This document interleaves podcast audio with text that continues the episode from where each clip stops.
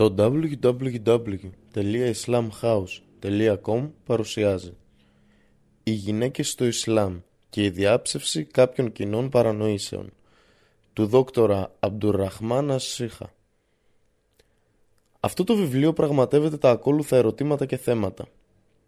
Τη θέση των γυναικών κατά περιόδους, τις γυναίκες στην προϊσλαμική αραβική κοινωνία, την Ινδική κοινωνία, την Κινέζικη κοινωνία, την Ελληνική κοινωνία, τη Ρωμαϊκή κοινωνία, την παραδοσιακή Εβραϊκή κοινωνία, την παραδοσιακή Χριστιανική κοινωνία και τη σύγχρονη κοσμική κοινωνία. Θέματα στα οποία οι άνδρες και οι γυναίκες θεωρούνται ίσοι στο Ισλάμ, στη βασική ανθρώπινη υπόσταση, στην εφαρμογή των υποχρεώσεων, στις αμοιβές και τις τιμωρίες στην εγκόσμια και τη μέλουσα ζωή, στην ιδιοκτησία και την ελευθερία των οικονομικών συναλλαγών, στη διατήρηση της τιμής και της ευγένειας, στην υποχρεωτική εκπαίδευση και στο ότι και οι δυο φέρουν ευθύνη στην αναμόρφωση της κοινωνίας. Τη θέση και τα δικαιώματα των γυναικών σε διάφορα στάδια της μουσουλμανικής κοινωνίας, ως νεογνώ, παιδί και νεαρό κορίτσι, ως αδελφή, ως σύζυγος, ως μητέρα, ως συγγενής και γειτόνισσα και ως γυναίκα γενικότερα. Παρανοήσεις σχετικά με τα δικαιώματα και τις υποχρεώσεις των γυναικών στο Ισλάμ και τη διάψευσή τους. Για την πολυγαμία, την ηγεσία και την ευθύνη, το συμφωνητικό του γάμου και την κυδαιμονία, την πειθάρχηση της συζύγου, τις δολοφονίες για ζητήματα τιμής, τα διαζύγια, τη μαρτυρία, την κληρονομιά, το φόρο αίματος, την εργασία και τη χιτζάμπ, το κάλυμα του κεφαλιού. Πρόλογος Όλος ο έπαινος ανήκει στον Αλλά τον ύψιστο. Ήθε ο Αλλά να εξυψώσει τον προφήτη του και την οικογένειά του και να τους καταστήσει ασφαλείς από κάθε κακό. Πιστεύω ότι δεν μπορώ να παρουσιάσω κάποια νέα πληροφορία πάνω στα θέματα που σχετίζονται με τα δικαιώματα των γυναικών και τη θέση τους στη θρησκεία του Ισλάμ. Συνεπώς, επιχείρησα να συλλέξω, να οργανώσω και να συνοψίσω μερικές από τις σχετικές πληροφορίες πάνω σε αυτό το θέμα και να τις παρουσιάσω προς όφελος του αναγνώστη. Ελπίζω και προσεύχομαι για καθοδήγηση από τον Αλλά τον ύψιστο, ώστε να φτάσω στην επίτευξη των στόχων μου. Είναι μεγάλη αδικία να κατηγορεί κανείς το Ισλάμ για κακομεταχείριση και καταπίεση των γυναικών, όταν υπάρχουν πολλές δηλώσεις από το βιβλίο που αποκάλυψε ο Αλλά, το Κοράνιο και τις διδασκαλίες του προφήτη που αναιρούν αυτήν την ψευδή συκοφαντία. Ο Αλλά ο ύψιστος λέει: Ω εσείς οι άνθρωποι, σας έχουμε πλάσει από ένα αρσενικό και ένα θηλυκό, και σας κάναμε σε λαούς και φυλές για να γνωρίζεστε μεταξύ σας, και όχι για να καταφρονεί ο ένας τον άλλον. Βέβαια, ο πιο τιμημένος από εσά στα μάτια του Αλλά είναι ο πιο ευσεβής ανάμεσά σας. Και ο Αλλά είναι αλίμ, παντογνώστης και χαμπύρ, γνωρίζει πλήρως για όλα τα πράγματα. Κοράνιο 49-13 Ο Αλλά ο ύψιστος λέει επίσης και από τα σημεία του είναι και το ότι έπλασε για σας συζύγους από εσάς τους ίδιους για να βρείτε ειρήνη και ανάπαυση σε αυτές και έχει θέσει μεταξύ σας στοργή και έλεος στα αλήθεια, σε αυτό υπάρχουν σημεία για τους ανθρώπους που συλλογίζονται. Κοράνιο 30-21 Ο προφήτης είπε Στα αλήθεια, οι γυναίκες είναι τα δίδυμα των ανδρών. Άμπου Νταούτ Εισαγωγή Διάφορες εκκλησίες για την ελευθερία, την απελευθέρωση και την ισότητα των δικαιωμάτων των γυναικών ακούστηκαν σε όλον τον κόσμο και πολλά συνθήματα επινοήθηκαν για τις πορείες τους. Σε κάποιες κοινωνίες, οι γυναίκες ζούσαν πράγματι κάτω από συνθήκες καταπίεσης, σκληρότητας και αδικίας και στερούνταν βασικών ανθρωπιστικών δικαιωμάτων. Δεν μπορεί κανείς να αρνηθεί ότι κάποιοι μουσουλμάνοι παρέκλειναν από τις Ισλαμικές αρχές και διδασκαλίες. Ο Ισλαμικός νόμος, αντίθετα, έχει συγκεντρώσει τα δικαιώματα των γυναικών σε ένα ολοκληρωμένο και ισορροπημένο σύστημα ανθρωπίνων δικαιωμάτων και υποχρεώσεων. Η προσεκτική εξέταση των συνθημάτων που διαδίδονταν από τα διεθνή απελευθερωτικά κινήματα των γυναικών δείχνουν να περιστρέφονται γύρω από τρία βασικά στοιχεία. Την απελευθέρωση των γυναικών, τα ίσα δικαιώματα με τους άνδρες και τα δικαιώματα των γυναικών. Θα τα εξετάσουμε υπό το πρίσμα του Ισλαμικού νόμου και διδασκαλιών, ανεξάρτητα από τις πρακτικές κάποιων αδάων μουσουλμάνων και άλλων με αποκλίνησες συμπεριφορές. Πρώτα απ' όλα, η λέξη απελευθέρωση δείχνει ότι ισχύουν δεσμεύσεις και περιορισμοί, και δεύτερον, ότι οι γυναίκες είναι υποδουλωμένες και πρέπει να απελευθερωθούν. Αυτό είναι αμφιλεγόμενο και παραπλανητικό, καθώς η απόλυτη ελευθερία είναι ανέφικτη, ανεξάρτητα με το αν πρόκειται για έναν άνδρα ή μια γυναίκα. Το ανθρώπινο είδος περιορίζεται εκφύσεως από τις έμφυτα περιορισμένες ικανότητές του και την αναγκαιότητα της κοινωνικής οργάνωσης. Τόσο οι άνδρες όσο και οι γυναίκες πρέπει να ζήσουν σε ένα κοινωνικό περιβάλλον κάτω από συγκεκριμένους νόμους, διατάξεις και κανονισμούς που διέπουν και οργανώνουν τα διάφορα συστήματα της ζωής τους. Αυτό σημαίνει πως ο άνθρωπος δεν είναι ελεύθερος και ανεξάρτητος στις πράξεις του ή ότι είναι απαλλαγμένος από την ευθύνη των πράξεών του. Μπορεί να είναι κανείς ελεύθερος από φυσικά όρια και νομικούς περιορισμούς. Αν είναι υποδουλωμένοι, τότε το ερώτημα που προκύπτει είναι σε ποιον.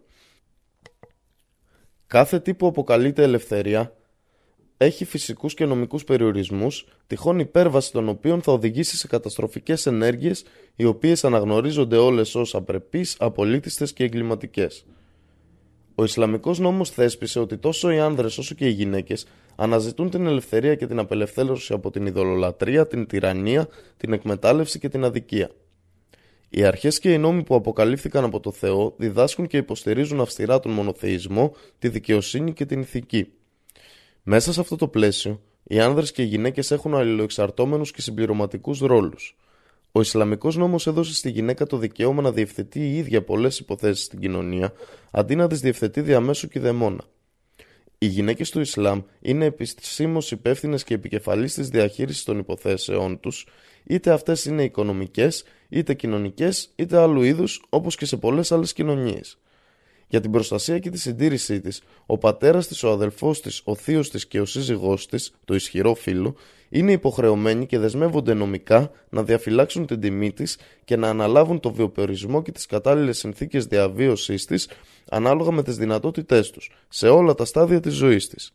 Υποτιμά αυτό τη θέση της ή την εξυψώνει; Το Ισλάμ έχει απαγορεύσει εξίσου στους άντρες και στις γυναίκες από το να είναι άσεμνοι δημοσίως και αυτό μεταφράζεται διαφορετικά για τα δύο φύλλα για λόγους που βασίζονται στη φύση τους.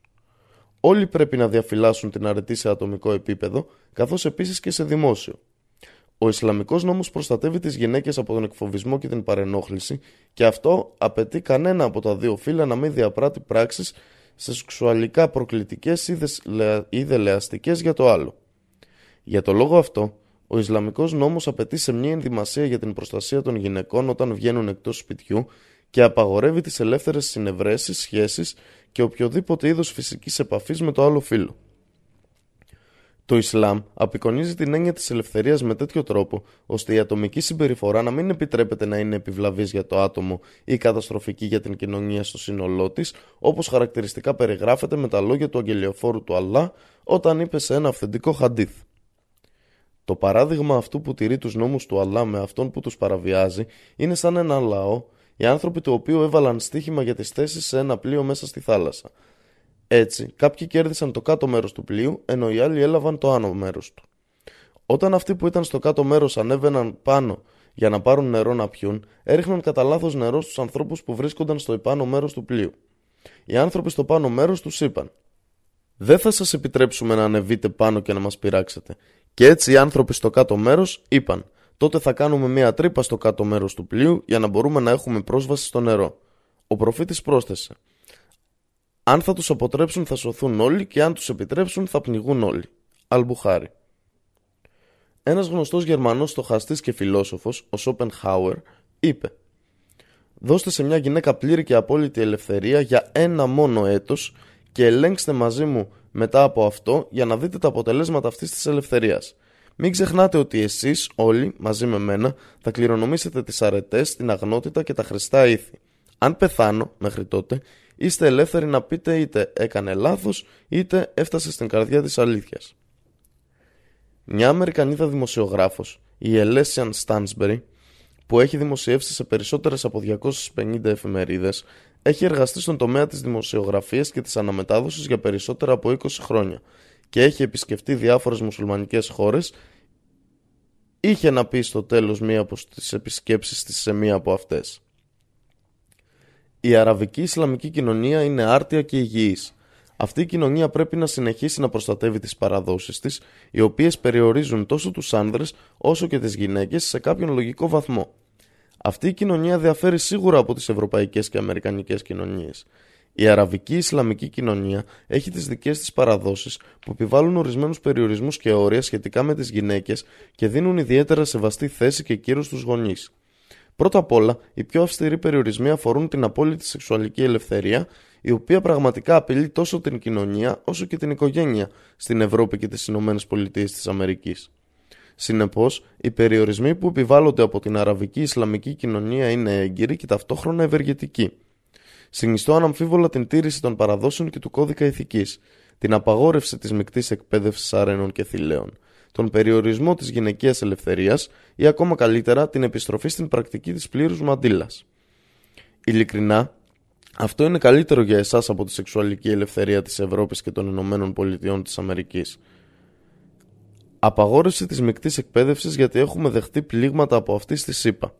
Η Αμερικανική κοινωνία έχει εκλεπτυνθεί με στύπια από κάθε μορφή και είδος σεξουαλικής ελευθερίας. Τα θύματα της σεξουαλικής ελευθερίας και της συνεκπαίδευσης γεμίζουν τις φυλακές, τα πεζοδρόμια, τα μπαρ, τις ταβέρνες και τα πορνεία.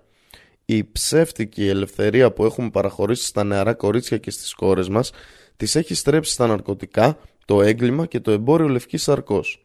Η μεικτή εκπαίδευση, η σεξουαλική ελευθερία και όλα τα είδη ελευθερίας στις ευρωπαϊκές και τις αμερικανικές κοινωνίες έχουν αποτελέσει απειλή για το θεσμό της οικογένειας και έχουν κλονίσει ηθικές αξίες και κώδικες. Το ερώτημα που τίθεται στους υποστηρικτές της ελευθερίας των γυναικών είναι το εξής. Ποιο είναι ειλικρινά καλύτερο, το πιο ωφέλιμο και το πιο προστατευτικό σύστημα για τη διατήρηση της τιμής, της αξιοπρέπειας και της προστασίας των γυναικών;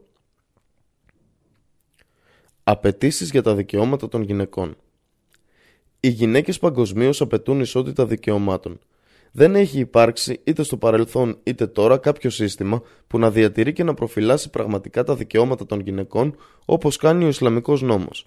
Αυτό θα επιβεβαιωθεί και θα τεκμηριωθεί στα επόμενα κεφάλαια του βιβλίου.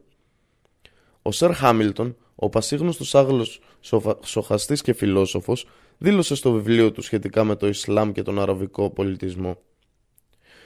Οι διατάξεις, οι κανονισμοί και οι αποφάσεις που αφορούν τις γυναίκες στο Ισλάμ είναι σαφείς, ειλικρινείς και ανοιχτές. Το Ισλάμ εκμεταλλεύεται την πλήρη προσοχή που πρέπει να δοθεί στην προστασία της γυναίκας ενάντια σε οτιδήποτε μπορεί να την βλάψει προσωπικά ή να προκαλέσει κακή φήμη για την υπόλοιψη και τον χαρακτήρα της. Ο Γκουστάβ Λεμπόν, ο πασίγνωστος Γάλλος στοχαστής, δήλωσε στο βιβλίο του Ο Αραβικός Πολιτισμός. Οι Ισλαμικές πράξεις αρετής δεν περιορίζονται μόνο στο να τιμά κανείς και να σέβεται τις γυναίκες, αλλά επίσης μπορούμε να προσθέσουμε ότι το Ισλάμ είναι η πρώτη θρησκεία που τιμά και σέβεται τις γυναίκες. Εύκολα μπορούμε να αποδείξουμε αυτό δείχνοντας ότι όλες οι θρησκείες και τα έχνη πριν τον ερχομό του Ισλάμ έβλαπταν σε μεγάλο βαθμό και προσέβαλαν τις γυναίκες. Υπογραμμίζει επίσης. Τα δικαιώματα του γάμου που δηλώθηκαν και επεξηγήθηκαν στο Ιερό Κοράνιο και σύμφωνα με τους ερμηνευτές των ενιών του Ιερού Κορανίου είναι μακράν καλύτερα από τα ευρωπαϊκά δικαιώματα του γάμου τόσο για τη γυναίκα όσο και για τον άνδρα. Σελίδα 497 Πάνω από 1400 χρόνια πριν, το Ισλάμ άρχισε να διαδίδεται στον γνωστό κόσμο από τη Μέκα και στη συνέχεια από τη Μεδίνα, όπου ο προφήτης του Αλλά Μοχάμαντ Μπιν Αμπτουλά δίδαξε το μήνυμά του. Το Ισλάμ άπλωσε το φως του μέσα από τις διδασκαλίες των γραφών που αποκαλύφθηκαν στο Ιερό Βιβλίο του Αλλά, το Κοράνιο και τις εμπνευσμένες παραδόσεις της Σούνα, τρόπος ζωής, λόγια και δράσεις του προφήτη, οι οποίες αποτελούν αναμφισβήτητα τη βάση για τον Ισλαμικό κόσμο. Τα Ισλαμικά διδάγματα και το σύστημα δικαίου είχαν, σε μεγάλο, είχαν μεγάλο αντίκτυπο στη ζωή των οπαδών του Ισλάμ και κατά συνέπεια αυτό επηρέασε τις κοινωνίες στα εδάφη όπου οι μουσουλμάνοι ταξίδεψαν και εγκαταστάθηκαν. Το Ισλάμ εξαπλώθηκε πολύ γρήγορα με τρόπο εκπληκτικό στον τότε γνωστό κόσμο και άφησε ένα ολοκληρωμένο σύστημα ζωής για την αντιμετώπιση κάθε ανθρώπινης ανάγκης. Το Ισλάμ δεν αντιτίθεται, αντιβαίνει ούτε απορρίπτει από τις νόμιμες, χρηστές και ουσιαστικές απαιτήσεις της ύπαρξης του ανθρώπου, οι οποίες είναι απαραίτητες για τη συνέχεια της ζωής του. Για να κατανοήσουμε τις αλλαγές που έφερε το Ισλάμ για τις γυναίκες, πρέπει να εξετάσουμε εν συντομία την κατάσταση των γυναικών πριν από την έλευση του Ισλάμ στην αραβική κοινωνία και σε άλλους πολιτισμούς ανά τον κόσμο. Η θέση των γυναικών ανά τους αιώνες. Οι γυναίκες στις προϊσλαμικές κοινωνίες και πολιτισμούς. Οι γυναίκες υπέστησαν μεγάλες αδικίες στην ιδωλολατρική αραβική κοινωνία και εκτέθηκαν σε διάφορα είδη ταπείνωσης πριν από την αποστολή του αγγελιαφόρου του Αλλά αντιμετωπίζονταν ως ηλική ιδιοκτησία προς διάθεση ανάλογα με τις επιθυμίες του άνδρα και δαιμόνα. Δεν είχαν δικαίωμα να κληρονομήσουν από τους γονείς ή τους συζύγους τους. Οι Άραβες πίστευαν ότι η κληρονομιά πρέπει να χορηγείται μόνο σε εκείνους που είχαν στρατιωτικές ικανότητες, όπως να είναι σε θέση να υπέβουν άλογο και να πολεμήσουν, να αποκτήσουν λάφυρα πολέμου και να συμβάλλουν στην προστασία του εδάφους και της φυλής τους. Δεδομένου ότι οι γυναίκες στην ιδεολατρική αραβική κοινωνία δεν είχαν γενικά αυτές τις ιδιότητες, κληροδοτούνταν οι ίδιες όπως κάθε κινητό αγαθό μετά τον θάνατο ενός χρεωμένου συζύγου. Αν ο νεκρός σύζυγος είχε ενήλικου γιους από άλλους γάμους, ο μεγαλύτερος γιος είχε το δικαίωμα να προσθέσει στην οικογένειά του ακριβώς όπως ένας γιος κληρονομεί ακίνητη περιουσία από τον νεκρό πατέρα του. Δεν μπορούσε να φύγει από το σπίτι του θετού γιού της εκτός και αν κατέβαλε λίτρα. Ω γενική πρακτική, οι άντρες ήταν ελεύθεροι να αποκτούν όσε συζύγους ήθελαν χωρίς καθορισμένο όριο. Δεν υπήρχε νομικό σύστημα δικαιοσύνης που απαγόρευε σε έναν άντρα να διαπράξει οποιαδήποτε αδικία σε βάρος των συζύγων του. Οι γυναίκες δεν είχαν δικαίωμα επιλογής ούτε συγκατάθεση στο γάμο, απλά παραδίδονταν ως νύφες. Οι γυναίκες απαγορευόταν να παντρευτούν ξανά αν κάποιος άνδρας τις χώριζε. Στην προϊσλαμική περίοδο της Αραβίας, οι πατέρες εξαγριώνονταν συχνά και δυσαρεστούνταν με τη γέννηση ενός τελικού παιδιού στην οικογένεια. Κάποιοι το θεωρούσαν κακό ιονό. Ο Αλλά ο ύψιστο περιγράφει την υποδοχή των νέων από τον πατέρα για τη γέννηση της κόρης τους. Όταν τα νέα της γέννησης θηλυκού έρχονταν σε κάποιον από αυτούς, το πρόσωπό του μένει από εκείνη τη στιγμή σκοτεινιασμένο και γεμίζει με θλίψη μέσα του. Κρύβεται από τους ανθρώπους λόγω του κακού και της ντροπής για αυτό που πληροφορήθηκε. Να την κρατήσει με ατίμωση ή να την θάψει στο χώμα. Τι άθλιο είναι αυτό που αποφασίζουν; Κοράνιο 1658-59 οι γυναίκες δεν μπορούσαν καν να ασκήσουν κάποια από τα πιο φυσικά δικαιώματά τους. Για παράδειγμα, να τρώνε συγκεκριμένα είδη φαγητού, τα οποία επιτρέπονταν μόνο στους άνδρες. Ο Αλλά ο ύψιστο καταγράφει αυτό στο ιερό Κοράνιο.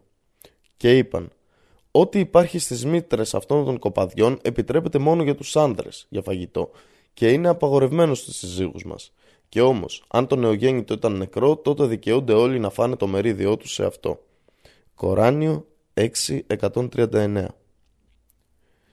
Το μίσος για τα θηλυκά βρέφη οθούσε τους Άραβες στο να τα θάψουν ζωντανά. Ο Αλλά ο ύψιστος δηλώνει στο Ιερό Κοράνιο κατά την αναφορά του στην ημέρα της ανταπόδοσης. Και όταν το θηλυκό που θαύτηκε ζωντανό θα ερωτηθεί για ποια αμαρτία δολοφονήθηκε, Κοράνιο 81.8-9 Μερικοί πατέρες έθαβαν τις κόρες τους ζωντανές αν το παιδί ήταν λεπρό, κουτσό ή είχε κάποιο ελάττωμα εκγενετή. Ο Αλλά δηλώνει στο Ιερό Κοράνιο. Και μη σκοτώνετε τα παιδιά σας από το φόβο της φτώχειας. Εμείς είμαστε που παρέχουμε τα αγαθά που ορίζουμε για κάθε άνθρωπο σε αυτά και σε εσάς. Σίγουρα η δολοφονία τους είναι μεγάλη αμαρτία. Κοράνιο 1731 η μοναδική τιμή που παρεχόταν σε μια γυναίκα κατά τη διάρκεια της προϊσλαμικής εποχής ήταν η προστασία της ίδιας, της οικογένειας και της φίλης της και η εκδίκηση εναντίον οποιοδήποτε την ταπείνωνε ή την ατίμαζε, αλλά ακόμα και αυτό γινόταν περισσότερο λόγω της ανδρικής υπερηφάνειας, της αξιοπρέπειας και της τιμής των φυλών παρά την ανησυχία για, τον, για το γυναικείο φύλλο.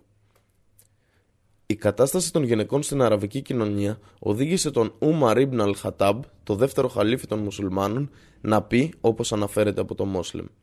Μα τον Αλλά, στην περίοδο πριν το Ισλάμ δεν υπολογίζαμε τις γυναίκες καθόλου, μέχρι που ο Αλλά αποκάλυψε σχετικά με αυτές όσα αποκάλυψε στο Κοράνιο και διένυμε σε αυτές όλα όσα διένυμε. Αλμπουχάρι. Οι γυναίκες στην Ινδική κοινωνία στην Ινδική κοινωνία οι γυναίκες αντιμετωπίζονταν γενικά ως υπηρέτριες ή σκλάβες σαν να μην είχαν δική τους βούληση και επιθυμίες. Έπρεπε να ακολουθούν τους συζύγους τους σε όλα τα ζητήματα. Γυναίκες δίνονταν ως πληρωμή στον αντίπαλο αν κάποιος έχανε σε τυχερά παιχνίδια. Ω ένδειξη αφοσίωσης, αναγκάζονταν να καούν ζωντανές, πηδώντα από μόνοι τους στην νεκρική πυρά των συζύγων τους μετά το θάνατό τους. Η πρακτική αυτή, που ονομάζεται σούτι, συνεχίστηκε μέχρι το τέλος του 17ου αιώνα, όταν το έθιμο τέθηκε εκτός νόμου, παρά την απογοήτευση που προκάλεσε στους συσγέτες της Ινδουιστικής θρησκείας. Αν και απαγορεύτηκε επίσημα, το σούτι ασκούταν Εβραίος μέχρι τα τέλη του 19ου αιώνα και συνεχίζεται ακόμη σε μερικές απομακρυσμένες περιοχές της Ινδίας. Σε ορισμένες περιοχές της Ινδίας, οι γυναίκες προσφέρονται σε ιερείς ως παλακίδες ή ως ιερόδουλες προς εκμετάλλευση. Σε άλλες περιπτώσεις προσφέρονταν ως θυσία στους Ινδουιστές θεούς για να ευχαριστήσουν ή να ζητήσουν βροχή. Ορισμένοι νόμοι του Ινδουισμού δηλώνουν ότι η προκαθορισμένη υπομονή, ο άνεμος που φυσά ή η ανεμοστρόβιλη, ο θάνατος, το πυρ της κολάσεως, το δηλητήριο, τα φίδια και η φωτιά δεν είναι λιγότερο σατανικά από τις γυναίκες. Αναφέρεται επίσης σε θρησκευτικά βιβλία του Ινδουισμού ότι όταν ο Μάνα, ο Ινδός θεός της δημιουργίας, δημιούργησε γυναίκες, επέβαλε σε αυτές την αγάπη του κρεβατιού, τις θέσεις, το στολισμό, μακιγιάζ, τη βρώμικη λαγνία όλων των ειδών, το θυμό, την εξέγερση ενάντια στην τιμή και την αξιοπρέπεια και τις κακές νοοτροπίες, την κακή συμπεριφορά και στάση.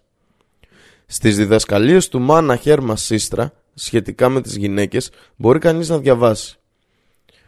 Μία γυναίκα μπορεί να ζήσει χωρίς επιλογή, ανεξάρτητα από το αν αυτή είναι ένα μικρό κορίτσι, μια νεαρή κοπέλα ή μια όρημη γυναίκα. Ένα νεαρό κορίτσι βρίσκεται υπό τις διαταγές και τις επιλογές του πατέρα της. Μια παντρεμένη γυναίκα βρίσκεται υπό τις διαταγές και τις επιλογές του συζύγου της.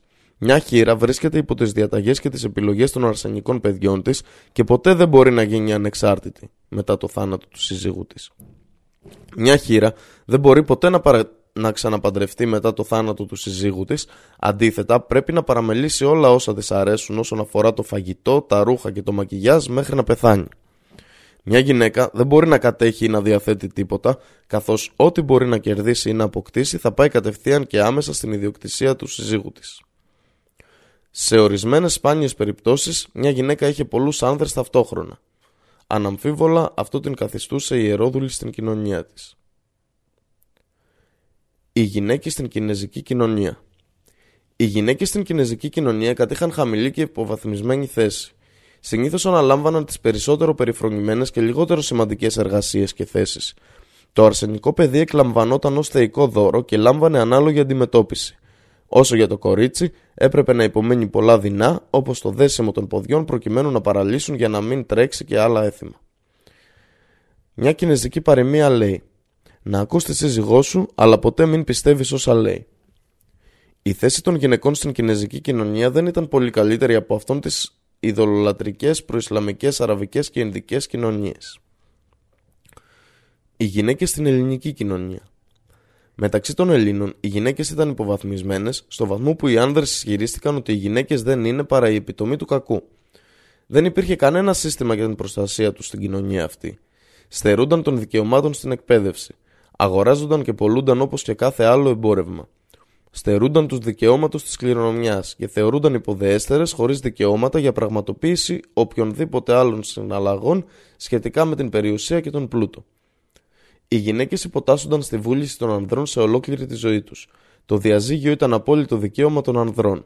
Η κοινή θέση των γυναικών στην κοινωνία οδήγησε μερικούς Έλληνες στοχαστές να πούν το όνομα μιας γυναίκας πρέπει να κλειδώνεται στο σπίτι, πράγμα που ισχύει και για το σώμα της.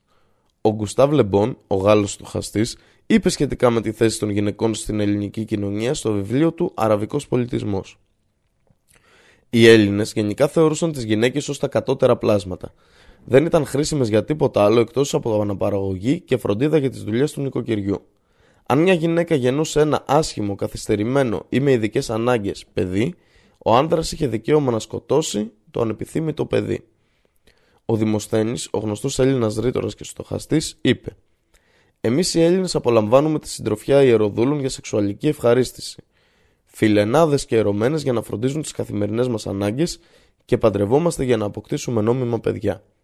Από αυτό το έκφυλο, διαχωριστικό τρόπο αντιμετώπισης και τη διεφθαρμένη ηθική, μπορούμε να δούμε τι τύχη είχαν οι γυναίκες σε μια τέτοια κοινωνία με βάση τη δήλωση ενός ανθρώπου που ανήκε σε μια από τις κορυφαίες τάξεις αυτή των στοχαστών. Οι γυναίκες στη ρωμαϊκή κοινωνία.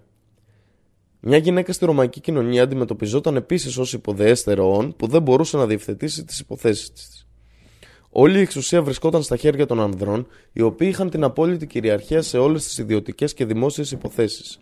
Οι άνδρες είχαν ακόμη τη δικαιοδοσία να καταδικάζουν τις συζύγους τους σε θάνατο σε ορισμένες περιπτώσεις όταν κατηγορούνταν για συγκεκριμένα εγκλήματα. Η εξουσία ενός άνδρα πάνω σε μια γυναίκα στη ρωμαϊκή κοινωνία περιελάμβανε την εξορία ή να τη σκοτώσει. Η γυναίκα στη ρωμαϊκή κοινωνία έπρεπε να ακούει και να υπακούει σε όλες τις εντολές που δίνονταν από τον άνδρα. Στερούταν επίσης το δικαίωμα της κληρονομιάς. Οι γυναίκες στην εβραϊκή κοινωνία. Οι γυναίκες στην παραδοσιακή εβραϊκή κοινωνία δεν είχαν καλύτερη τύχη από αυτές που περιγράφηκαν προηγουμένως. Στην παλαιά διαθήκη, οι γυναίκες περιγράφονται ως εξής. Εγώ περιδιάβηκα στην καρδιά μου για να μάθω και να ανοιχνεύσω και να αναζητήσω σοφία και τον λόγο των πραγμάτων και να γνωρίσω την ασέβεια της αφροσύνης και την ηλικιότητα της ανοησίας. Και βρήκα ότι πικτότερη και από το θάνατο είναι η γυναίκα, της οποίας η καρδιά είναι παγίδες και δίχτυα και τα χέρια της δεσμά. Όποιος είναι αρεστός στο Θεό θα της ξεφύγει, αλλά ο αμαρτωλός θα πέσει στα δίχτυα της. Εκκλησιαστής 7, 25, 26 Στη μετάφραση των Εβδομήκοντα λέει «Και αν κάποιος πουλήσει τη θυγατέρα του για δούλη, δεν θα αφαιθεί όπως αφήνονται οι δούλοι. Αν δεν αρέσει το αφεντικό της που την αραβωνιάστηκε για τον εαυτό του, τότε θα την απολυτρώσει. Δεν έχει εξουσία να την πουλήσει σε ξένο έθνος επειδή της φέρθηκε άπιστα. Αν όμως την αραβώνιασε με το γιο του, θα κάνει σε αυτή σύμφωνα με το δικαίωμα των θυγατέρων. Αν πάρει για τον εαυτό του μία άλλη, δεν θα τη στερήσει την τροφή, τα ενδύματά της και το χρέος του γάμους σε αυτή. Αν όμως δεν της κάνει τα τρία αυτά, τότε θα φύγει δωρεάν, χωρίς χρήματα. Έξοδος 21, 7 11. Συνεπώς, αν μια Εβραία παντρευόταν, η κυδαιμονία της μεταφερόταν από το πατέρα στο σύζυγό της και εντασσόταν στην περιουσία του όπως το σπίτι, ο δούλος, η υπηρέτρια, τα χρήματα ή ο πλούτος του. Οι διδασκαλίες και οι νόμοι των Εβραίων στερούσαν από το κορίτσι την κληρονομιά του πατέρα του αν υπήρχαν άλλα αρσενικά παιδιά. Στην παλαιά διαθήκη από τους Εβδομήκοντα αναφέρεται. Θα πει στους Ισραηλίτες: Αν κάποιος πεθάνει χωρίς να έχει γιο, η περιουσία του θα μεταβιβάζεται στην κόρη του. Αριθμοί 27-8. Επιπλέον, οι Εβραίοι δεν κοιμόταν ποτέ στο ίδιο κρεβάτι με μια γυναίκα που είχε έμεινο ούτε έτρωγαν ούτε έπιναν μαζί της. Συνήθιζαν να απομονώνονται πλήρως από αυτές μέχρι να απαλλάσσονταν τελείως από την έμεινο ρίση τους. Οι γυναίκες στη χριστιανική κοινωνία. Οι χριστιανοί ηρεεί έφταναν στα άκρα, θεωρώντας τη γυναίκα ως αιτία του προπατατορικού αμαρτήματος και πηγή όλων των καταστροφών από τις οποίες υπέφερε όλος ο κόσμος. Γι' αυτόν ακριβώς το λόγο, η σωματική επαφή ενός άνδρα και μιας γυναίκας χαρακτηριζόταν κατά παράδοση ως ακάθαρτη ή βρώμικη, ακόμα και αν τελούταν στα πλαίσια ενός νόμιμου συμβολέου γάμου. Ο Άγιος Τερτιλιανός λέει: Η γυναίκα είναι το μονοπάτι του Σατανά για την καρδιά ενός άνδρα. Η γυναίκα οθεί τον άνδρα στο καταραμένο δέντρο. Η γυναίκα παραβιάζει τους νόμους του Θεού και διαστρεβλώνει την εικόνα του. Δηλαδή την εικόνα του άντρα. Ο Βουίθ Κνούτντεσεν, ένας δανός συγγραφέας, περιέγραψε τη θέση της γυναίκας στο Μεσαίωνα λέγοντας Σύμφωνα με την καθολική πίστη, η οποία αντιμετώπιζε τη γυναίκα ως πολίτη δεύτερης κατηγορίας, με πολύ λίγη φροντίδα και προσοχή δινόταν σε αυτήν. Το 1586 πραγματοποιήθηκε συνέδριο στη Γαλλία για να αποφασίσει αν οι γυναίκες θα πρέπει να θεωρούνται ανθρώπινα όντα ή όχι. Το συνέδριο κατέληξε στο συμπέρασμα ότι η γυναίκα είναι ένα ανθρώπινο όν, αλλά δημιουργήθηκε για να υπηρετεί τον άντρα. Έτσι, το συνέδριο ενέκρινε τα δικαιώματα των γυναικών ως ανθρώπινα όντα, ένα θέμα που βρισκόταν προηγουμένως υπό αμφισβήτηση και δεν είχε διευκρινιστεί. Επιπλέον, Όσοι συμμετείχαν στο συνέδριο δεν αποφάσισαν για τα πλήρη δικαιώματα της γυναίκας, αλλά αντίθετα, αυτή θεωρήθηκε ακόλουθος του άνδρα και υπηρέτριά του, χωρίς ατομικά δικαιώματα. Η απόφαση αυτή ήταν σε ισχύ μέχρι το 1938, όταν για πρώτη φορά εκδόθηκε διάταγμα για την κατάργηση όλων των νόμων που απαγόρευαν σε μια γυναίκα να διεξάγει η ίδια τις δικές της οικονομικές υποθέσεις, καθώς και το άνοιγμα τραπεζικού λογαριασμού στο όνομά της. Οι Ευρωπαίοι εξακολουθούσαν να κάνουν διακρίσεις σε βάρος των γυναικών και να τους στερούν τα δικαιώματά τους κατά τη διάρκεια του Μεσαίωνα. Προκαλεί επίσης έκπληξη το γεγονός ότι η Αγγλική νομοθεσία εθελοτυφλούσε κατά την πώληση μιας γυναίκας από το σύζυγό της. Το χάσμα μεταξύ των δύο φυλών, των ανδρών και των γυναικών, συνέχισε να μεγαλώνει τόσο πολύ, ώστε οι γυναίκες θέθηκαν πλήρως υπό τον έλεγχο των ανδρών. Οι γυναίκες απογυμνώθηκαν εντελώς από όλα τα δικαιώματά τους και ό,τι τους ανήκε. Όλα όσα είχε μια γυναίκα στην κατοχή της ανήκαν στο σύζυγό της. Για παράδειγμα, μέχρι πολύ πρόσφατα, οι γυναίκες σύμφωνα με τη γαλλική νομοθεσία δεν θεωρούνται ικανές να λάβουν οικονομικές αποφάσεις για την ατομική ιδιοκτησία τους. Μπορούμε να διαβάσουμε στο άρθρο 217 του γαλλικού νόμου που αναφέρει.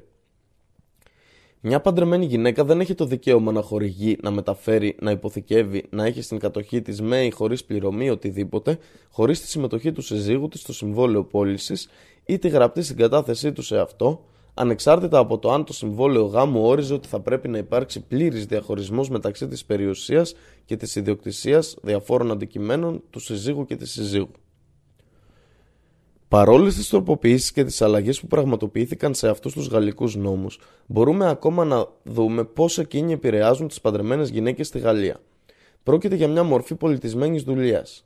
Επιπλέον, μια παντρεμένη γυναίκα χάνει το πατρικό της όνομα μόλις εισέρχεται σε ένα συμβόλαιο γάμου. Μια παντρεμένη γυναίκα πρέπει να φέρει το όνομα της οικογένειας και του συζύγου της. Αυτό βέβαια σημαίνει ότι θα είναι μόνο μία ακόλουθος του συζύγου της και θα χάσει ακόμη και την προσωπική της ταυτότητα. Ο Μπερνάρντ Σο, γνωστός Άγγλος συγγραφέας, λέει: Τη στιγμή που μια γυναίκα παντρεύεται, όλα τα προσωπικά της αντικείμενα ανήκουν στον άνδρα της σύμφωνα με τον αγγλικό νόμο. Τέλος, υπάρχει μία ακόμη αδικία που έχει επιβληθεί στη γυναίκα της δυτικής κοινωνίας, η οποία είναι ότι ένας γαμήλιος δεσμός διαρκεί για πάντα, σύμφωνα με τις νομικές και θρησκευτικές διδασκαλίες.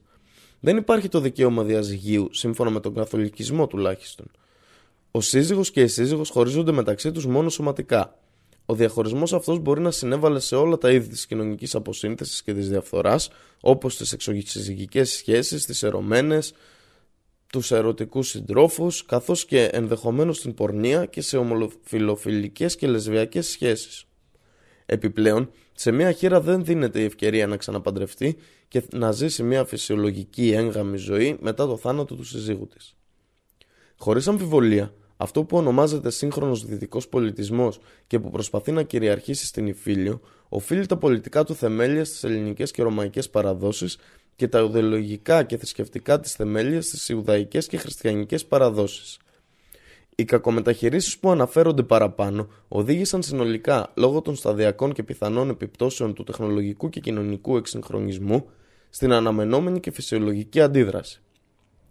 Κινήματα που απαιτούν τα δικαιώματα των γυναικών στην κοινωνία, με επικεφαλής στοχαστές, εκπαιδευτικούς, εκπροσώπους των ομάδων συμφερόντων και ακτιβιστές των ανθρωπίνων δικαιωμάτων και των δικαιωμάτων των γυναικών. Το εκρεμές ορίστηκε να ταλαντεύεται προς την άλλη κατεύθυνση και απαιτούσαν πλέον απολύτως ίσα δικαιώματα και την απελευθέρωση από τον ανδρικό σοβινισμό και τις κακομεταχειρήσεις. Σε πολλές από τις σύγχρονες κοσμικές κοινωνίες, στις γυναίκες δίνονται πράγματι πολλά ίσα δικαιώματα, αλλά την ίδια στιγμή η ισότητα τη έχει εκθέσει στην κακοποίηση και στην άγνηση μεταχείριση που μαστίζει τον ανήθικο ελιστικό πολιτισμό, ο οποίος της εμπορεύεται ως αντικείμενο σεξουαλικής επιθυμίας προς πώληση, σύμβαση ή ενοικίαση. Η επακόλουθη κατάρρευση της οικογενειακής ενότητας και η εκτεταμένη σεξουαλική ανηθικότητα, η άμβλωση, η ομοφιλοφιλία και οι εγκληματικές αποκλίνουσες συμπεριφορές λόγω της σεξουαλικής απελευθέρωσης έφεραν ορισμένες αντίθετες αντιδράσεις στην κοινωνία, ειδικά από τους συντηρητικούς φιλόθρησκους, αλλά προφανώς οι τάσεις της εποχής είναι πάρα πολύ ισχυρές για να αναστραφεί η κατάσταση αυτή.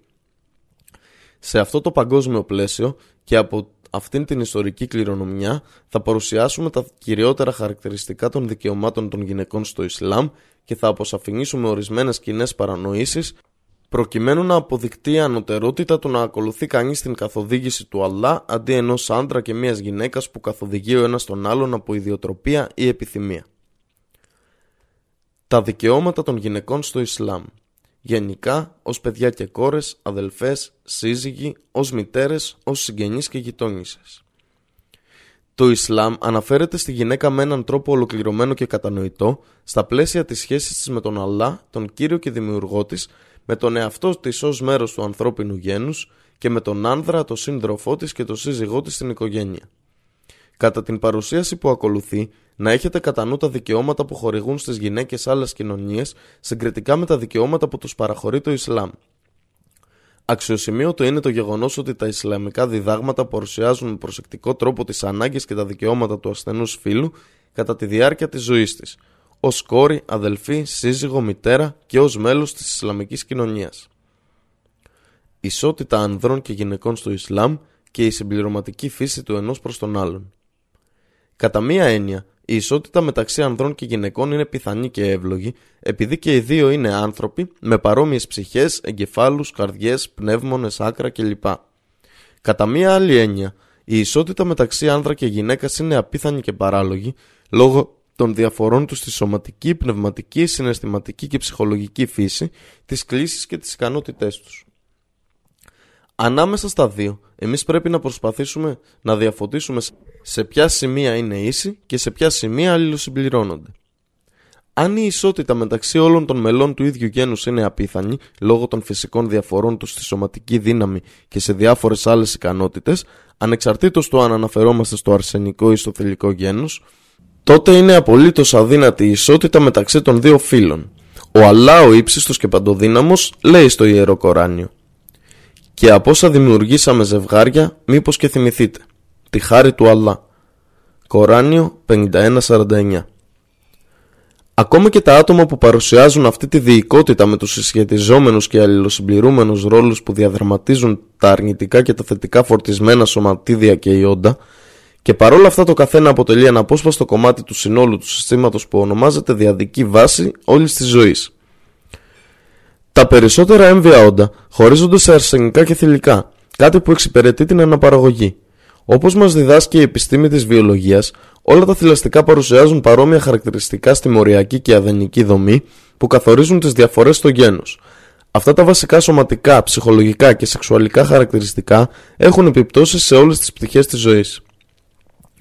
Είναι φυσικό ένας άνδρας να χρειάζεται και ταυτόχρονα να έχει το αίσθημα της ολοκλήρωσης με μια γυναίκα και μια γυναίκα με έναν άνδρα, καθώς δημιουργούνται ο ένας από τον άλλον και ο ένας για τον άλλον. Καθένας είναι αχώριστα δεμένος με τον άλλον. Δεν μπορούν να βρουν την ολοκλήρωση παρά μόνο με τη συντροφιά του άλλου ως νόμιμου και αξιότιμου συζύγου και συντρόφου, όπως λέει ο Αλλά στο μεγαλειώδες βιβλίο του, το Κοράνιο. Ω εσείς οι άνθρωποι, σας έχουμε πλάσει από ένα αρσενικό και ένα θηλυκό και σας κάναμε σε λαούς και φυλές για να γνωρίζεστε μεταξύ σας και όχι για να καταφρονεί ο ένας τον άλλον. Βέβαια, ο πιο τιμημένος από εσάς στα μάτια του Αλλά είναι ο πιο ευσεβής ανάμεσά σας. Και ο Αλλά είναι αλίμ, παντογνώστης και χαμπύρ γνωρίζει πλήρως για όλα τα πράγματα. Κοράνιο 49-13 Σε πολλές περιπτώσεις, το Ισλάμ αντιμετωπίζει τις γυναίκες ως ίσες με τους άνδρες Μερικές από αυτές τις περιπτώσεις παραντίθενται παρακάτω. Στις επόμενες ενότητες θα επεκταθούμε σε αυτά τα ζητήματα σε διάφορα πλαίσια. Πρώτον, οι άνδρες και οι γυναίκες είναι ίσοι όσον αφορά την ανθρώπινη υπόστασή τους. Το Ισλάμ δεν κατηγοριοποιεί τις γυναίκες, για παράδειγμα, ως την πηγή κάθε κακού στον κόσμο λόγω κάποιου προπατορικού αμαρτήματος που στάθηκε η αιτία να εκδιωθεί ο Αδάμ από τον παράδεισο, ή λόγω του ότι άνοιξε το κουτί της Πανδώρας όπου διδάσκουν κάποια άλλα δόγματα και μύθοι. Ο Αλλά ο ύψιστος και παντοδύναμος αναφέρει στο Ιερό Κοράνιο. «Ο άνθρωποι, να φοβάστε τον Κύριό σας, ο οποίος σας έπλασε από ένα και μόνο άτομο, τον Αδάμ, και από αυτόν έπλασε τη σύζυγό του, την Εύα, και από αυτούς τους δύο έπλασε πολλούς άνδρες και γυναίκες, και να φοβάστε τον Αλλά, στο όνομα του οποίου ζητάτε ο ένας από τον άλλο, δηλαδή όταν κάποιος ζητάει κάτι από κάποιον άλλον και του λέει στο όνομα του Αλλά να κάνεις αυτό και μην διακόπτετε τους δεσμούς της μήτρας, τους συγγενικούς. Στα αλήθεια, ο Αλλά είναι παρατηρητής πάνω σας. Κοράνιο 4.1 Επίσης, ο Αλλά αναφέρει στο Ιερό Κοράνιο. Νομίζει ο άνθρωπος που δυσπιστεί για την Ανάσταση ότι θα παραμεληθεί χωρίς να τιμωρηθεί ή να ανταμυφθεί ή πιστεύει ότι θα ζει σε αυτόν τον κόσμο χωρίς εντολές ή απαγορεύσεις; Δεν ήταν μια νούτφα μείγμα ανδρικών και γυναικείων εκρήσεων σπέρματος που χύθηκε. Έπειτα έγινε άλακα, κρεμάμενος θρόμβος αίματος. Έπειτα ο Αλδά τον έπλασε και του έδωσε μορφή σε αρμονικές αναλογίες και έκανε από αυτόν τα δύο φύλλα αρσενικό και θηλυκό. Δεν είναι λοιπόν ικανός να αναστήσει τους νεκρούς; Κοράνιο 75-36-40 Ο Αλλά επεξήγησε σε αυτά τα εδάφια ότι έπλασε και τα δύο φύλλα από μία μοναδική πηγή δεν υπάρχει καμία διαφορά ανάμεσα στα δύο φύλλα όσον αφορά την ανθρώπινη υπόσταση και το καθένα συμπληρώνει το άλλο στα δύο γέννη του ίδιου είδους. Το Ισλάμ κατάργησε και ακύρωσε όλους τους προηγούμενους άδικους νόμους που υποβίβαζαν τις γυναίκες, ορίζοντάς τες ως κατώτερες ποιοτικά και κατά τη φύση. Ο προφήτης του Αλλά είπε «Στα αλήθεια οι γυναίκες είναι τα δίδυμα των ανδρών». Αμπου Νταούντ. Δεύτερον, Ίσα θρησκευτικά καθήκοντα και τελετουργικά απαιτούνται από τις γυναίκες και τους άντρες. Η μαρτυρία της πίστης, σαχάντα, η προσευχή, σαλά, η υποχρεωτική ελεημοσύνη, ζακά, η νηστεία, σάουμ και το προσκύνημα, χάτζ, απαιτούνται εξίσου και από τους δύο. Σε κάποιες περιπτώσεις, οι απαιτήσεις είναι λίγο ευκολότερες για τις γυναίκες ώστε να απαλληλθούν οι ιδιαίτερες δυσκολίες που αντιμετωπίζουν. Για παράδειγμα, αναφορικά με την υγεία και τη σωματική τους κατάσταση, οι γυναίκες που βρίσκονται στην εμινόρια ή οι γυναίκες που αιμορραγούν και αναρώνουν μετά τον τοκετό, απαλλάσσονται από την υποχρέωση της προσευχής και της νηστείας. Η γυναίκα πρέπει να αναπληρώσει τις ημέρες που έχασε από την νηστεία λόγω των προαναφερθέντων, μα όχι και τις προσευχές, καθώς κάτι τέτοιο θα ήταν πολύ επαχθές. Τρίτον, οι άνδρες και οι γυναίκες έχουν παρόμοιες αμοιβές για την υπακοή και ποινές για την ανυπακοή σε αυτόν τον κόσμο και στη μέλουσα ζωή. Ο Αλλά αναφέρει στο Ιερό Κοράνιο. Όποιος εκτελεί ενάρετες πράξεις, είτε άνδρας είτε γυναίκα, ενώ είναι πιστός, στα αλήθεια θα τον κάνουμε να ζήσει μια καλή ζωή και θα τους ανταμείψουμε σίγουρα με αμοιβή ανάλογα με τα καλύτερα από όσα έκαναν. Κοράνιο 1697 Ο Κύριος, ο πιο μεγαλειώδης, λέει Σίγουρα για τους μουσουλμάνους και για τις μουσουλμάνες, για τους πιστούς και τις πιστές, για τους υπάκουους με υποταγή και τις υπάκουες με υποταγή, για τους ειλικρινείς άνδρες και τις ειλικρινείς γυναίκες, για τους υπομονετικούς και για τις υπομονετικές, για τους ευλαβείς άνδρες και τις ευλαβείς γυναίκες, για τους άνδρες που δίνουν ελεημοσύνη και τις γυναίκες που δίνουν ελεημοσύνη, για τους άνδρες που νηστεύουν και για τις γυναίκες που νηστεύουν, για τους άνδρες που διαφυλάσσουν την αγνότητά τους και τις γυναίκες που τη διαφυλάσσουν, για τους άνδρες που μνημονεύουν τον Αλλά πολύ και για τις γυναίκες που τον μνημονεύουν, για όλους αυτούς ο Αλλά έχει ετοιμάσει συγχώρεση και μια σπουδαία αμοιβή. Κοράνιο 33-35 Τέταρτον, οι γυναίκες έχουν τις ίδιες ηθικές υποχρεώσεις και τα ίδια γενικά δικαιώματα με τους άνδρες αναφορικά με τη διαφύλαξη της αγνότητας, την ακαιρεότητα και την προσωπική τιμή και το σεβασμό κτλ. Δεν επιτρέπεται να κρίνονται με δύο μέτρα και δύο σταθμά. Για παράδειγμα, Όσοι κατηγορούν ψευδό μια αγνή γυναίκα για μοιχεία ή παράνομη συνουσία, τιμωρούνται δημοσίως. Ο Αλλά ο ύψιστος αναφέρει στο ιερό Κοράνιο. Και εκείνοι που συκοφαντούν τις αγνές γυναίκες και δεν παρουσιάζουν τέσσερις μάρτυρες, τότε χτυπήστε τους με 80 μαστιγώματα και απορρίψτε, μη δέχεστε ποτέ καμία μαρτυρία από αυτούς για πάντα. Πράγματι, εκείνοι είναι οι φασικούν. Ψεύτες αποκλίνοντες από το δρόμο του Αλλά. Κοράνιο 24-4 Πέμπτον, οι γυναίκες έχουν τις ίδιες ικανότητες και επιτρέπεται να ασχολούνται με οικονομικά ζητήματα και με ζητήματα ιδιοκτησίας. Σύμφωνα με τον Ισλαμικό νόμο, οι γυναίκες μπορούν να κατέχουν περιουσία, να αγοράζουν, να πολλούν και να συμμετέχουν σε οποιαδήποτε οικονομική συναλλαγή χωρίς την ανάγκη της επίβλεψης από κηδεμόνα και χωρίς κανέναν περιορισμό. Κατάσταση ανήκουστη σε πολλές κοινωνίες μέχρι τη σύγχρονη εποχή. Έκτον, το Ισλάμ υποδεικνύει ότι ένας άνδρας που τιμά, σέβεται και αντιμετωπίζει τις γυναίκες με δικαιοσύνη και ακαιρεότητα, διαθέτει μια υγιή και ενάρετη προσωπικότητα, ενώ κάποιος που συμπεριφέρεται άσχημα και κακομεταχειρίζεται τις γυναίκες αποτελεί έναν ανήθικο και ανάξιο σεβασμού άνδρα.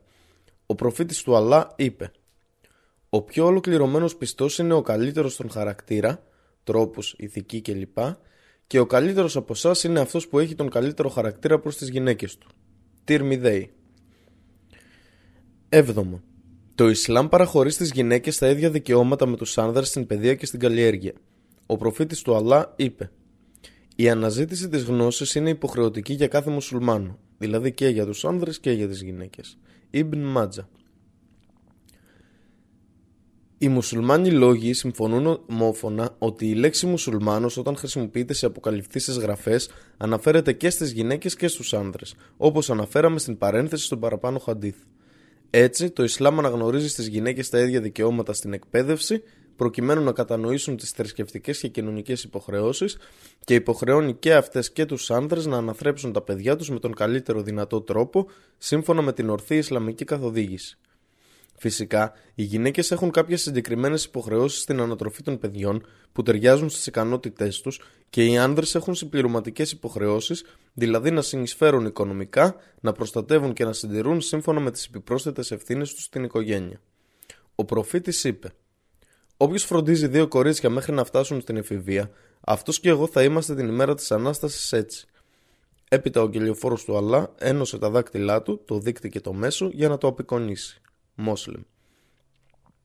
Ο προφήτης είπε επίσης Όποιος έχει μία κόρη και δεν την έθαψε ζωντανή, όπως κάνανε οι Άραβες πριν το Ισλάμ, και δεν την πρόσβαλε και δεν προτίμησε το γιο του από αυτήν, τότε ο Αλλά θα τον εισάγει στον παράδεισο. Σχετικά με τις σκλάβες, ο προφήτης είπε Όποιος κατέχει μία σκλάβα και την εκπαιδεύει στο να έχει τους καλύτερους και ηθικότερους τρόπους, τη διδάσκει καλά και έπειτα την απελευθερώνει και την παντρεύεται, τότε θα λάβει διπλή αμοιβή. Αλμπουχάρι. 8.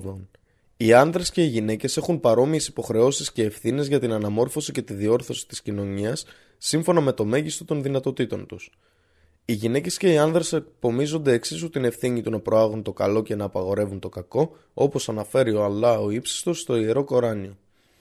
Οι πιστοί, άνδρες και γυναίκες, είναι αουλιά και οι δαιμόνες βοηθοί, υποστηρικτές και προστάτες ο ένας για τον άλλο, διατάζουν το καλό και απαγορεύουν το κακό, εκτελούν τις προσευχές τους και παραχωρούν ζακά, υποχρεωτική ελεημοσύνη, και υπακούν τον Αλλά και τον αγγελιοφόρο του. Ο Αλλά θα τους ελεήσει. Στα αλήθεια, ο Αλλά είναι Αζίζ, παντοδύναμος ανίκητος και Χακίμ, πάνσοφος. Κοράνιο 971 Ένατον.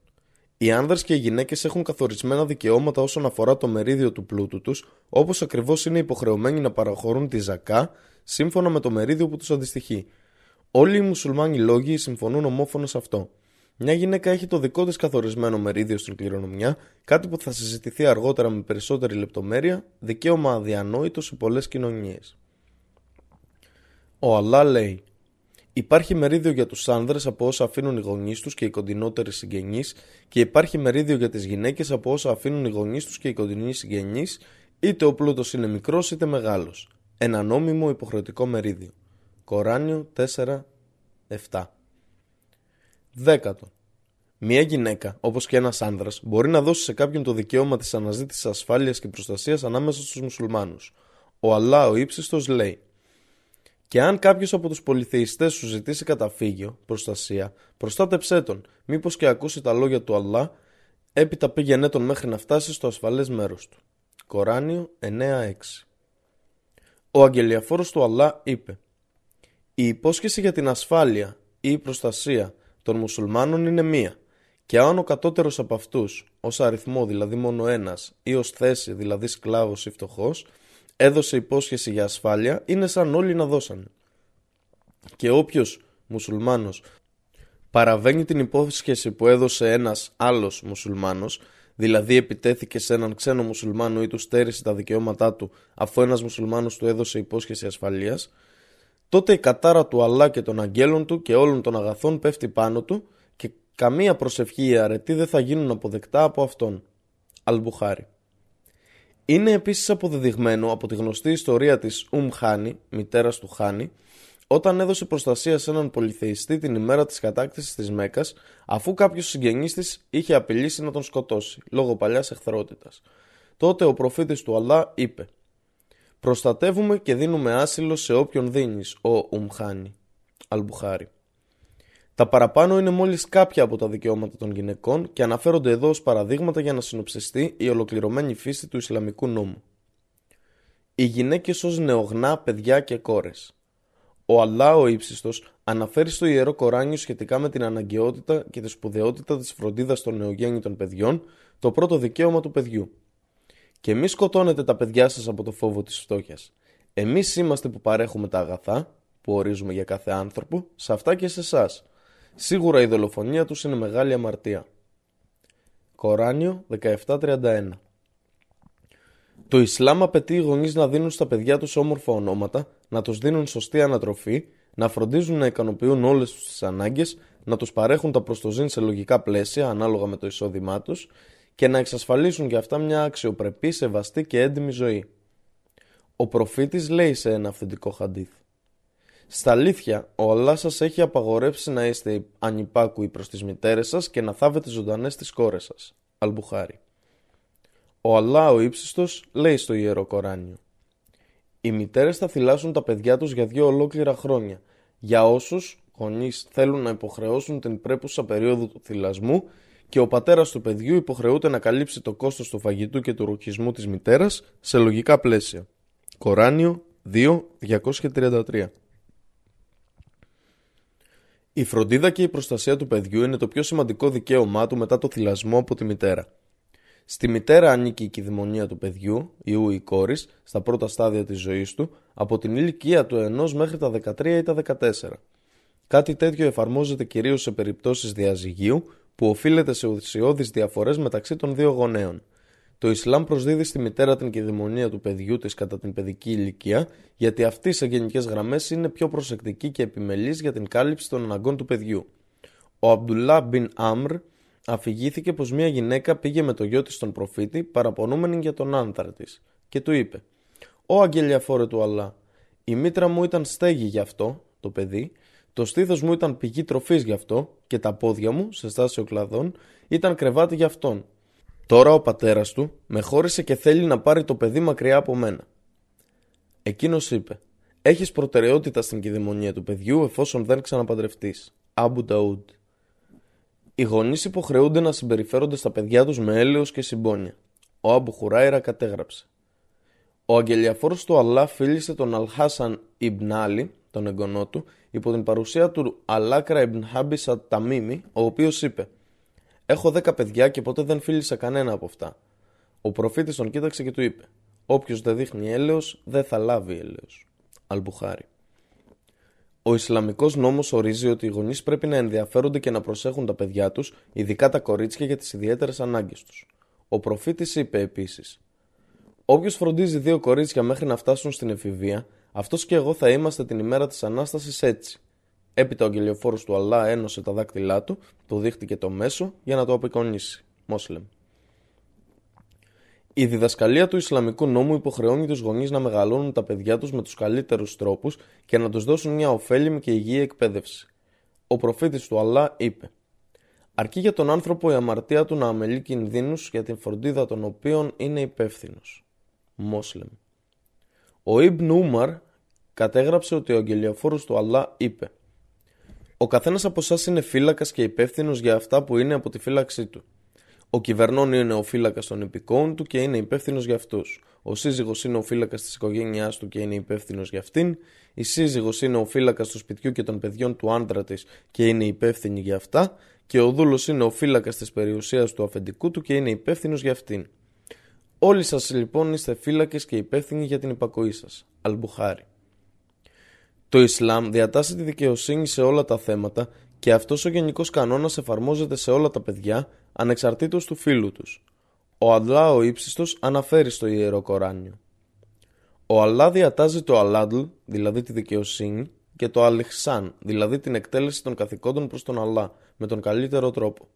Και το Ιτάι Διελ Κόρμπα, το να δίνει στους συγγενείς σου τα δικαιώματά τους, με το να τους συμπεριφέρεστε κάλλιστα και με το να διατηρήσετε ενούς δεσμούς μαζί τους, και απαγορεύει το Αλφαχσά, κάθε, κάθε εσχρή πράξη, και το Αλμούνκαρ, οτιδήποτε απαγορεύεται κατά τον Ισλαμικό νόμο και το αλμπάγι, κάθε είδους καταπίεση και αδίκου. Σας νουθετεί ώστε να το λάβετε σοβαρά υπόψη. Κοράνιο 1690 Η Αΐσα, σύζυγος του προφήτη και μητέρα των πιστών, η ευαρέστηση του Αλλά επ' αυτής, είπε «Μια φτωχή γυναίκα ήρθε στην πόρτα μου με δύο μικρά παιδιά. Τους προσέφερα τρεις χουρμάδες, εφόσον δεν είχα κάτι άλλο. Έδωσε σε καθένα από τα κοριτσάκια ένα χουρμά και σήκωσε το τρίτο στο στόμα της για να τον φάει. Και τα δύο κορίτσια ήθελαν να φάνε περισσότερο, έτσι έκοψε τον τελευταίο χουρμά στα δύο και έδωσε από μισό σε κάθε μία από τις κόρες της. Θαύμασα την πράξη της γυναίκας και έτσι είπα την ιστορία του στον προφήτη του Αλλά, ο οποίος είπε μόλις την άκουσε. Στα αλήθεια, ο Αλλά έκανε υποχρεωτικό τον παράδεισο για αυτήν λόγω αυτής της πράξης της. Μόσλεμ. Και σε μια άλλη αυθεντική αφήγηση είπε στο τέλος Όποιος δοκιμάζεται στο πόσο νοιάζεται για τις κόρες του, αυτές οι κόρες θα γίνουν σκέπασμα για αυτόν από το πύρ της κολάσεως. Αλμπουχάρη. Το Ισλάμ καλεί για ηλική και συναισθηματική δικαιοσύνη και για δίκαιη φροντίδα από τους δύο γονείς στα παιδιά τους, ανεξαρτήτως του φίλου τους. Δεν πρέπει να δίνεται ιδιαίτερη προτίμηση σε ένα αγόρι σε σχέση με ένα κορίτσι, ούτε το αντίστροφο. Ο προφήτης του Αλλά είπε σε έναν από τους συντρόφους του, ο οποίος έδωσε δώρο σε ένα μόνο από τα παιδιά του. «Έδωσε σε όλα τα παιδιά σου όπως σε αυτό». Εκείνος είπε «Όχι». Ο προφήτης του είπε «Τότε μη με κάνεις να μαρτυρώ σε μία αδικία». Μόσλεμ. Ο προφήτης του Αλλά επίσης είπε «Όταν χαρίζετε δώρα στα παιδιά σας, να τα μοιράζετε δίκαια μεταξύ τους. Στα αλήθεια, αν θα προτιμούσα έναν από τον άλλον, θα προτιμούσα τα κορίτσια από τα αγόρια. Το Ισλάμ δίνει έμφαση στη σημασία της φροντίδας των ορφανών. Το να είναι ένα παιδί ορφανό έχει πολύ μεγάλες αρνητικές επιπτώσεις στην πνευματική και τη συναισθηματική κατάστασή του. Αυτό μπορεί να οδηγήσει το ορφανό σε αποκλίνουσα συμπεριφορά ή σε διαφθορά, ειδικά αν ζει σε μια κοινωνία που δεν του παρέχει τη φροντίδα που του αναλογεί, δεν του εκπληρώνει τις ανάγκες του και δεν το αντιμετωπίζει με ευγένεια και συμπόνια. Το Ισλάμ δίνει ιδιαίτερη προσοχή στην ευημερία των ορφανών, είτε είναι αγόρια είτε κορίτσια. Απαιτεί από τους άμεσους συγγενείς του να το παράσχουν σωστή φροντίδα. Αν δεν υπάρχουν συγγενείς, τότε η φροντίδα του και η διευθέτηση των προβλημάτων του γίνονται χρέος της Ισλαμικής κοινωνίας. Ο Αλλά ο ύψιστο αναφέρει στο ιερό Κοράνιο. Επομένως, μην καταπιέζετε τα ορφανά. Κοράνιο 93.9 Ο Αλλά ο ύψιστος λέει επίσης στο Ιερό Κοράνιο Εκείνοι που καταναλώνουν άδικα την περιουσία των ορφανών στα αλήθεια καταναλώνουν μόνο μια φωτιά στις κοιλιές τους και θα καούν στο φλογερό πυρ. Κοράνιο 4.10 Ο προφήτης του Αλλά είπε «Να φοβάστε τον Αλλά ώστε να μην αδικήσετε τα δικαιώματα των δύο αδύναμων ατόμων, των ορφανών και των γυναικών». Άχμαντ εδώ υποδεικνύει τη μεγάλη αμαρτία του να διαπράξει κανείς κακό ή αδικία σε αυτούς τους δύο που, λόγω της φυσικής τους αδυναμίας μέσα στην κοινωνία, συχνά παραμελούνται ή στερούνται των δικαιωμάτων τους. Ο προφήτης του Αλλά είπε επίσης: Αποφύγετε τις επτά θεμελιώδεις αμαρτίες που οδηγούν στην καταστροφή. Οι σύντροφοι ρώτησαν: Ω προφήτη του Αλλά, ποιες είναι οι επτά αμαρτίες, εκείνος είπε: Η απόδοση εταίρων στον Αλλά στη λατρεία η δολοφονία μιας ανθρώπινης ψυχής χωρίς δίκαιο λόγο, η διάπραξη μοιχείας, η λήψη τόκων, ο σφετερισμός του πλούτου ενός ορφανού, η ψευδορκία και η κατηγορία μιας αθώας, αγνής, πιστής γυναίκας για μοιχεία. Αλμπουχάρη. Έχουν καταγραφεί πολλές άλλες δηλώσεις του προφήτη που παροτρύνουν τους πιστούς μουσουλμάνους να γίνονται ανάδοχοι ορφανών, να τα φροντίζουν σωστά, να είναι ευγενικοί απέναντί τους και να επιδεικνύουν σε αυτά αγάπη και στοργή. Για παράδειγμα είπε «Εγώ και ο κηδεμόνας ενός ορφανού είμαστε σαν αυτά τα δύο στον παράδεισο». Έπειτα ένωσε τα δύο δάκτυλά του, το δίχτυ και το μέσο, για να απεικονίσει αυτό που εννοούσε. Αλμπουχάρη. Το Ισλάμ ενδιαφέρεται για τα νόθα παιδιά που χωρίς να είναι δικό τους το φταίξιμο δεν αναγνωρίζονται από τους γονείς τους. Απαιτείται από την Ισλαμική κυβέρνηση η σωστή φροντίδα αυτών των παιδιών, όπως ακριβώς κάθε ορφανού, ώστε να γίνουν με το θέλημα του Αλλά φυσιολογικά και ωφέλιμα μέλη της κοινωνίας. Όπως είπε ο προφήτης ως γενικό κανόνα φιλανθρωπίας, έχετε αμοιβή για την αγαθοεργία σε κάθε ζωντανό Αλμπουχάρι. Ο Ισλαμικός νόμος υποχρεώνει τους πατέρες ή τους κηδεμόνες να ζητούν τη γνώμη της κόρης τους όσον αφορά το γάμο, καθώς η γνώμη της κόρης αποτελεί θεμέλιο για την εγκυρότητα του γάμου είναι ελεύθερη από κάθε εξαναγκασμό και μπορεί να αποδεχτεί ή να απορρίψει μια πρόταση γάμου. Ο προφήτης του Αλλά είπε «Μια διαζευγμένη γυναίκα ή χείρα δεν πρέπει να παντρευτεί χωρίς τη συγκατάθεσή της και μια παρθένα δεν πρέπει να παντρευτεί χωρίς την άδειά της». Τον ρώτησαν «Και πώς δίνει την έγκρισή της ο αγγελιοφόρη του Αλλά» Εκείνος είπε «Μένει σιωπηλή» αποσυστολή και δεν εκφράζει την αντίθεσή της. Αλμπουχάρη. Ο Ιμάμ Μάχματ και άλλοι κατέγραψαν ότι η Αΐσα, η ευαρέστηση του Αλλά επ' αυτής, είπε Μια γυναίκα πήγε στον προφήτη του Αλλά και είπε «Ο προφήτη του Αλλά, ο πατέρας μου με πάντρεψε στον ανιψιό του για να ανέβει η κοινωνική του θέση. Ο προφήτης του Αλλά της έδωσε το ελεύθερο να αποφασίσει αν θα δεχτεί ή αν θα απορρίψει το γάμο. Εκείνη είπε Τώρα εγκρίνω αυτό που μου έκανε ο πατέρας μου, μα ήθελα να διδάξω τις υπόλοιπες γυναίκες ότι ο πατέρας τους δεν έχει κανένα δικαίωμα πάνω σε αυτό το θέμα να τις αναγκάσουν να παντρευτούν όποιον θέλουν εκείνοι. Άχμαντ. Οι γυναίκες ως σύζυγοι Ο Αλλά ο ύψιστος λέει στο Ιερό Κοράνιο και από τα σημεία του είναι το ότι έπλασε για σας συζύγους από εσάς τους ίδιους για να βρείτε ειρήνη και ανάπαυση σε αυτές και έχει θέση μεταξύ σας στοργή και έλεος. Στα αλήθεια, σε αυτό υπάρχουν σημεία για τους ανθρώπους που συλλογίζονται. Κοράνιο 30-21 ένα από τα μεγαλύτερα σημεία της φιλανθρωπίας, του ελέους και της δύναμης του Αλλά, του υψίστου, είναι ότι έπλασε για τους ανθρώπους συντρόφους τον έναν από τον άλλον, ώστε να παρηγορούνται, να ικανοποιούνται και να βοηθούνται ο ένας από τον άλλον. Το βασικό θεμέλιο της κοινωνίας είναι η οικογένεια και οι δύο σύζυγοι είναι σύντροφοι συνέτεροι στην οικογένεια πάνω στην οποία βασίζεται το μουσουλμανικό σπίτι. Για την επιτυχία της οικογένειας και την ηρεμία του σπιτιού, Το Ισλάμ παραχωρεί σε καθέναν από τους συζύγους συγκεκριμένα δικαιώματα και υποχρεώσεις. Στην ενότητα που ακολουθεί θα επικεντρωθούμε μόνο στα δικαιώματα της συζύγου. Πρίκα η πρίκα αποτελεί δικαίωμα κάθε νύφης κατά το γάμο. Το συμφωνητικό γάμο δεν θεωρείται νόμιμο και ολοκληρωμένο παρά μόνο μέχρι να καθοριστεί μια πρίκα. Αυτό το δικαίωμα δεν μπορεί να αντιστερηθεί, μπορεί η νύφη να το εγκρίνει μετά την ολοκλήρωση του συμφωνητικού του γάμου. Η πρίκα ανήκει στη γυναίκα που έρχεται σε γάμο και εκείνη έχει την ελευθερία να πράξει όπως θέλει με αυτήν μετά την ολοκλήρωση του συμφωνητικού. Ο Αλλά ο ύψιστος λέει στο ιερό Κοράνιο και δώστε στις γυναίκες που παντρεύεστε την πρίκα τους μέσα από την καρδιά σας. Μα αν σας παραχωρήσουν κάποιο μέρος της από τη δική τους καλή θέληση, να το πάρετε και να το απολαύσετε, χωρίς κανένα φόβο, αφού ο Allah σας το επέτρεψε. Κοράνιο 4.4 Ο σύζυγος δεν έχει δικαίωμα να πάρει πίσω τίποτα από την πρίκα αν στο μέλλον αποφασίσει να πάρει διαζύγιο. Ο Αλλά ο ύψιστος αναφέρει στο Ιερό Κοράνιο. Αν θελήσετε να τις αντικαταστήσετε μία σύζυγο με μία άλλη και τις έχετε δώσει μία τεράστια πρίκα, μην πάρετε πίσω ούτε το ελάχιστο από αυτήν. Θα την παίρνατε μέσω ψεύδους και προφανής αμαρτιάς.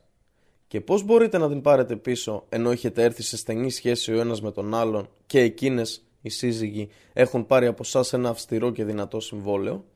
Κοράνιο 4, 20 21 αυτό το εδάφιο υποδεικνύει την ιερότητα των γαμήλιων όρκων και την οικειότητα της σχέσης του γάμου, καθώς και το δικαίωμα της διατήρησης του δώρου της πρίκας στην περίπτωση διαζυγίου. Ο Αλλά ο ύψιστος αναφέρει επίσης στο Ιερό Κοράνιο. Όσοι που πιστεύετε, απαγορεύετε να παίρνετε τις συζύγους των πατέρων σας ως κληρονομιά, για να τις μεταχειρίζεστε όπως θέλετε ή να τις αποτρέψετε από το να παντρευτούν άλλον άνδρα ή να τις κάνετε να παντρευτούν άλλον άνδρα. Παρά τη θέλησή τους και μην αντιμετωπίζετε τη σύζυγου σας με σκληρότητα ώστε να παίρνετε μέρος της πρίκας που τους έχετε δώσει, εκτός και αν διαπράξουν φανερή φάχησα, παράνομη σεξουαλική σχέση. Σε αυτήν την περίπτωση επιτρέπετε να πάρετε πίσω την πρίκα. Να ζείτε μαζί τους με τον καλύτερο τρόπο. Αν τις μισείτε, είναι σαν να μισείτε κάποιο πράγμα και όλα φέρει μέσω αυτού πολλά καλά. Κοράνιο 4.19 αυτό το εδάφιο εξασφαλίζει τα δικαιώματα της συζύγου και την πλήρη δικαιοσύνη για τις γυναίκες, ακόμη και αν ο άνδρας την απεχθάνεται για οποιονδήποτε λόγο. Αυτό αναφέρεται επίσης σε ένα αυθεντικό χαντίθ, όπου ο Άμπου Χουράιρα ανέφερε ότι ο γελιοφόρος του Αλλά δήλωσε. Ένας πιστός δεν πρέπει να μισεί μια πιστή γυναίκα, δηλαδή τη σύζυγό του. Αν μισεί κάποιο από τα χαρακτηριστικά της, θα τον ευχαριστεί κάποιον άλλο. Μόσλιμ. Οικονομική υποστήριξη. Ο σύζυγος πρέπει να παρέχει αξιότιμη και επαρκή τροφή για την οικογένειά του σύμφωνα με την κατάσταση και τα μέσα του. Ο Αλλά ο ύψιστος λέει Α ξοδεύει ο ευκατάστατος άνδρας για τη χωρισμένη γυναίκα του και για το παιδί του, ανάλογα με τα μέσα που διαθέτει. Και αυτός που τα μέσα του είναι περιορισμένα, α ξοδεύει από ό,τι του έχει δώσει ο Αλλά. Ο Αλλά δεν τον υποθετεί βάρος σε κανέναν περισσότερο από ό,τι αγαθά του έχει δώσει. Ο Αλλά θα φέρει μετά από τη δυσκολία διευκόλυνση. Κοράνιο 65.7 Εάν ένας αρκετά πλούσιος άνδρας αρνείται να δαπανίσει για την οικογένειά του, σύμφωνα με το επίπεδο των πόρων του, η σύζυγος μπορεί να λάβει ένα μέρος του πλούτου του χωρίς εκείνος να το γνωρίζει, εκείνο που ικανοποιεί τις βασικές ανάγκες της και αυτές των παιδιών της, αποφεύγοντας σπατάλες και πολυτέλειες. Η Χίντ Μπινέτ Ούτμπα ήρθε στο προφήτη διαμαρτυρόμενη για το σύζυγό της λέγοντας ο σύζυγός μου είναι τσιγκούνης και δεν μου δίνει αρκετά χρήματα έτσι ώστε να καλύπτουν τις ανάγκες και τις δικές μου και του γιού μου. Εκτός από αυτά που παίρνω χωρίς να ξέρει. Εκείνος απάντησε: Πάρε ό,τι είναι αρκετό για σένα και το παιδί σου μέσα σε λογικά πλαίσια. Αλμπουχάρη.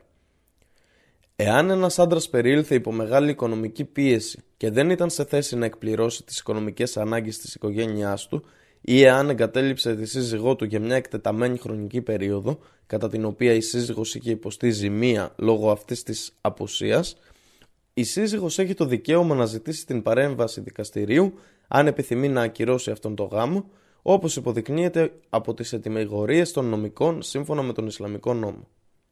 Ο προφήτης είπε στον σύντροφό του, Σαντ μπιν Αμπί Ουακάς, στα αλήθεια, δεν θα ξοδεύεις τίποτα χωρίς να λάβεις την αμοιβή σου από τον Αλλά. αφού θα το ξοδέψεις για χάρη του Αλλά, ακόμα και αν πρόκειται για μια μπουκιά φαγητού που βάζεις στο στόμα της συζύγους σου. Αλμπουχάρι. Δικαιοσύνη, ισότητα και αμεροληψία. Από τους άνδρες που είναι παντρεμένοι με περισσότερες από μία γυναίκες, απαιτείται να ενεργούν με δικαιοσύνη, αμεροληψία και ισότητα απέναντί τους. Αυτό συμπεριλαμβάνει πρόνοια, ένδυση, στέγαση και κατανομή του χρόνου τους, του ενδιαφέροντός τους και των σεξουαλικών επαφών. Ο Αλλά, ο πιο ευεργετικός, λέει και αν φοβάστε ότι δεν θα μπορέσετε να αντιμετωπίσετε δίκαια τα ορφανά κορίτσια που είναι υπό την κυδαιμονία σας και θέλετε να τις παντρευτείτε λόγω του πλούτου τους έτσι ώστε να τις θερήσετε από τα δικαιώματά τους και από τις πρίκες τους, όπως κάνατε πριν τον ερχομό του Ισλάμ, τότε αφήστε τις και παντρευτείτε άλλες εκτός από αυτές γυναίκες. Της επιλογής σας, δύο ή τρεις ή τέσσερις. Αλλά αν φοβάστε ότι δεν θα μπορέσετε να τις αντιμετωπίζετε δίκαια, τότε μόνο μία ή τις σκλάβες που έχετε στο δεξί σας χέρι. Αυτό προσεγγίζει περισσότερο στο να σας αποτρέψει από τη διάπραξη αδικίας. Κοράνιο 4.3 Ο προφήτης του Αλλά είπε Όποιος έχει δύο συζύγους και κλείνει προς τη μία σε αντίθεση με την άλλη θα έρθει με την ημέρα της Ανάστασης με το ένα από τα πλευρά του πεσμένο. Αμπου Νταούτ αυτό υποδεικνύει ότι ο σύζυγος οφείλει να επιδείξει δικαιοσύνη, αμεροληψία και ισότητα απέναντι σε όλες τις συζύγους του. Έχει προειδοποιηθεί για αυτήν την τρομερή τιμωρία της παράλυσης και της παραμόρφωσης στη μέλλουσα ζωή, όπως ακριβώς και ο ίδιος παρέλυσε και παραμόρφωσε τα δικαιώματα μιας από τις συζύγους του σε αυτόν τον κόσμο. Είναι παράνομο για έναν άνδρα να κακομεταχειρίζεται τη σύζυγό του με οποιονδήποτε τρόπο, όπως κακοποίηση, κακουχίες, παρενόχληση, αδικαιολόγητες επιβαρύνσεις, ύβρις, ξυλοδαρμούς, κατάχρηση του πλούτου και των κεφαλαίων της, απαγόρευσή της από τα νόμιμα έξοδα κλπ. σε μια προσπάθεια να την αναγκάσει να πληρώσει όλα όσα έχει ως λίτρα στο σύζυγό της, ώστε να μπορέσει να την απαλλάξει μέσω διαζυγίου. Οι Ισλαμικοί νόμοι επιτρέπουν ο σύζυγος να επιβάλλει ορισμένους περιορισμούς στη γυναίκα, εάν αυτή εμφανίζει κάποια ανήθικη και επέσχυτη συμπεριφορά, υποτιμητική για τον ίδιο και για την οικογένειά του και επιβλαβή για το σύνολο της κοινωνίας και της κοινωνικής τάξης. Σκοπός αυτών των περιορισμών είναι η επιδίωξη επιστροφής στην σωστή συμπεριφορά. Σε όσες εξακολουθούν να ενεργούν αδιάκριτα, οδηγώντας σε καχυποψία πραγματικής απιστίας, ο σύζυγος μπορεί να προσφέρει διαζύγιο, όπως βέβαια και μια γυναίκα μπορεί να ζητήσει χουλ, κατά το οποίο ζητά διάλυση του συμβολέου γάμου λόγω της ανάρμοσης της συμπεριφοράς του σύζυγου της. Προστασία και συντήρηση ένας άντρας πρέπει να προστατεύει και να αποτρέπει τη γυναίκα και τα παιδιά του από κάθε πιθανή βλάβη ή ανηθικότητα, σύμφωνα με το βέλτιστο των δυνατοτήτων του. Ο Αλλά ο ύψιστος λέει: Ω εσείς που πιστεύετε, προστατεύσετε τον εαυτό σας και τις οικογένειές σας μέσω της υπακοής προς τον Αλλά από ένα πυρ του οποίου το καύσιμο είναι άνθρωποι και πέτρες, πάνω από το οποίο θα βρίσκονται άγγελοι αυστηροί και ισχυροί, τον οποίο η δουλειά είναι να βασανίζουν τους κατοίκους τους πυρός και δεν δείχνουν ανυπακοή προς τον Αλλά σε ό,τι τους διατάζει και κάνουν ό,τι διατάζονται. Κοράνιο 66.6 Όλα όσα προστατεύουν από παράνομες και επέσχυντες πράξεις είναι αξιέπαινα, αλλά ο εξτρεμισμός δεν είναι. Συντροφικότητα, φροντίδα και προσωπικές σχέσεις. Ένας άνδρας πρέπει να ζει με τη σύζυγό του έντιμα, ευγενικά και με σεβασμό. Θα πρέπει να διατηρεί μια αξιοπροπή, καθαρή και αποδεκτή εμφάνιση όταν χαλαρώνει στο σπίτι του όπως ακριβώς θέλει και η σύζυγός του να κάνει για αυτόν στο σπίτι, δεδομένου ότι αυτό μόνο αποτελεί τον αμοιβαίο σεβασμό και ευπρέπεια που πρέπει να δείχνει ο ένας απέναντι στον άλλο. Ο προφήτης του Αλλά άλλωστε δήλωσε ενθαρρύνοντας και επεξηγώντας την αρχή για τον ολοκληρωτικά καλό χαρακτήρα και τη συμπεριφορά. Οι πιο ολοκληρωμένοι πιστοί είναι εκείνοι που διαθέτουν τους καλύτερους χαρακτήρες και οι καλύτεροι από εσάς είναι εκείνοι που φέρονται καλύτερα στις γυναίκες τους. Τυρμιδέοι. Ο αγγελιοφόρος του Αλλά συνήθιζε να ράβει τα ρούχα ή τα παπούτσια του και να βοηθάει τις συζύγους του με τις καθημερινές δουλειές τους. Η σύζυγός του, Αΐσα, η ευαρέσταση του Αλλά επ' αυτής, ρωτήθηκε κάποτε. Τι έκανε συνήθως ο αγγελιοφόρος του Αλλά όταν ήταν σπίτι, εκείνη απάντησε. Βοηθούσε την οικογένειά του και όταν άκουγε το Αδάν εγκατέλειπε. Τα πάντα και κατευθυνόταν για τον τζαμί. Αλμπουχάρι. Ο αγγελιαφόρος του Αλλά ήταν πάντα ευχάριστος, ευγενικός και φρόντιζε για όλα και περιστασιακά έπαιζε και αστειευόταν ευγενικά με τα μέλη της οικογένειάς του. Ο προφήτης του Αλλά είπε Όλα όσα δεν περιλαμβάνουν τη μνημόνευση του Αλλά είναι μόνο διασκέδαση και παιχνίδι, εκτός από τέσσερα. Το να αστείευεται και να παίζει κανείς με τη σύζυγό του, η εκπαίδευση του αλόγου του, το περπάτημα ανάμεσα σε δύο προορισμούς και η εκμάθηση κολύμβησης. Νασάι. Αυτό το χαντίθ υποδεικνύει ότι οι περισσότερες ανασχολήσεις και διασκεδάσεις έχουν κατασκευαστεί μόνο για παιχνίδι, είναι δηλαδή χάσιμο χρόνου και ως εκ τούτου δεν την χάνουν κάποιες ανταμοιβή εκτός από αυτές που αναφέρονται παραπάνω, οι οποίες είναι χρήσιμες, νόμιμες και εξυπηρετούν έγκυρου ωφέλιμους σκοπούς. Ο προφήτης του Αλλά είναι επίσης γνωστός για το ότι ήταν πρόσχαρος και ευπρεπής στους αστεϊσμούς και το παιχνίδι με την οικογένειά του. Ένα παράδειγμα αυτής της διασκεδαστικής αξιοποίησης του ελεύθερου χρόνου τους είναι αυτό που περιγράφει η Αΐσα, η ευαρέστηση του Αλλά επ' αυτής, η μητέρα των πιστών. Αγωνίστηκα με τον προφήτη στο τρέξιμο και τον κέρδισα, και όταν πήρα λίγο βάρος, αγωνίστηκε ξανά μαζί μου και κέρδισε εκείνος. Ο προφήτης του Αλλά, μετά την νίκη στον αγώνα, μου είπε: Αυτή η δική μου νίκη έναντι εκείνης, της δικής σου νίκης. Άχμαντ. Αναφέρεται ότι ο αγγελιαφόρος του Αλλά καθόταν για λίγο στο σπίτι με την οικογένειά του, τους μιλούσε, τους παρήχε συντροφιά και έδειχνε καλοσύνη προς αυτούς και πριν πάει να κοιμηθεί, προσέφερε την τελευταία νυχτερινή προσευχή. Σε ένα αυθεντικό χαντίθ, ο Ιμπν Αμπά αφηγήθηκε. Κοιμήθηκα ένα βράδυ στο σπίτι της Μαϊμούνα, η θεία και σύζυγος του προφήτη, για να δω τη λατρεία του προφήτη στη βραδινή προσευχή. Μίλησε με τη σύζυγό του για κάποιο χρονικό διάστημα και έπειτα κοιμήθηκε. Αργότερα τη νύχτα ξύπνησε και προσευχήθηκε για αυτά που ο Αλλά είχε γράψει για εκείνον. Ο Αλλά ο ύψιστος δηλώνει στο Ιερό Κοράνιο. Στα αλήθεια, στον αγγελιοφόρο του Αλλά έχετε ένα εξαιρετικό παράδειγμα να ακολουθήσετε για όποιον εναποθέτει τις ελπίδες του στον Αλλά και στην τελική ημέρα και μνημονεύει πολύ τον Αλλά. Κοράνιο 33-21 Ως εκ τούτου, ο προφήτης του Αλλά είναι το καλύτερο παράδειγμα προς μίμηση για όλους εμάς, τους πιστούς μουσουλμάνους. Οι μουσουλμάνοι οφείλουν να ακολουθούν το πρότυπο του προφήτη του Αλλά σε όλες τις υποθέσεις τους, προσωπικές και δημόσιες, καθ' όλη τη διάρκεια της ζωής τους. Όλα τα μυστικά της συζύγου θα πρέπει να διατηρούνται και να διαφυλάσσονται και οι αδυναμίες της να κρύβονται. Καμιά ιδιωτική υπόθεση δεν θα πρέπει να δημοσιοποιείται ή να μοιράζονται ως αντικείμενο συζήτησης, ακόμα και αν μεταξύ των πιο στενών φίλων. Ο αγγελιοφόρο του Αλλά δήλωσε: Ένας από τους χειρότερους ανθρώπους στη θέα του Αλλά την ημέρα της Ανάστασης είναι ένας άνδρας που έχει σεξουαλικές επαφές με τη σύζυγό του και μετά το μεταδίδει αυτό σε άλλους. Μόσλεμ. Αποτελεί δικαίωμα της παντρεμένης γυναίκας του να περάσει τη νύχτα με τον άντρα της και να έχει σεξουαλική ολοκλήρωση, ικανοποίηση και ευχαρίστηση. Το δικαίωμα αυτό είναι ένα από τα πιο υπογραμμισμένα δικαιώματα στο Ισλάμ και ισούται με την αντίστοιχη ανάγκη του άνδρα για ικανοποίηση. Ο σύζυγος οφείλει και υποχρεούται από τον Ισλαμικό νόμο να εκπληρώνει τα σεξουαλικά δικαιώματα της σύζυγου του και να εξασφαλίζει την ικανοποίησή της, έτσι ώστε να την αποτρέπει από το να τίνει προς επέσχυντε πράξεις, τις οποίες απαγορεύει ο Αλλά.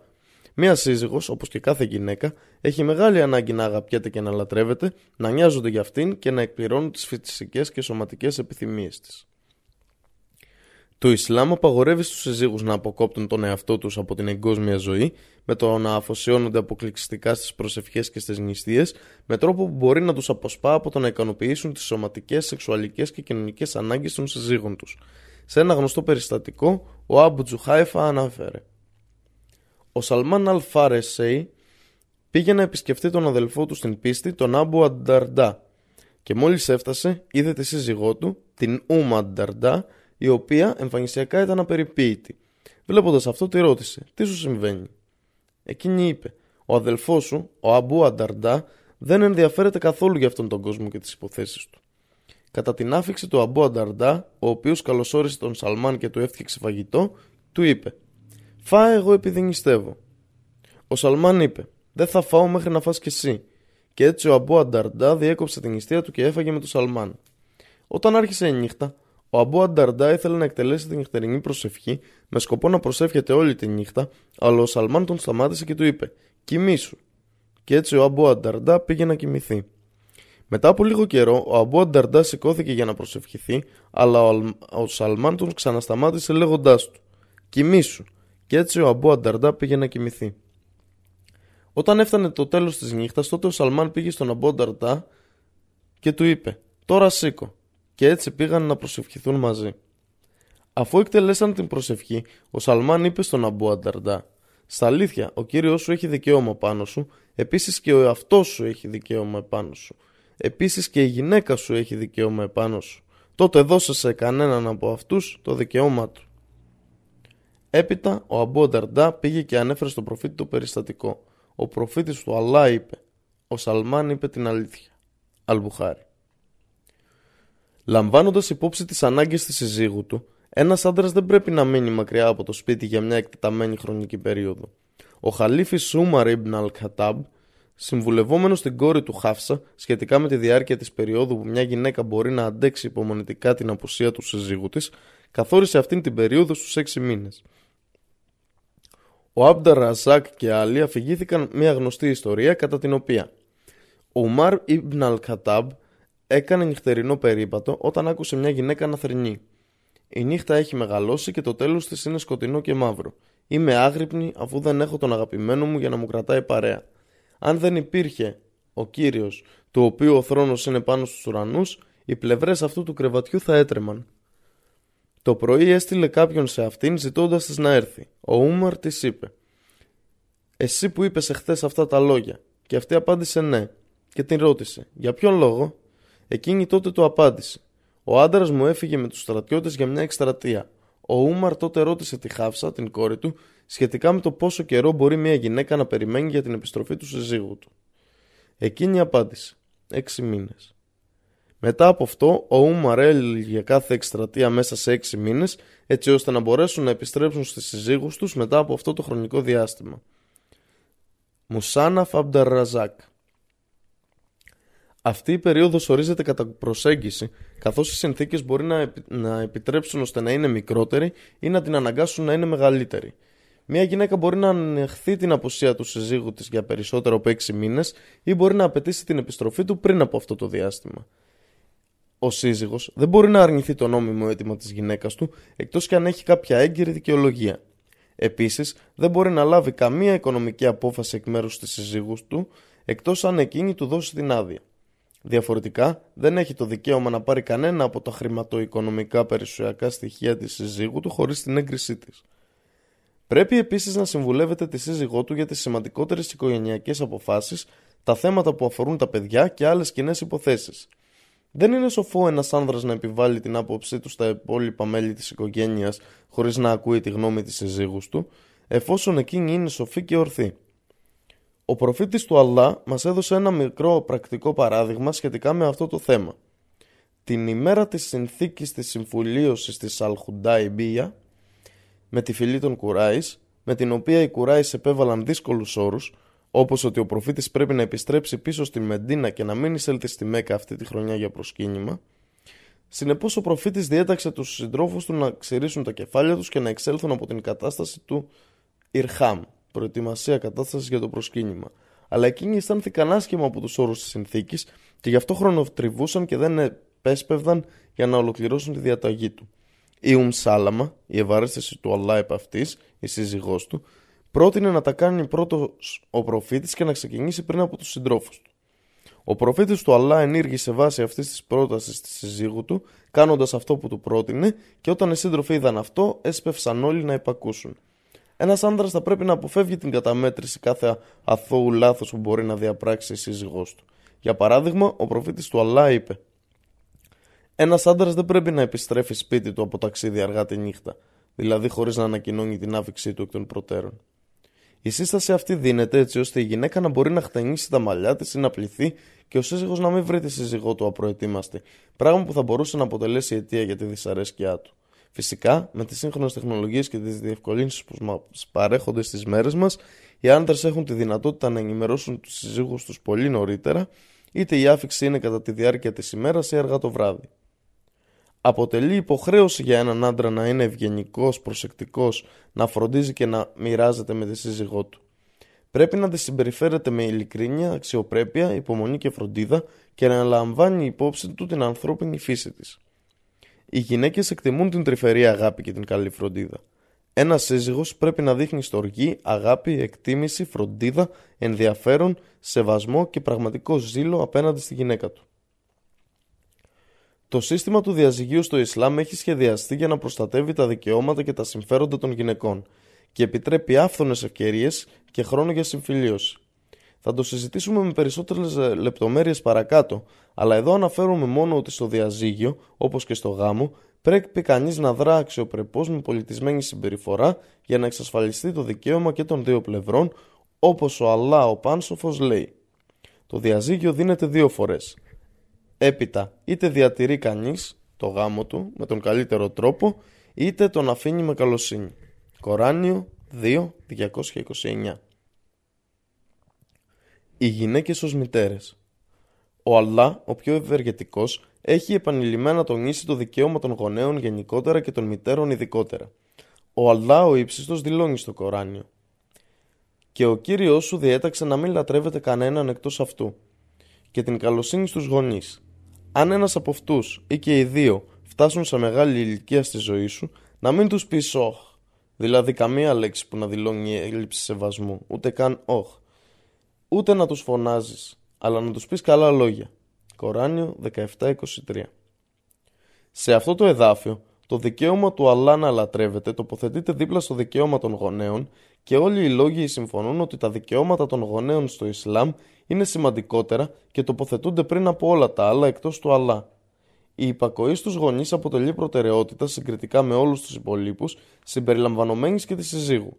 Αυτό δεν σημαίνει ότι η σύζυγος πρέπει να ταπεινώνεται ή να προσβάλλεται με οποιονδήποτε τρόπο, αλλά μόνο ότι η υπακοή στους γονείς πρέπει να αποτελεί προτεραιότητα σε σχέση με όλους τους άλλους, υπό τον όρο ότι δεν παρακούν τον Αλλά, τον ύψιστο και τον προφήτη του. Η ευαρέστηση ή δυσαρέστηση του Αλλά με τον άνθρωπο γίνεται μέσω της ευαρέστησης των γονέων από το γιο ή την κόρη τους, όπως υπέδειξε ο προφήτης όταν είπε: Η ευαρέστηση του Αλλά με τον άνθρωπο γίνεται μόνο μέσω τη ευαρέστηση των γονέων και η οργή του μέσω της οργής των γονέων. Ibn Χιμπάν. Bir al Walidin σημαίνει να είσαι υπάκουος, καλός και ευγενικός απέναντί τους, να τους ευχαριστείς και να φροντίζεις τις ανάγκες τους, ειδικά σε μεγάλη ηλικία. Το να τους υπηρετείς θεωρείται υποχρεωτική υπηρεσία και προτιμάται από τη συμμετοχή σε διάφορες ενέργειες εθελοντικής υπηρεσίας όπως σε κάποια είδη τζιχάντ, αγώνας για την υπεράσπιση του Ισλάμ. Ο Αμπτουλάχ Μπιν Άμρ ανέφερε: Ένας άνδρας ήρθε στον προφήτη και του είπε: Ω αγγελιοφόρε του Αλλά, θέλω να αγωνιστώ στον δρόμο του Αλλά, τζιχάντ. Ο προφήτης τον ρώτησε: η γονή σου είναι ζωντανή. Του απάντησε ναι. Έπειτα είπε στον άντρα. Αγωνίσου λοιπόν στο να τους κάνεις ευτυχισμένους. Αλμπουχάρη. Αυτό επιβεβαιώνεται και από μια αυθεντική παράδοση που αφηγήθηκε ο Ιμπν Μασούντ. Γνώρισε τον αγγελιοφόρο του Αλλά. Ο προφήτη του Αλλά, ποια είναι η πιο αγαπητή πράξη στα μάτια του Αλλά, εκείνος είπε τον να εκτελεί στην προσευχή την καθορισμένη ώρα της.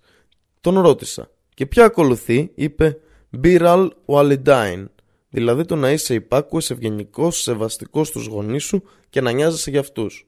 Εγώ συνέχισα. Και ποια ακολουθεί, είπε, το να αγωνίζεσαι στο δρόμο του Αλλά. Αλμπουχάρη.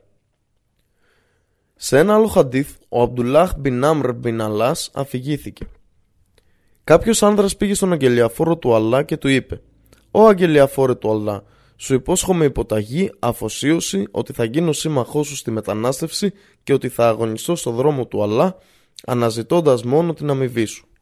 Αφού άκουσε αυτό, ο προφήτης είπε «Είναι ένας από τους δύο γονείς σου ακόμα ζωντανός» Ο άνδρας είπε «Ναι, ο προφήτη του Αλλά, ζουν και οι δύο». Ο προφήτης είπε «Επιδιώκεις την αμοιβή του Αλλά» Εκείνος είπε «Ναι». Ο προφήτης είπε τότε πήγαινε πίσω στους γονείς σου και να είσαι ο καλύτερος και ο πιο ευγενικός σύντροφος για αυτούς. Και σε ένα άλλο αυθεντικό χαντίθ, ο Τζάχι Μας Σάλαμι είπε στον αγγελιαφόρο του Αλλά «Θέλω να πάω για τζιχάντ στο δρόμο του Αλλά και ήρθα να σας συμβουλευτώ για αυτό». Ο αγγελιαφόρος του Αλλά ρώτησε «Ζει η μητέρα σου» Εκείνος είπε ναι. Ο προφήτης είπε Μείνε στην υπηρεσία της και να προσέχεις όλες τις υποθέσεις της, γιατί η Τζάνα, ο παράδεισος, είναι κάτω από τα πόδια της. Άχμαντ. Αυτή η έκφραση δείχνει το βαθμό του σεβασμού και της υπακοής που πρέπει να επιδεικνύουν τα παιδιά στη μητέρα τους για να κερδίσουν την ευαρέστησή της με τη συνεχή φροντίδα και εξυπηρέτηση, κάτι που οδηγεί στην ευαρέστηση του Αλλά και τον παράδεισό του, την αμοιβή που έχει υποσχεθεί σε όλους τους σωστά καθοδηγημένους και αφοσιωμένους πιστούς. Οι μητέρες έχουν μεγαλύτερα δικαιώματα, αξίζουν περισσότερη ευγένεια, βοήθεια, καλή συμπεριφορά και συντροφιά από ότι οι πατέρες, γιατί η μητέρα είναι η πρώτη που φροντίζει το παιδί και υποφέρει πιο άμεσα από τις καθημερινές δυσκολίες της ανατροφής του. Ο Αλμπουχάρη και άλλοι κατέγραψαν ότι ο Άμπου Χουράιρα, η ευαρέστηση του Αλλά επ' αυτού, αφηγήθηκε. Κάποιος άνδρας πήγε στον προφήτη και τον ρώτησε «Ω προφήτη του Αλλά, ποιος από όλους τους ανθρώπους αξίζει την καλύτερη συμπεριφορά, την καλοσύνη μου και τη συντροφιά μου» Ο προφήτης του Αλλά απάντησε «Η μητέρα σου». Ο άνδρας ρώτησε «Και μετά ποιος» Εκείνος είπε «Η μητέρα σου». Ο άνδρας ρώτησε και πάλι «Και μετά ποιος» Εκείνος είπε «Η μητέρα σου». Ο άντρας ρώτησε και πάλι «Και μετά ποιος» Τότε ο προφήτης απάντησε «Ο πατέρας σου». Αλμπουχάρη Αυτό το περιεκτικό μάθημα αποτελεί μια σύνοψη που αποδεικνύει ότι οι μητέρες αξίζουν στο έπακρο την υπακοή, την αγαθοεργία και το ενδιαφέρον σε όλη τη ζωή τους. Αυτό το χαντίδ δείχνει ότι η μητέρα έχει τρεις φορές τα δικαιώματα του πατέρα λόγω του ότι υποφέρει πολύ περισσότερο στα διάφορα στάδια της ζωής του παιδιού κατά την εγκυμοσύνη, τον τοκετό, το θυλασμό και κατά την ανατροφή του παιδιού. Ο Αλλά ο ύψιστος αναφέρει στο Ιερό Κοράνιο «Και διατάξαμε τον άνθρωπο να προσέχει τους γονείς του. Η μητέρα που τον κουβαλούσε με δυσκολία και αδυναμία, δηλαδή την αδυναμία της εγκυμοσύνης και του τοκετού, και ο απογαλακτισμός γίνεται μετά από δύο χρόνια. Έτσι, ευχαρίστησε εμένα και τους γονείς σου. Σε μένα ανήκει ο τελευταίος προορισμός. Κοράνιο 31-14 Προτεραιότητα δίνεται στις μητέρες έναντι των πατέρων όσον αφορά την ιδιαίτερη ευγένεια, το καθήκον, τη βοήθεια και την υπακοή. Σύμφωνα με τα διδάγματα και τις αρχές του Ισλάμ, κανείς πρέπει να υπακούει και να σέβεται και τους δύο γονείς του και να μην τους φέρνει αντίρρηση, εφόσον οι εντολές ή οι οδηγίες που δίνουν στα παιδιά τους δεν είναι να μην υπακούν το δημιουργό τους. Αν πούν στα παιδιά τους να διαπράξουν ανυπακοή προς τον Αλλά, αυτά πρέπει να τους δείξουν ανυπακοή μόνο στο συγκεκριμένο θέμα και να συνεχίσουν να εκτελούν τα υπόλοιπα καθήκοντά τους προς αυτούς. Πρέπει να τους υπηρετούν, να τους βοηθούν στα εγκόσμια ζητήματα και να τους σώζουν όταν το χρειάζονται. Ο Αλλά, ο ύψιστος, λέει στο Ιερό Κοράνιο «Και αν οι γονείς σου αγωνίζονται για να σε κάνουν να αποδώσεις σε μένα, εταίρους, κάτι το οποίο δεν έχεις γνώση, τότε να μην τους υπακούσεις, μα να τους συντροφεύεις στην εγκόσμια ζωή με τον καλύτερο τρόπο και να ακολουθείς το δρόμο εκείνου που στρέφεται σε μένα με μετάνοια και υπακοή. Έπειτα σε μένα θα ανήκει η επιστροφή σας και θα σας πω για ό,τι κάνατε σε όλη τη ζωή σας. Κοράνιο 31-15 Στους γονείς πρέπει να επιδεικνύεται σεβασμός, υπακοή και να προσφέρεται οικονομική βοήθεια από τα παιδιά, ακόμη και αν έχουν διαφορετική θρησκεία ή πίστη, εφόσον δεν απαιτούν ο γιος και η κόρη τους να ασκήσει πράξη ανυπακοής προς τον Αλλά. Η Ασμά Μπινέτ Άμπου Μπάκρ, η ευαρέστηση του Αλλά επ' αυτής, είπε «Η μητέρα μου, που ήταν ακόμα ειδωλολάτρησα, ήρθε να με επισκεφτεί. Πήγα στον αγγελιαφόρο του Αλλά και τον ρώτησα να διατηρήσω στενή σχέση μαζί της; Ο αγγελιαφόρος του Αλλά είπε «Ναι, διατήρησε στενή σχέση με τη μητέρα σου». Αλμπουχάρη. Η ενθάρρυνση του Ισλάμ στους γιους και τις κόρες να συμπεριφέρονται στις μητέρες τους με ευγένεια, υπακοή και φροντίδα και να σπέβδουν να βοηθήσουν με όποιον τρόπο μπορούν τους γονείς τους στις διάφορες καθημερινές εργασίες του σπιτιού απεικονίζεται στο ακόλουθο εκτενές χαντίθ κατά το οποίο ο Άμπου Χουράιρα αφηγήθηκε ότι ο προφήτης είπε Μόνο τρία νεογνά μίλησαν ενώ ήταν ακόμα βρέφη. Το πρώτο ήταν ο Ιησούς, ιός της Μαρίας. Ειρήνη σε αυτούς. Το δεύτερο ήταν ένας Ισραηλινός στην εποχή του Τζουράιτζ. Ο Τζουράιτζ ήταν λάτρης του Αλλά, συνήθιζε να απομονώνεται σε ένα δωμάτιο και να αφοσιώνεται στην προσευχή και τη λατρεία του Αλλά. Μία μέρα η μητέρα του ήρθε και σε αυτόν και τον κάλεσε. Ο Τζουράιτζ, ενώ αυτόν προσευχόταν. Εκείνος είπε: Ω Αλλά, βρίσκομαι σε σύγχυση όσον αφορά το σε ποιον θα πρέπει να δώσω προτεραιότητα, στην προσευχή μου ή στη μητέρα μου. Συνέχισε τις προσευχές του και παραμέλησε το κάλεσμα της μητέρας του. Μετά από αυτό η μητέρα του έφυγε. Την επόμενη μέρα η μητέρα του έκανε το ίδιο και ο Τζουράιτ συνέχισε πάλι την προσευχή του και αμέλησε το κάλεσμα της μητέρας του. Την επόμενη μέρα η μητέρα του ήρθε πάλι σε αυτόν και τον κάλεσε όπως είχε κάνει και τις προηγούμενες δύο μέρες. Ο Τζουράιτς δεν απάντησε. Βλέποντας αυτό η μητέρα είπε: Ω Αλλά, κάνε το Τζουράιτς να κοιτάξει τα πρόσωπα των ιεροδούλων πριν πεθάνει. Εκείνον τον καιρό οι Ισραηλίτες θαύμαζαν τη λατρεία, τις προσευχές και την απομόνωση του Τζουράιτς όσον αφορά τη συχνότητα και τον τρόπο. Μια πολύ όμορφο και ελκυστική ιερόδουλη που ήταν πολύ δημοφιλής ανάμεσα στο λαό, πρότεινε στους Ισραηλίτες: Αν θέλετε, μπορώ να δελεάσω τον Τζουράιτς.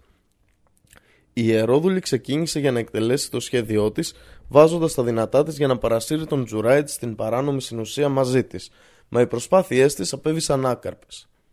Έπειτα, πλησίασε έναν βοσκό που έβοσκε το κοπάδι κοντά στο δωμάτιο του Τζουράιτς και προσέφερε τον εαυτό της σε αυτόν, ο οποίος δεν έδειξε δισταγμό. Η ιερόδουλη έμεινε έγκυος και μετά τη γέννα κατηγόρησε τον Τζουράιτς ότι ήταν ο πατέρας του παιδιού. Οι Ισραηλίτες πήγαν στο δωμάτιο του Τζουράιτς, τον έβγαλαν έξω, κατέστρεψαν το δωμάτιο και άρχισαν να τον χτυπούν. Εκείνος ρώτησε: Τι συμβαίνει, γιατί με χτυπάτε; Του είπαν: Συνουσιάστηκες με αυτήν την ιερόδουλη και γέννησε το παιδί σου, ενώ παριστάνεις τον Ευσεβή. Ο Τζουράιτς είπε: Πού είναι το παιδί; Οι άνθρωποι τότε φέραν το παιδί και στη συνέχεια του είπε: Αφήστε με μέχρι να προσευχηθώ. Όταν ο Τζουράιτς τελείωσε την προσευχή, πλησίασε το παιδί και με το δάχτυλό του χτύπησε την κοιλιά του παιδιού, λέγοντας: Ποιος είναι ο πατέρας σου; Το μωρό είπε: Ο βοσκός. Οι άνθρωποι τότε άρχισαν να φιλούν τον Τζουράιτ ζητώντας την συγχώρεσή του και είπαν: Να σου ξαναχτίσουμε το δωμάτιο από χρυσό. Εκείνος είπε: Όχι, απλά ξαναχτίστε το από πυλό και λάσπη όπως ήταν και πριν. Και έτσι έκαναν. Το τρίτο παιδί που μίλησε στην κούνια ήταν ένα νεογνώ που θύλαζε στο στήθος της μητέρας του, τη στιγμή που ένας υπότης με φανταχτερά ρούχα πέρασε από εκείνο το μέρος πάνω σε ένα όμορφο άλογο. Η μητέρα είπε: Ω Αλλά, ας είναι στο μέλλον το παιδί μου σαν αυτόν τον υπότη. Ακούγοντας αυτήν την οικεσία, το μωρό άφησε το στήθο της μητέρας του και είπε, κοιτάζοντας τον υπότη: Ω Αλλά, μη με κάνεις στο μέλλον σαν αυτόν τον υπότη. Έπειτα, το μωρό συνέχισε να θυλάζει. Ο αφηγητής του Χαντίθ, ο Άμπου Χουράιρα, είπε: Θυμάμαι τον προφήτη να μιμείται το θυλασμό του μωρού στο στήθο της μητέρας του, βάζοντας το δίκτυ του στο στόμα και ρουφώντας του. Τότε η μητέρα και το μωρό της πέρασαν δίπλα από μια επιρέτρια, την οποία χτυπούσαν κάποιοι άνθρωποι κατηγορώντας την για παράνομη συνουσία και κλοπή. Η υπηρέτρια έλεγε συνεχώς: Ω Αλλά, μου επαρκεί και είναι ο καλύτερος προστάτης. Η μητέρα είπε: Ω Αλλά, μην κάνεις το παιδί μου σαν αυτήν τη γυναίκα στο μέλλον. Ακούγοντας τα λόγια της μητέρας του, το μωρό άφησε το στήθος της και είπε: Ω Αλλά, στο μέλλον κάνε με να είμαι σαν αυτήν τη γυναίκα. Η μητέρα Ακούγοντας τα λόγια του μωρού της, απευθύνθηκε σε αυτό λέγοντας: Γέ μου, τι συμβαίνει με σένα; Ένας καλοντημένος υπότης πέρασε πάνω σε ένα όμορφο άλογο που έχει την πολύ υψηλή θέση και μεγάλη δύναμη και ευχήθηκα να γίνεις σαν αυτόν στο μέλλον, μα εσύ αρνήθηκες να γίνεις σαν αυτόν. Έπειτα, όταν πέρασαμε δίπλα από αυτήν την υπηρέτρια, την οποία χτυπούσαν κατηγορώντας την για παράνομη συνουσία και κλοπή, και προσευχήθηκα στον Αλλά να μην πάθεις ό,τι και αυτή, εσύ είπες: Ο Αλλά στο μέλλον κάνε να είμαι σαν αυτήν τη γυναίκα. Το μωρό είπε: Ω μητέρα, όσο για τον υπότη ήταν τύρανος, και έτσι ζήτησα από τον Αλλά να μην με κάνεις σαν αυτόν. Όσο αφορά την υπηρέτρια, την οποία χτυπούσαν και κατηγορούσαν, δεν είχε διαπράξει ούτε παράνομη συνουσία ούτε κλοπή. Έτσι ζήτησα από τον Αλλά να με κάνει αγνό και αθώο σαν αυτή. Αλμπουχάρη. Η ανυπακοή προς τους γονείς, η ασέβεια προς αυτούς και η μη εκπλήρωση των δικαιωμάτων τους είναι η μεγαλύτερη από τις αμαρτίες. Η τιμωρία από τον Αλλά για αυτήν την αμαρτία δεν βρίσκεται μόνο στη μέλουσα ζωή, μα και σε αυτή τη ζωή, όπως είπε ο αγγελιαφόρος του Αλλά. Για δύο είδη αμαρτιών ο Αλλά θα κάνει την τιμωρία τους να είναι σε αυτόν τον κόσμο. Και επίσης και στον άλλον, δηλαδή δεν θα περιμένουν την τιμωρία τους μέχρι την άλλη ζωή. Την αδικία και την ανυπακοή των, των παιδιών προς τους γονείς. Ο αγγελιοφόρος του Αλλά είπε επίσης στα αλήθεια, ο Αλλά σας έχει απαγορεύσει να, να δείχνετε ανυπακοή στις μητέρες σας και να θάβετε τα ζωντανά σας κορίτσια. Αλμπουχάρι.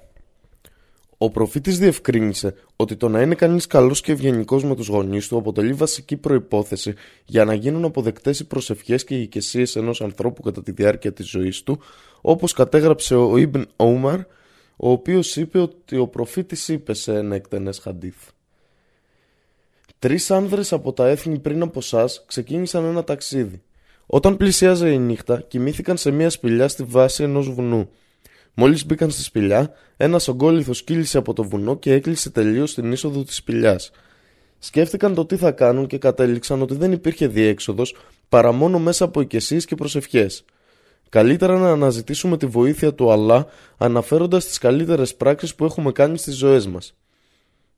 Ο πρώτος άνδρας είπε «Ω Αλλά, είχα δύο ηλικιωμένου γονείς και δεν προσέφερα ποτέ στη γυναίκα μου και στα παιδιά μου γάλα για να πιούν το βράδυ, προτού να προσφέρω σε αυτούς. Μια μέρα απασχολήθηκα με κάτι και όταν πήγα στο σπίτι είδα ότι και οι δύο γονείς μου είχαν ήδη αποκοιμηθεί και επειδή δεν ήθελα να δώσω γάλα σε κάποιον άλλον πριν από αυτούς, έμεινα όλο το βράδυ κρατώντας την κανάτα με το γάλα μέχρι που ξυπνήσαν το ξημέρωμα και ήπιανε το γάλα τους. Ω Αλλά, αν έκανα αυτό επιδιώκοντας την ευχαρίστησή σου, σώσε μας από αυτόν τον ογκόλυθο. Μετά από αυτό, ο βράχος κινήθηκε λίγο, μα όχι αρκετά για να μπορέσουν να βγουν. Ο δεύτερος άνδρας είπε Ω Αλλά, είχα μια εξαδέρφη από την πλευρά του πατέρα μου, η οποία ήταν η πιο αγαπημένη γυναίκα για μένα στη γη. Έτρεφα έντονο πόθο για αυτήν, μα εκείνη αρνήθηκε. Κάποτε βρέθηκε σε οικονομική δυσχέρεια. Ήρθε σε μένα ζητώντας βοήθεια. Της προσέφερα 120 δινάρια για να με αφήσει να πάρω ό,τι ήθελα από αυτήν. Λόγω της επίγουσας ανάγκης της και της οικονομικής της κατάστασης, δέχτηκε. Όταν ήμουν έτοιμος να ξεκινήσω να την πλησιάζω, εκείνη είπε: Ω εξάδελφε, φοβού τον Αλλά και μην αφαιρέσεις τη σφραγίδα της Παρθενίας παραμενόμιμο τρόπο. Μόλις το άκουσα, σηκώθηκα και δεν την άγγιξα, παρότι ήταν η πιο αποθετή γυναίκα για μένα. Δεν πήρα πίσω το χρυσό που της είχα δώσει. Τότε σήκωσε τα χέρια του στον ουρανό και είπε: Ω Αλλά, αν έκανα αυτό επιδιώκοντας την ευχαρίστησή σου, σώσε μας από αυτόν τον ογκόλυθο. Μετά από αυτό, ο βράχος κινήθηκε λίγο, μα όχι αρκετά για να μπορέσουν να βγουν. Ο τρίτος άνδρας είπε: Ω Αλλά, κάποτε είχα στη δούλεψή μου κάποιους εργάτες και στο τέλος των εργασιών πλήρωσα τα ημερομίσθιά τους, εκτός από έναν που είχε φύγει χωρίς να εισπράξει την πληρωμή του. Επένδυσα αυτά τα χρήματα στην επιχείρησή μου και κρατούσα έναν ειδικό λογαριασμό για αυτά. Τα χρήματα που ανήκαν σε αυτόν τον εργάτη αυξάνονταν με τα χρόνια και μετά από κάποιο χρονικό διάστημα ο εργάτης ήρθε και μου ζήτησε τα χρήματα που δεν είχε πάρει για τις ημέρες που είχε δουλέψει. Του έδειξα μεγάλα κοπάδια από πρόβατα, καμίλε, αγελάδες και δούλους και υπηρέτες και του είπα: Όλα όσα βλέπεις είναι δικά σου. Αυτά είναι τα ημερομίσθια που σου χρωστάω. Ο φτωχός εργάτης έμεινε εμβρόντιτος και είπε: Σε παρακαλώ, μη με γελιοποιείς και μη με κοροϊδεύεις. Σου ζητώ μόνο την πληρωμή της εργασίας μου. Του είπα: Ούτε σε γελιοποιώ, ούτε σε κοροϊδεύω. Είναι όλα δικά σου. Ο εργάτης πήρε όλα όσα του έδειξα και έφυγε. Τότε σήκωσε τα χέρια του στον ουρανό και είπε: Ω Αλλά, αν έκανα αυτό επιδιώκοντας την ευχαρίστησή σου, σώσε μας από αυτόν τον ογκόλυθο. Μετά από αυτό, ο βράχος κύλησε από την είσοδο του σπηλαίου και οι τρεις άνδρες έφυγαν από τη σπηλιά, ελεύθεροι και πάλι. Αλμπουχάρι. Το Ισλάμ διδάσκει ότι η αναζήτηση της ευαρέστησης των γονέων και το να είναι κανείς καλός, ευγενικός και εξυπηρετικός απέναντί τους, καθώς και το να επιδεικνύει σε αυτούς σεβασμό και να τους φροντίζει κατά τη διάρκεια της ζωής τους, αποτελεί έναν σπουδαίο τρόπο να εξηλαιωθεί και να ελαφρύνει το φορτίο των αμαρτιών τους σε αυτόν τον κόσμο. Ο Αμπτουλά Ιμπν Όμαρ είπε: Ένας άνδρας ήρθε στον αγγελιαφόρο του Αλλά και είπε: Ο προφήτη του Αλλά, διέπραξα μια μεγάλη αμαρτία. Πιστεύεις πως μπορώ να εξηλαιωθώ από αυτήν; Εκείνος ρώτησε: Ζουν οι γονείς σου; Ο άντρας απάντησε όχι. Ο προφήτης ρώτησε τον άντρα: Έχεις κάποια θεία από την πλευρά της μητέρας σου που να ζει; Ο άνδρα απάντησε καταφατικά. Ο προφήτης του Αλλά του είπε να είσαι καλός και ευγενικός απέναντί της. Τυρμιδέη. Αυτό το χαντίθυπο δηλώνει το δικαίωμα της θείας από την πλευρά της μητέρας, καθώς και αυτή, κατά τον Ισλαμικό νόμο, έχει σε κάποια θέματα την ίδια θέση με τη μητέρα, όπως είπε ο προφήτης του Αλλά. Η αδερφή της μητέρας έχει παρόμοια θέση με αυτήν της μητέρας. Αλμπουχάρη. Αυτές οι ευρείες κατευθυντήριες γραμμές δείχνουν τα σπουδαία δικαιώματα των γονέων γενικά και των μητέρων ιδιαίτερα και διευκρινίζουν ότι οι μητέρες την χάνουν μοναδικού σεβασμού στα Ισλαμικά διδάγματα. Οι γυναίκες ως συγγενείς και γειτόνισε. Κατά τον Ισλαμικό νόμο, τα ίδια γενικά δικαιώματα θεσμοθετούνται για τις γυναίκες όπως και για τους άνδρες. Η ευημερία και η αλληλοϊποστήριξη αποτελούν μια γενική ανησυχία για τον κόσμο, ενώ αποτελούν το σήμα κατά τεθέν του Ισλαμικού κοινωνικού συστήματος. Ο προφήτης είπε: Η ομοιότητα για τους πιστούς όσον αφορά την αγάπη, το έλεος και την αλληλοφροντίδα είναι όμοια με αυτήν του ανθρωπίνου σώματος. Αν ένα όργανο πονά, αυτό οδηγεί το υπόλοιπο σώμα να είναι εμπείρετο και να παραμένει σε εγρήγορση. Μόσλεμ. Είπε επίσης: Οι πιστοί, ο ένας για τον άλλον, είναι σαν μια σταθερή δομή υποστηρίζοντας ο ένας τον άλλον. Έπειτα περιέπλεξε τα δάχτυλά του. Αλμπουχάρι. Μια γυναίκα ως θεία, ανιψιά ή εξαδέλφη ή σαν οποιαδήποτε άλλη μορφή συγγένειας, ανεξαρτήτως του πόσο μακρινή είναι, συμπεριλαμβάνεται στο σόι απέναντι στο οποίο ο Αλλά διέταξε να είμαστε καλοί, ευγενικοί και να το υποστηρίζουμε. Ο Αλλά ο ύψιστος αναφέρει στο Ιερό Κοράνιο. Αν λοιπόν σας δινόταν εξουσία θα καταστρέφατε τη γη και θα αποκόπτατε τους δεσμούς με το σόι σας; Κοράνιο 47-22 Ο προφήτης είπε δεν θα εισέλθει στον παράδεισο ποτέ αυτός που αποκόπτει τους δεσμούς με το σόι του. Μόσλεμ. Είπε επίσης, η ελεημοσύνη σε κάποιον φτωχό αποτελεί μία ελεημοσύνη και σε έναν φτωχό συγγενή δύο ελεημοσύνες. Μια ελεημοσύνη και μία καλή σχέση με το συγγενή. Τύρμιδεϊ. Μια μουσουλμάνα ως γειτόνισσα έχει δύο δικαιώματα. Το δικαίωμα του Ισλάμ και το δικαίωμα της γειτόνισσας. Ο Αλλά ο ύψιστος αναφέρει στο Ιερό Κοράνιο και να λατρεύετε τον Αλλά και να μην του αποδίδετε συνέτερους στη λατρεία. Φερθείτε κάλλιστα στους γονείς σας, τους συγγενείς, τα ορφανά, τους άπορους, τους γείτονες που συνδέετε με συγγένεια και τους γείτονες που δεν είναι συγγενείς σας, τους φίλους που είναι δίπλα σας, τις συζύγους σας και τους συντρόφους σας στο ταξίδι, τους οδηπόρους που συναντάτε και σε όσους βρίσκονται κάτω από το δεξί σας χέρι, σκλάβους. Γιατί ο Αλλά δεν αγαπά εκείνον που είναι υπερήφανος και ματαιόδοξος. Κοράνιο 4.36 Το Ισλάμ υποχρεώνει έναν μουσουλμάνο να είναι καλός απέναντι στους γείτονές του. Ο αγγελιαφόρος του Αλλά είπε Ο Τζιμπρίλ, ο αρχάγγελος Γαβριήλ, συνέχισε να μου συνιστά να προσέχω το γείτονά μου σε τέτοιο βαθμό που νόμισα ότι ο γείτονάς μου θα γινόταν νόμιμος κληρονόμος. Αλμπουχάρι. Επίσης είπε Μα τον Αλλά δεν είναι πιστός, μα τον Αλλά δεν είναι πιστός, μα τον Αλλά δεν είναι πιστός ρώτησαν «Ποιος ο αγγελιοφόρη του Αλλά» Εκείνος είπε «Εκείνος από το κακό του οποίου δεν είναι ασφαλής ο γείτονάς του» Αλμπουχάρι Έχει επίσης καταγραφεί από τον Ασφαχάνη στο Χιλιατούλ Αουλιά ότι ο Τάλχα είπε «Ο Όμαρ μπιν Αλχατάμπ βγήκε από το σπίτι του μια νύχτα. Αποφάσισα να τον ακολουθήσω για να δω τι έκανε τη νύχτα. Τον είδα να μπαίνει σε κάποιο σπίτι και μετά από λίγο τον είδα να βγαίνει και να μπαίνει σε κάποιο άλλο σπίτι. Το πρωί πήγα στο πρώτο σπίτι και όταν μπήκα μέσα είδα μια πολύ ηλικιωμένη και κατάκλητη γυναίκα. Τη ρώτησα. Τι ήθελε από σένα ο άνδρας που ήρθε σπίτι σου χθες το βράδυ, εκείνη είπε. Αυτός ο άνδρας με φροντίζει από καιρό, με εξυπηρετεί, καθαρίζει το σπίτι μου και απομακρύνει τις ακαθαρσίες από μένα. Ο Τάλχα μονολόγησε. Γιατί να ερευνήσω τις πράξεις του Όουμαρ. Ο αγγελιαφόρος του Αλλά είπε αυτός που επιδιώκει να καλύπτει τις ανάγκες των χειρών και των φτωχών είναι σαν αυτόν που αγωνίζεται στο δρόμο του Αλλά και σαν αυτόν που περνάει όλη τη νύχτα προσευχόμενος και το πρωί νηστεύει από το ξημέρωμα μέχρι τη δύση. Αλτμπουχάρη. Αυτές είναι κάποιες διακριτές πλευρές της τιμής, του σεβασμού, της φροντίδας και της υποστήριξης των γυναικών σύμφωνα με τα Ισλαμικά διδάγματα που δείχνουν συνοπτικά τα δικαιώματα των γυναικών. Πιστεύουμε ότι οι γυναίκες δεν έτυχαν ποτέ ανάλογου σεβασμού και τιμής κατά τη διάρκεια της ιστορίας της ανθρωπότητας. Μερικές παραδόσεις δείχνουν ότι ο Ισλαμικός νόμος ποτέ δεν ανέχτηκε εγκλήματα ή καταπιέσεις εναντίον μιας γυναίκας σε κανένα στάδιο της ζωής της. Παρανοήσεις σχετικά με τις γυναίκες στο Ισλάμ Υπάρχουν κάποιες παρανοήσεις που διαδίδονται για τις γυναίκες και τα δικαιώματά τους στο Ισλάμ. Αυτές οι παρανοήσεις επαναλαμβάνονται συχνά από κάποιους που κακόβουλα θέλουν να δυσφημίσουν το Ισλάμ και τους μουσουλμάνους. Οι γυναίκες κατά τους προηγούμενους αιώνες του Ισλάμ αντιμετωπίζονταν με τιμή, σεβασμό και αξιοπρέπεια. Τα εγκλήματα κάποιων με αποκλίνουσα συμπεριφορά δεν αντανακλούν τις αρχές και τους νόμους που στηρίζεται στο Ισλάμ.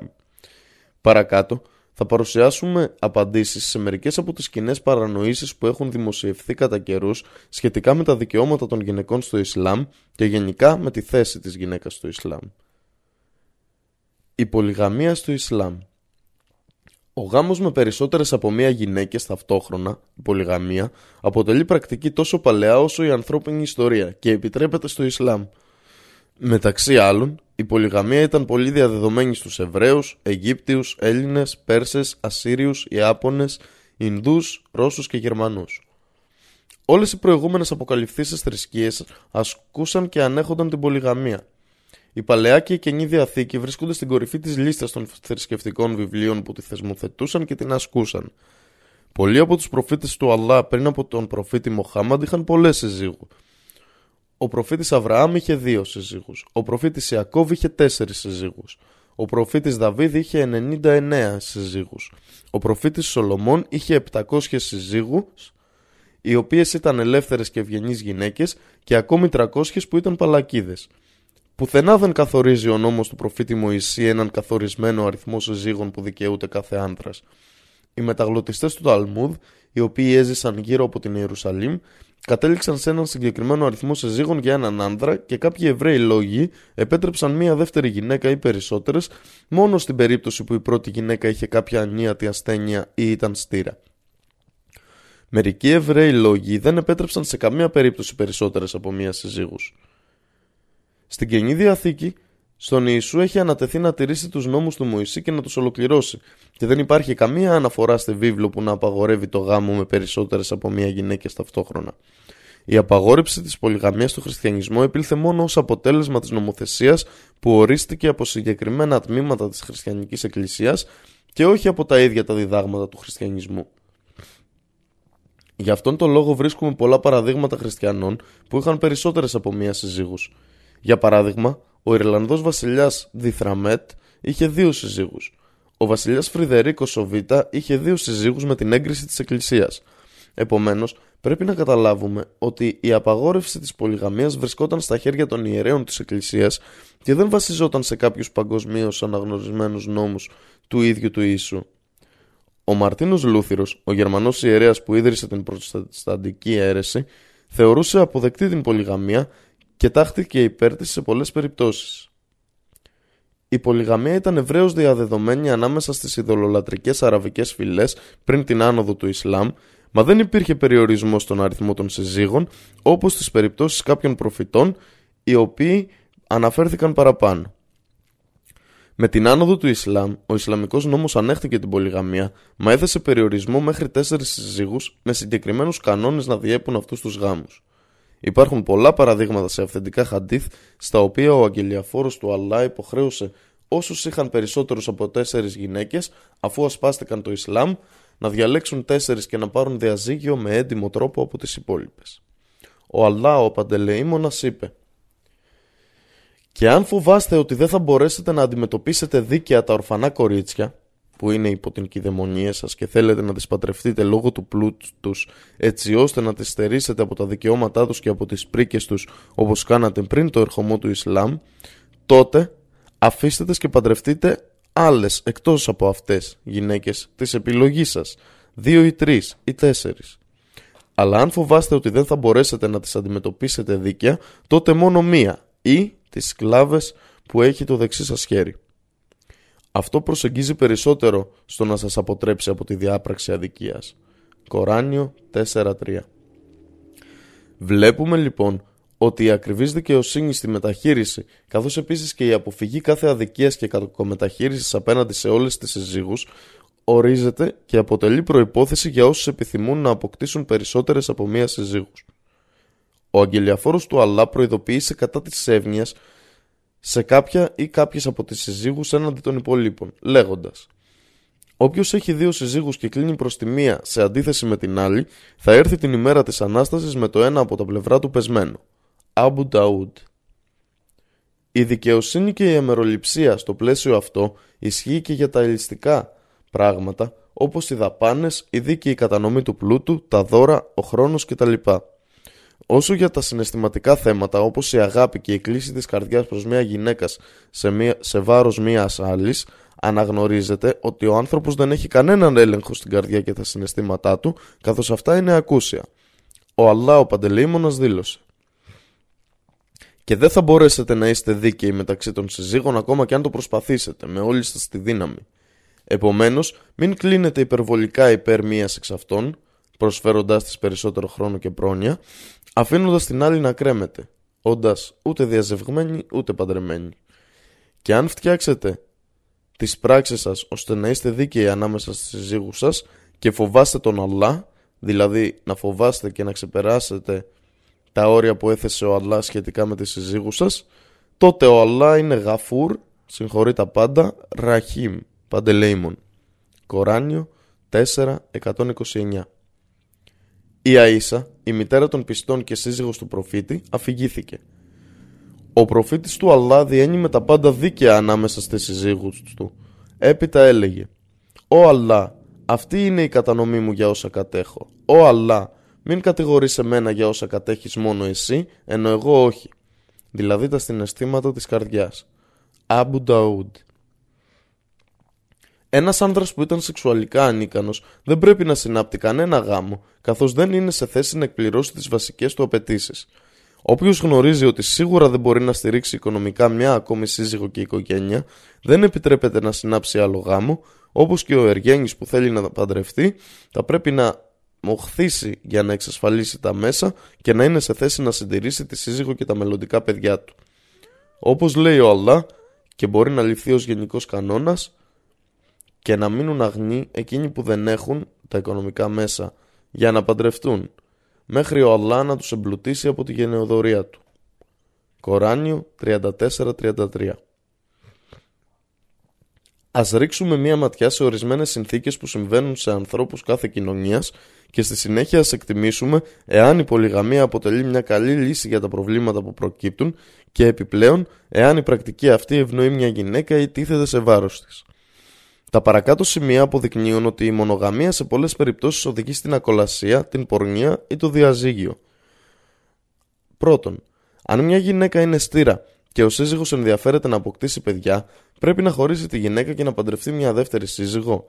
Ή, αν εκείνη επιλέξει να μένει παντρεμένη μαζί του, εκείνος πρέπει να αποκτήσει μια δεύτερη σύζυγο και να παραχωρεί και στις δύο ίσα δικαιώματα ως νόμιμες σύζυγους του.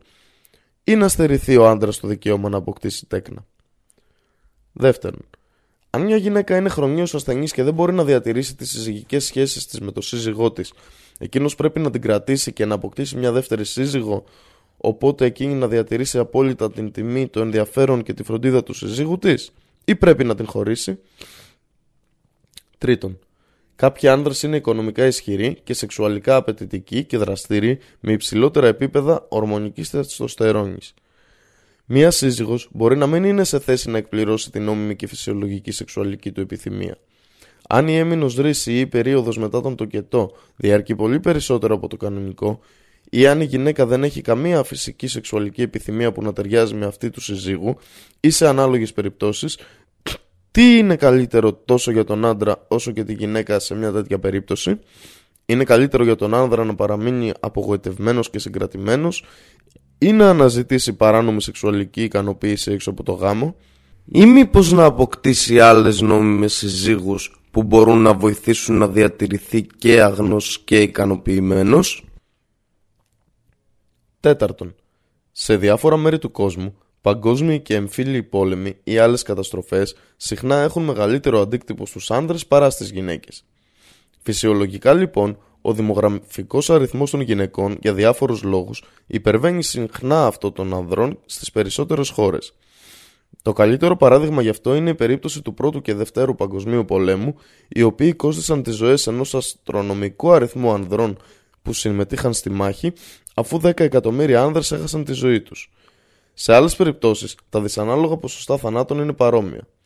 Σε μια τέτοια περίπτωση, εάν ένας άνδρας είχε μία μόνο γυναίκα, Ποια θα ήταν η αναπόφευκτη μοίρα των γυναικών που θα έμεναν χωρίς νόμιμο γάμο για να ικανοποιεί τις κοινωνικές, οικονομικές και σεξουαλικές ανάγκες τους; Μερικές γυναίκες θα έμπαιναν ίσως στον πειρασμό να ικανοποιήσουν τις σεξουαλικές τους επιθυμίες με παράνομους τρόπους, όπως η μοιχεία, οι ομοφιλοφιλικές δραστηριότητες ή η πορνεία, ένας αποσταθεροποιητικός παράγοντας για κάθε κοινωνία. Η αυθονία των γυναικών χωρίς σύζυγο ή κάποιον άνδρα συγγενή να ενδιαφέρεται για την προστασία των συμφερόντων τους αποτελεί παράγοντα που συμβάλλει στην εξάπλωση της διαφθοράς και των παράνομων σεξουαλικών δραστηριοτήτων στις κοινωνίες. Τι είναι καλύτερο για μια κοινωνία και για αυτές τις γυναίκες στην προκειμένη, να παραμείνουν μόνες και να υποφέρουν όλες τις συνέπειες του άγαμου βίου, ή να δεχθούν το να γίνουν δεύτερη σύζυγος ενός ειλικρινούς, προστατευτικού, έντιμου και αγνού άνδρα; Η ακολασία δυστυχώς υπάρχει σε όλες τις σύγχρονες κοινωνίες, αλλά πρέπει να νομιμοποιείται και να γίνεται αποδεκτή όπως συμβαίνει με τους νόμους που φτιάχνουν οι άνθρωποι με όλες τις κοινωνικές τους επιπτώσεις. Στις περισσότερες σύγχρονες κοινωνίες, μόνο η μονογαμία είναι νόμιμη, αλλά οι εξωσυζυγικές σχέσεις επιτρέπονται ως κοινωνικά αποδεκτό υποκατάστατο για τις περιπτώσεις που αναφέρονται παραπάνω, με τη μορφή ερωμένων, φιλενάδων, υπηρεσίες συνοδών, πορνεία και πολιτικούς γάμους. Αυτά τα είδη σχέσεων δεν έχουν από μόνα τους κάποια ωφέλη και αν το ζευγάρι δεν παντρευτεί τελικά νόμιμα, η παράνομη σχέση οδηγεί συχνά σε κακοποίηση και διαμάχη. Αυτές οι παράνομες σχέσεις αποσκοπούν μόνο στην εκπλήρωση του σεξουαλικούς ενδιαφέροντος των δύο πλευρών που εμπλέκονται, χωρίς ευθύνες και στην κατάχρηση των δικαιωμάτων των γυναικών γενικότερα. Νομικά δεν επιβάλλει καμιά οικονομική, κοινωνική ή συναισθηματική υποχρέωση και στην περίπτωση που η γυναίκα μείνει έγκυος, το πρόβλημα είναι δικό της, με το παράνομο παιδί να μένει χωρίς την υποστήριξη της οικογένειας και καμιά φορά εγκαταλελειμμένο στο σύστημα κοινωνικής υπηρεσίας. Οι άνδρες γενικά δεν είναι υποχρεωμένοι να παραδεχτούν την πατρότητα του παιδιού, συνεπώς δεν είναι υποχρεωμένοι να αναλάβουν και την οικονομική του ευθύνη. Οι αμβλώσεις έχουν πολλαπλασιαστεί σε τέτοιες κοινωνίες. Σύμφωνα με τον Ισλαμικό νόμο, μια δεύτερη, τρίτη ή τέταρτη σύζυγος απολαμβάνει όλα τα δικαιώματα και τα προνόμια της πρώτης σύζυγου χωρίς την παραμικρή αδικία ή ατίμωση για αυτήν. Η μοιχεία, η πορνεία και όλες οι εξωσυζυγικές σεξουαλικές σχέσεις είναι αυστηρώς απαγορευμένες στο Ισλάμ και ο προφήτης πήρε όλα τα απαραίτητα μέτρα για να προστατεύσει την κοινωνία από τις κοινωνικές ασθένειες οι οποίες αν εξαπλωθούν Μόνο κακό και καταστροφή μπορούν να προκαλέσουν στο άτομο, την οικογένεια και το βασικό δεσμό που κρατάει ενωμένη την κοινωνία ως σύνολο. Το ακόλουθο χαντίθ δείχνει τη σοφία του προφήτη και την υπομονή στο να πιέσει με εύγλωτο τρόπο ένα νεαρό ανρενοπό άνδρα για την αδικία της αντιμετώπισης με δύο μέτρα και δύο σταθμά και τον κακό που επιφέρουν οι αχαλήνοτοι πόθοι που οδηγούν στη μοιχεία και στην πορνεία. Κανείς δεν θέλει να γίνουν αντικείμενα εκμετάλλευσης οι γυναίκες συγγενείς του, να χρησιμοποιηθούν και να κακοποιηθούν. Συνεπώς, πώς επιτρέπουν στους εαυτούς τους να εκμεταλλεύονται άλλους; Σύμφωνα με ένα αυθεντικό χαντίθ, ένας νεαρός άνδρας ήρθε στον αγγελιοφόρο του Αλλά και τον ρώτησε: Ω αγγελιοφόρε του Αλλά, επίτρεψέ μου με ειδική άδεια να διαπράξω μοιχεία. Οι άνθρωποι άρχισαν να τον επιπλήττουν δρυμύτατα, αλλά ο προφήτης του είπε: Έλα εδώ κοντά μου. Τότε ο νεαρός ήρθε κοντά στον προφήτη και κάθισε, έπειτα ο προφήτης τον ρώτησε: Θα το ήθελες αυτό για τη μητέρα σου; Εκείνος απάντησε: Όχι, μα τον Αλλά. Ο αγγελιαφόρο του Αλλά είπε: Έτσι και οι άνθρωποι δεν το θέλουν για τις μητέρες τους. Και συνέχισε: Θα το ήθελες αυτό για την κόρη σου; Όχι, μα τον Αλλά, απάντησε εκείνος. Ο αγγελιαφόρος του Αλλά είπε: Έτσι και οι άνθρωποι δεν το θέλουν για τις κόρες τους. Και συνέχισε: θα το ήθελες αυτό για τη θεία σου από το σόι του πατέρα σου; Όχι μα τον Αλλά, απάντησε εκείνος. Ο αγγελιαφόρος του Αλλά είπε Έτσι και οι άνθρωποι δεν το θέλουν για τις θείες από το σόι του πατέρα τους. Και ρώτησε Θα το ήθελες αυτό από τη θεία από το σόι της μητέρας σου; Όχι μα τον Αλλά, απάντησε εκείνος. Ο αγγελιαφόρος του Αλλά απάντησε έτσι και οι άνθρωποι δεν το θέλουν για τις θείες από το σόι της μητέρας τους. Έπειτα ο προφήτης ακούμπησε τον νεαρό με το χέρι του και είπε ο Αλλά συγχώρεσε την αμαρτία του και εξάγνησε την καρδιά του και κράτησε τον μακριά από αυτήν την αμαρτία. Άχμαντ. Μπορεί κανείς να πει ότι αυτό το αχαντίθ αποτελεί πρακτική εφαρμογή του χρυσού κανόνα όπως αναφέρθηκε από τον αγγελιαφόρο του Αλλά. Κανείς από εσάς δεν πιστεύει ειλικρινά μέχρι να αγαπήσει για τον αδελφό του αυτό που αγαπά για τον εαυτό του. Αλμπουχάρι. Η πολυγαμία στην Ισλαμική κοινωνία περιορίζεται στις τέσσερις μόνο συζύγους οι γάμοι τελούνται νόμιμα με το αρμόζον προγαμιαίο συμβόλαιο, μάρτυρες κτλ. Ο άνδρας πρέπει να αναλάβει όλα τα οικονομικά βάρη και τις ευθύνες που προκύπτουν από το γάμο απέναντι στις συζύγους και τα παιδιά του. Όλα τα παιδιά είναι νόμιμα και πρέπει να ανατρέφονται και να λαμβάνουν φροντίδα υπό την ευθύνη και των δύο γονέων. Μπορεί κανείς να θέσει το εξής ερώτημα. Εφόσον επιτρέπουμε την πολυγαμία για τους άντρε, γιατί δεν επιτρέπεται και η πολυανδρία για τις γυναίκες, η απάντηση σε αυτό το ερώτημα είναι απλή, εφόσον πολλοί φυσικοί και σωματικοί λόγοι, όπως φαίνεται και πιο πάνω, το αποκλείουν ως βιώσιμο και αναλλακτικό.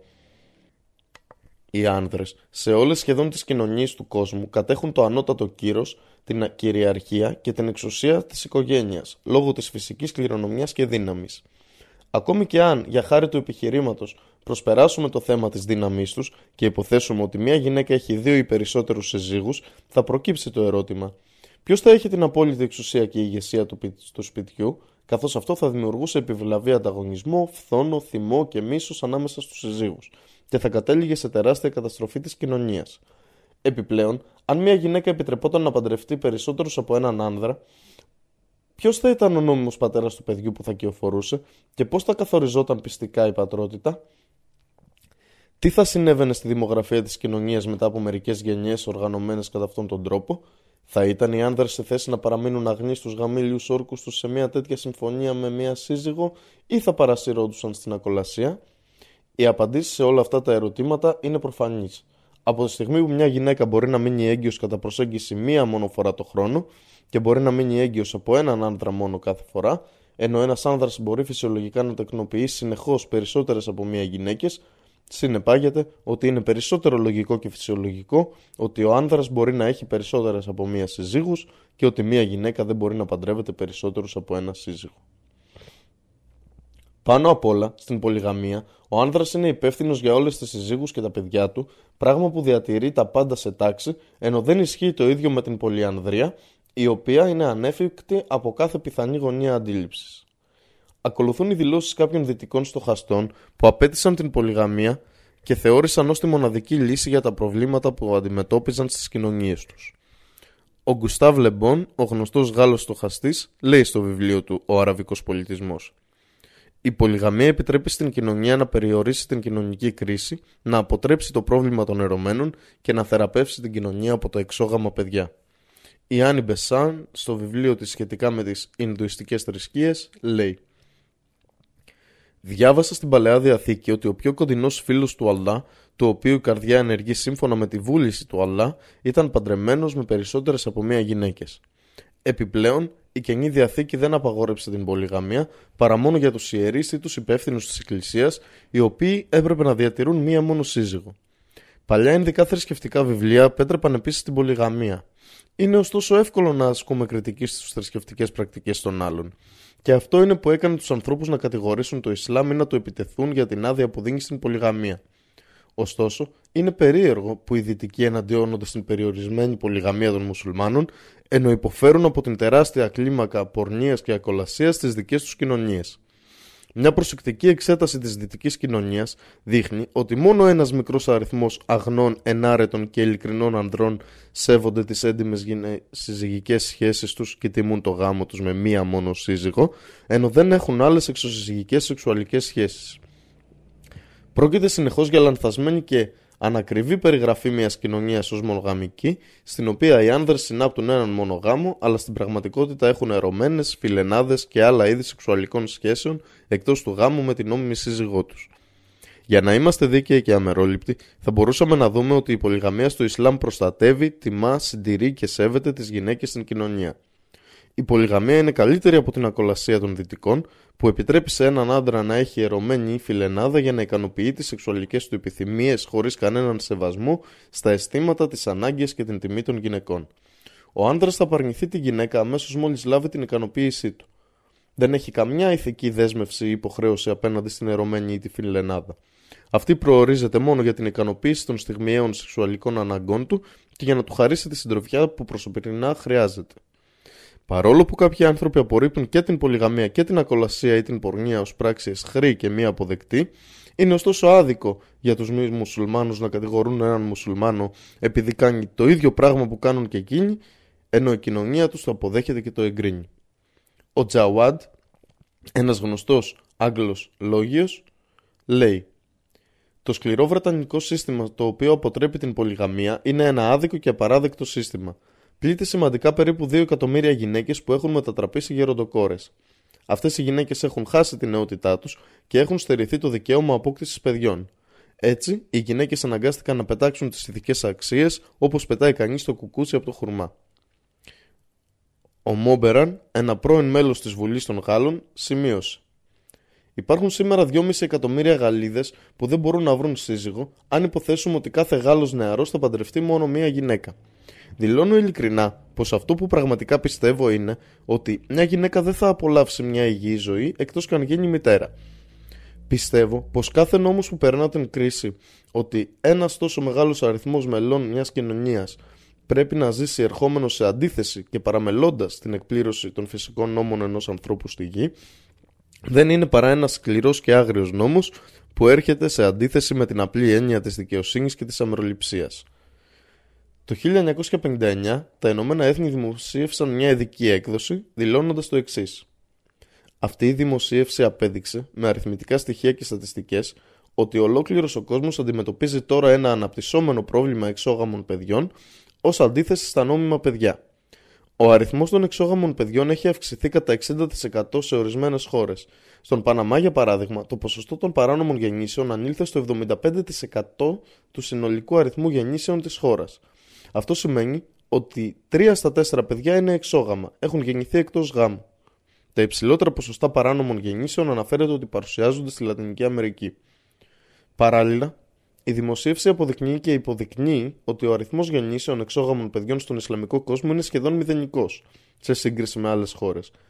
Ο εκδότης της δημοσίευσης συνεχίζει λέγοντας ότι οι Ισλαμικές χώρες προστατεύονται από τέτοια κοινωνικά προβλήματα και ασθένειες εξαιτίας του γεγονότος ότι οι άνθρωποι εφαρμόζουν την πολυγαμία.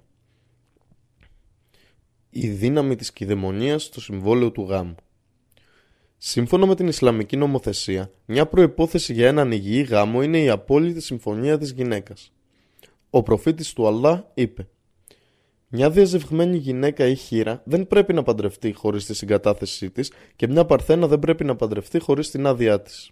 Τον ρώτησαν «Και πώς δίνει την έγκρισή της ο αγγελιαφόρη του Αλλά» Εκείνος είπε «Μένει σιωπηλή» δηλαδή από συστολή και δεν εκφράζει την αντίθεσή της.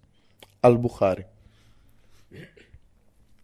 Εάν μια γυναίκα εξαναγκαστεί να δεχτεί έναν ανεπιθύμητο γάμο, δικαιούται να παρουσιάσει την υπόθεσή της ενώπιον ενός μουσουλμάνου δικαστή για να ζητήσει ακύρωση. Μια γυναίκα με το όνομα Αλχανσά Μπινέτ Τζουδάμ ήρθε στον αγγελιοφόρο του Αλλά να παραπονεθεί επειδή ο πατέρας της την είχε αναγκάσει να παντρευτεί κάποιον που η ίδια απεχθανόταν. Αυτός απέρριψε το γάμο και τον ακύρωσε. Μια ακόμη προπόθεση είναι ότι μια γυναίκα δεν προβαίνει σε γάμο με κανέναν χωρίς κυδαιμονία ο πατέρας της, ή σε περίπτωση που αυτός δεν είναι εν ζωή ο παππούς της ή ο θείος της από το σόι του πατέρα της, ή ο αδελφός της, ή ακόμη και όρημη ηλικίας γιος της, ή ο δικαστής ή ο δήμαρχος πρέπει να ενεργήσει ως κηδεμόνας τη σε αυτήν την υπόθεση, ώστε να διασφαλιστεί ότι προστατεύονται τα δικαιώματά της και να υπογράψει το συμβόλαιο γάμου μαζί με τη δική της βέβαια υπογραφή. Ο ρόλος του είναι να βεβαιωθεί ότι ο γαμπρός είναι ειλικρινής και τυπικός και ότι η γυναίκα λαμβάνει μια αρμόζουσα πρίκα και ότι οι δύο μάρτυρες επιβεβαιώνουν το συμβόλαιο που εκείνη δέχεται εκούσια. Όλα αυτά τα μέτρα έχουν ως στόχο την προστασία των δικαιωμάτων της και της ιερότητας του γάμου. Ο αγγελιαφόρος του Αλλά έκανε αυτό απολύτως σαφές όταν είπε «Δεν υπάρχει γάμος χωρίς και δαιμονία και δύο μάρτυρες». Αμπου Νταούντ. Κατά μια άλλη εκδοχή δεν υπάρχει γάμος χωρίς κηδεμόνα και ο κυβερνήτης είναι ο κηδεμόνας για όσες δεν έχουν κηδεμόνα. Άχμεντ. Ω εκ τούτου, αν κλεφτεί και παντρευτεί, αυτός ο γάμος θεωρείται παράνομος όπως δήλωσε ο προφήτης. Όποια γυναίκα παντρεύεται χωρίς τη συγκατάθεση του κηδεμόνα της, τότε ο γάμος της είναι άκυρος. Τότε ο γάμος της είναι άκυρος. Τότε ο γάμος της είναι άκυρος. Και αν υποπέσουν σε διαμάχη, τότε ο κυβερνήτης είναι ο κηδεμόνας για όσες δεν έχουν κηδεμόνα και αν έχει ολοκληρώσει το γάμο, τότε πρέπει να λάβει από αυτόν πρίκα. Αμπου Νταούτ. Όπως αναφέρθηκε παραπάνω στα δικαιώματα των θυγατέρων, είτε πρόκειται για παρθένα είτε όχι, το δικαίωμα της γυναίκας είναι να αποδεχθεί ή να απορρίψει οποιαδήποτε προσφορά γάμου με τη δική της ελεύθερη βούληση. Ο θεσμός της κυδαιμονία υπάρχει μόνο για να προστατεύει τα συμφέροντάς της. Το γεγονός ότι ο δικαστής ή ο δήμαρχος γίνεται ο νόμιμος και δαιμόνας που θα εξασφαλίσει ότι όλα είναι εντάξει και ότι δεν διαπράττεται καμία εγκληματική αδικία, ενισχύει την ιερότητα του συμβολέου του γάμου και την ιερότητα των δικαιωμάτων της γυναίκας στο Ισλάμ. Δεδομένου ότι η γυναίκα παραμένει σε θέση φυσικής αδυναμίας, η Ισλαμική νομοθεσία θεσπίζει αρχές και νόμους για την προστασία των συμφερόντων και την ευημερία της, καθώς επίσης και τη διατήρηση των δικαιωμάτων της. Ο πατέρας, η μητέρα της και οι υπόλοιποι ενδιαφερόμενοι συγγενείς βοηθούν αν χρειαστεί στην επιλογή του σωστού και του πιο κατάλληλου συζύγου για εκείνη, αφού όλοι αναζητούν την ευτυχία της και κανείς δεν επιθυμεί να γίνει θύμα ενός αποτυχημένου γάμου. Ο στόχος του γάμου είναι η εδραίωση μιας αιώνιας σχέσης ανάμεσα σε έναν άντρα και μια γυναίκα και ενός στοργικού και ευεργετικού σπιτιού για τα παιδιά και όχι μόνο η ικανοποίηση ορισμένων επιθυμιών. Δεδομένου ότι οι γυναίκες είναι σε γενικές γραμμές πιο συναισθηματικές από τους άντρες, ενώ επηρεάζονται και δελεάζονται πιο εύκολα από την εμφάνιση, παραβλέποντας τη βαθύτερη πραγματικότητα, η Ισλαμική νομοθεσία δίνει το δικαίωμα στον κηδεμόνο να αρνηθεί και να απορρίψει τις προτάσεις, εάν ο μνηστήρας δεν θεωρείται ειλικρινές και κατάλληλο τέρι. Η αντρική κυδαιμονία στην περίπτωση αυτή δεν είναι παραφυσιολογική, δεδομένου του ρόλου εξουσίας και υπευθυνότητας που απαιτείται. Επιπλέον, δεν μπορεί κανείς να αρνηθεί ότι ένας άνδρας, ανήκοντας στο ίδιο φύλλο, είναι σε καλύτερη θέση να αντιληφθεί κάποια χαρακτηριστικά ενός άλλου άνδρας σε συγκεκριμένους τομείς, πράγμα που εξυπηρετεί την κόρη του ή τη γυναίκα που βρίσκεται υπό την ευθύνη ή την κυδαιμονία του. Φυσικά, ο ίδιος αναζητά τη συμβολή της συζύγους του ή άλλων ενδιαφερομένων γυναικών για τη διαδικασία επιλογής συζύγου. Αν κάποιος κατάλληλος άνδρας κάνει πρόταση γάμου και ο κηδεμόνα αρνηθεί χωρίς έγκυρο λόγο, τότε η κυδαιμονία μπορεί να αμφισβητηθεί στο δικαστήριο. Η κυδαιμονία δίνεται σε αυτήν την περίπτωση στον πιο κοντινό συγγενή της γυναίκας ή στην περίπτωση που δεν έχει υπεύθυνους άνδρες συγγενείς, την κυδαιμονία αναλαμβάνει ο μουσουλμάνος δικαστής. Σε τελική ανάλυση, το πραγματικό μέτρο σύγκρισης για ένα κατάλληλο τέρι στο γάμο είναι η δήλωση του προφήτη του Αλλά. Αν έρθει σε εσάς αυτός που κάνει πρόταση γάμου και είστε ευχαριστημένοι με τα ήθη και τη θρησκεία του, τότε παντρέψτε τον με την κόρη σας. Αν δεν το κάνετε, μεγάλη φίτνα αποπλάνηση θα συμβεί στη γη και θα εξαπλωθεί διαφθορά. Τύρμιδε. Ένας άνδρας με ορθή και καλή κατανόηση της δέσμευσής του απέναντι στον Αλλά, με καλά ηθικά πρότυπα, θα αποδώσει στη σύζυγό του την τιμή και την αξιοπρέπεια που της αρμόζει, θα της συμπεριφερθεί δίκαια και με ευπρέπεια, ακόμα και αν δεν την αγαπά. Οικονομικές και ηθικές ευθύνες του νοικοκυριού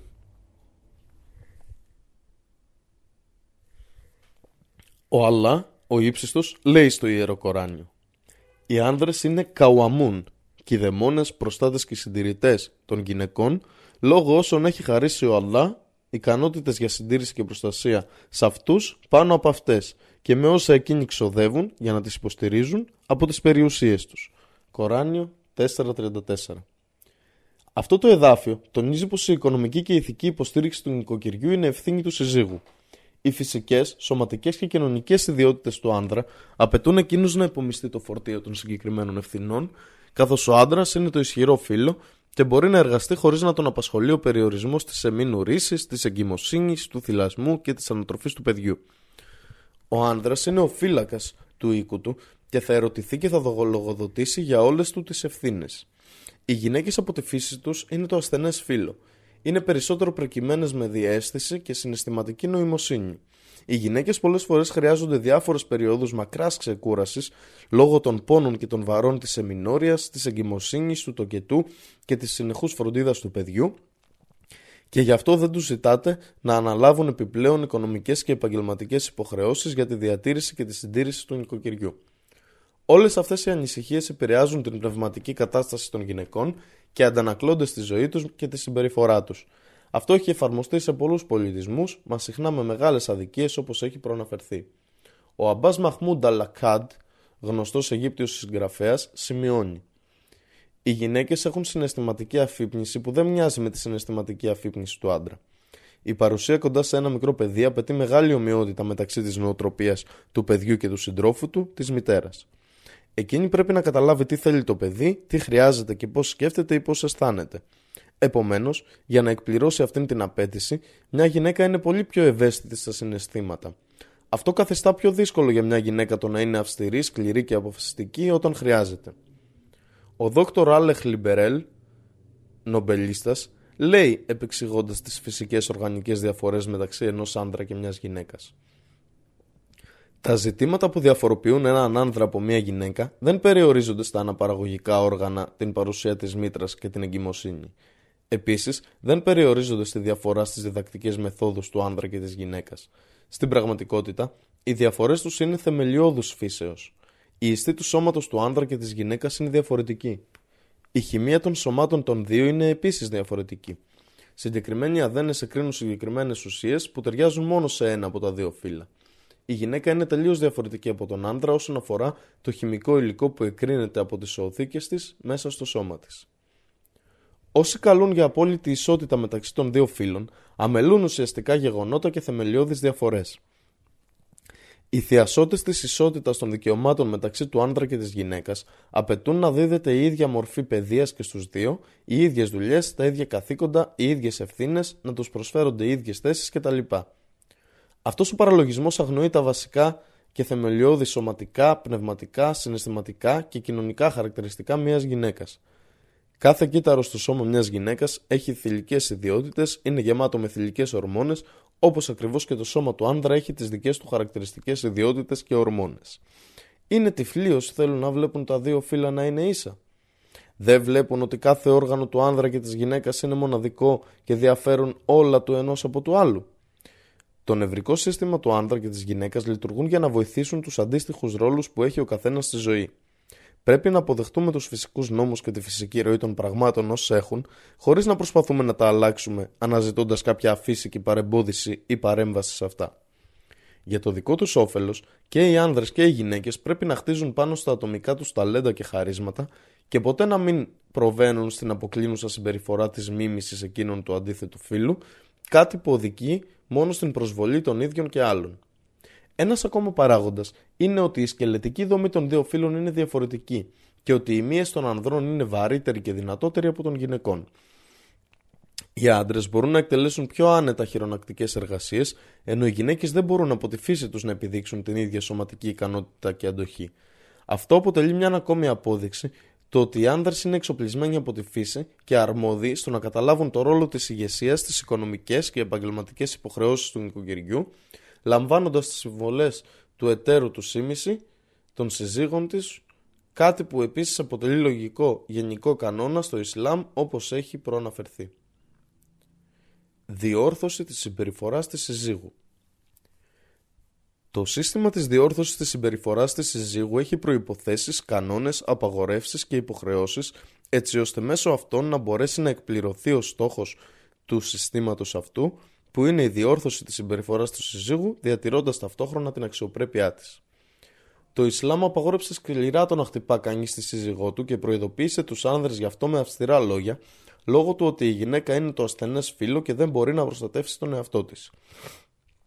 Παρά αυτήν την αυστηρή απαγόρευση, το Ισλάμ έκανε μία εξαίρεση σε στενά πλαίσια και σε λίγες αναγκαστικές περιπτώσεις, όπως όταν η σύζυγος διαπράττει ανήθικες πράξεις. Το Ισλαμικό σύστημα είναι καλύτερο από το σύστημα που επικρατεί στην Ευρώπη και στην Αμερική, αφού εκεί το χτύπημα δεν έχει ούτε κανόνες ούτε προποθέσει και προέρχεται από το αίσθημα της ανωτερότητας των ανδρών, οι οποίοι θέλουν να προβάλλουν με αυτόν τον τρόπο έναντι των γυναικών. Επίσης, μπορεί να προέρχεται από εκδικητικούς λόγους, χωρίς να έχει ως στόχο τη διόρθωση της συμπεριφοράς της συζύγου και την επιθυμία για το γενικότερο καλό της. Για επιβεβαίωση των παραπάνω στοιχείων μπορεί κάποιος να πάρει τα στατιστικά στοιχεία που δίνονται στη δημοσιότητα από τα αστυνομικά τμήματα για κάθε έτος στην Ευρώπη και στην Αμερική και να τα συγκρίνει. Επίσης, το Ισλάμ είναι η μοναδική θρησκεία που δηλώνει γραπτά την απαγόρευση του να κτυπά κανείς στη σύζυγό του, ενώ δεν υπάρχει καμία δήλωση καταδικασμού ή απαγόρευσης αυτού σε οποιαδήποτε άλλη θρησκεία, ούτε στο χριστιανισμό, ούτε στον Ιουδαϊσμό, ούτε στον Βουδισμό, αφήνοντας έτσι τους άνδρες χωρίς εμφανείς κανόνες και προποθέσει να χειρίζονται το θέμα. Ο προφήτης είπε: Μη χτυπάτε τις γυναίκες. Σε άλλη στιγμή, αφού ο προφήτης απαγόρευσε το χτύπημα των γυναικών, ήρθε ο Όμαρ Ιμπν Αλ-Κατάμπ στον προφήτη λέγοντάς του: Οι γυναίκες ήρθαν πάνω από τους άνδρες τους, παρακούοντάς τους και συμπεριφέροντάς τους με αλαζονία και άσχημο τρόπο. Τότε, ο προφήτης έκανε εξαίρεση για τέτοιες περιπτώσεις μετά από, μετά από αυτό, πολλές γυναίκες ήρθαν στις συζύγους του προφήτη, παραπονούμενες από τους άντρε τους. Τότε ο προφήτης είπε: Πολλές γυναίκες ήρθαν στις συζύγους του, Μοχάμαντ, παραπονούμενες από τους άντρε τους, αυτοί οι άντρε δεν είναι οι καλύτεροι ανάμεσά σας. Ιμπν Μάτζα. Μπορεί να ρωτήσει κανείς, δεν είναι καλύτερα να συμβουλεύσεις τη σύζυγο από το να την χτυπήσεις; Η απάντηση σε αυτό είναι βεβαίως. Και αυτός είναι ο στόχος του Ισλάμ. Το να συμβουλέψει κανείς τη γυναίκα του και να μην την χτυπήσει. Σίγουρα θα υπάρχουν άντρε που ισχυρίζονται ότι το χτύπημα δεν αρμόζει στο σύγχρονο δυτικό πολιτισμό και ότι αυτοί αποκλείεται να χτυπήσουν τις συζύγους τους. Αυτοί οι άντρες παραβλέπουν όμως τα εξής. Πρώτον, το γεγονός ότι το Ισλάμ καταδικάζει το χτύπημα των γυναικών ήδη πριν 1400 χρόνια. Δεύτερον, ότι το Ισλάμ έκανε εξαίρεση αφού οι γυναίκες δεν είναι ίδιες σε όλες τις κοινότητες και χώρες και σε όλες τις εποχές της ιστορίας. Τρίτον, ότι υπάρχει μέχρι σήμερα το φαινόμενο του χτυπήματος των γυναικών στις πιο πολιτισμένες χώρες. Τέταρτον, ότι πολλοί άνδρες που ισχυρίζονται ότι δεν χτυπάνε τις γυναίκες τους έχει αποδειχθεί ότι ψεύδονται. Πέμπτον, ότι το χτύπημα στο Ισλάμ στα αλήθεια δεν είναι χτύπημα, αφού είναι τσίμπημα. Ο Αλλά ο ύψιστος είπε στο Ιερό Κοράνιο. Όσο για εκείνες, τις γυναίκες, που εκ μέρους τους βλέπετε ανυπακοή με αλαζονία και με άσχημη συμπεριφορά, να τις νουθετήσετε, πρώτα. Δεύτερον, να τους γυρίσετε στην πλάτη σας στο κρεβάτι, δηλαδή να μην έχετε σεξουαλική επαφή μαζί τους, και τέλος να τις χτυπήσετε πολύ ελαφρώς αν επιμείνει πεισματικά στην άσχημη συμπεριφορά της και αναγκαστείς να το κάνεις. Μα αν επιστρέψουν στην υπακοή να μην τις αδικήσετε. Βέβαια ο Αλλά είναι αλγίαν ύψιστος καμπύραν μέγιστος. Κοράνιο 4.34 Ο προφήτης δεν χτύπησε ποτέ καμία από τις συζύγους του όπως αναφέρεται όπως ανέφερε η σύζυγός του, η Αΐσα, η ευαρέστηση του Αλλά επ' αυτής, σε ένα αυθεντικό χαντίθ. Οι γυναίκες είναι γενικά πιο αδύναμες από τους άνδρες στη σωματοδομή και στην αντοχή. Οι γυναίκες στις περισσότερες περιπτώσεις δεν μπορούν να υπερασπιστούν τους εαυτούς τους ενάντια στη βία. Παρόλο που το να χτυπά κανείς γυναίκες γενικά απαγορεύεται στο Ισλάμ, επιτρέπεται σε πολύ περιορισμένη έκταση μόνο ως τελευταία λύση και με μια αποδεκτή και έγκυρη δικαιολογία όταν όλα τα υπόλοιπα αποτυγχάνουν. Κάτι τέτοιο είναι ανάλογο με το να χτυπά κανείς τα παιδιά του Κάτι που είναι αποδεκτό μόνο αν όλα τα άλλα αποτύχουν και πρέπει να γίνεται με σκοπό τα παιδιά να πάρουν ένα μάθημα όσον αφορά την υπακοή για τη δική τους προστασία και επιτυχία. Στο εδάφιο που παραθέσαμε, ο Αλλά αναφέρεται στην περίπτωση της συζύγου που φέρεται ανήθικα και δεν σέβεται τα δικαιώματα του άνδρα της. Η αντιμετώπιση αυτών των εξαιρετικά ευαίσθητων ζητημάτων έρχεται σε στάδια, όπως παρατηρήσαμε από το εδάφιο. Το φάρμακο ή η θεραπεία για κάποια ασθένεια μπορεί να είναι πικρή μερικέ φορέ.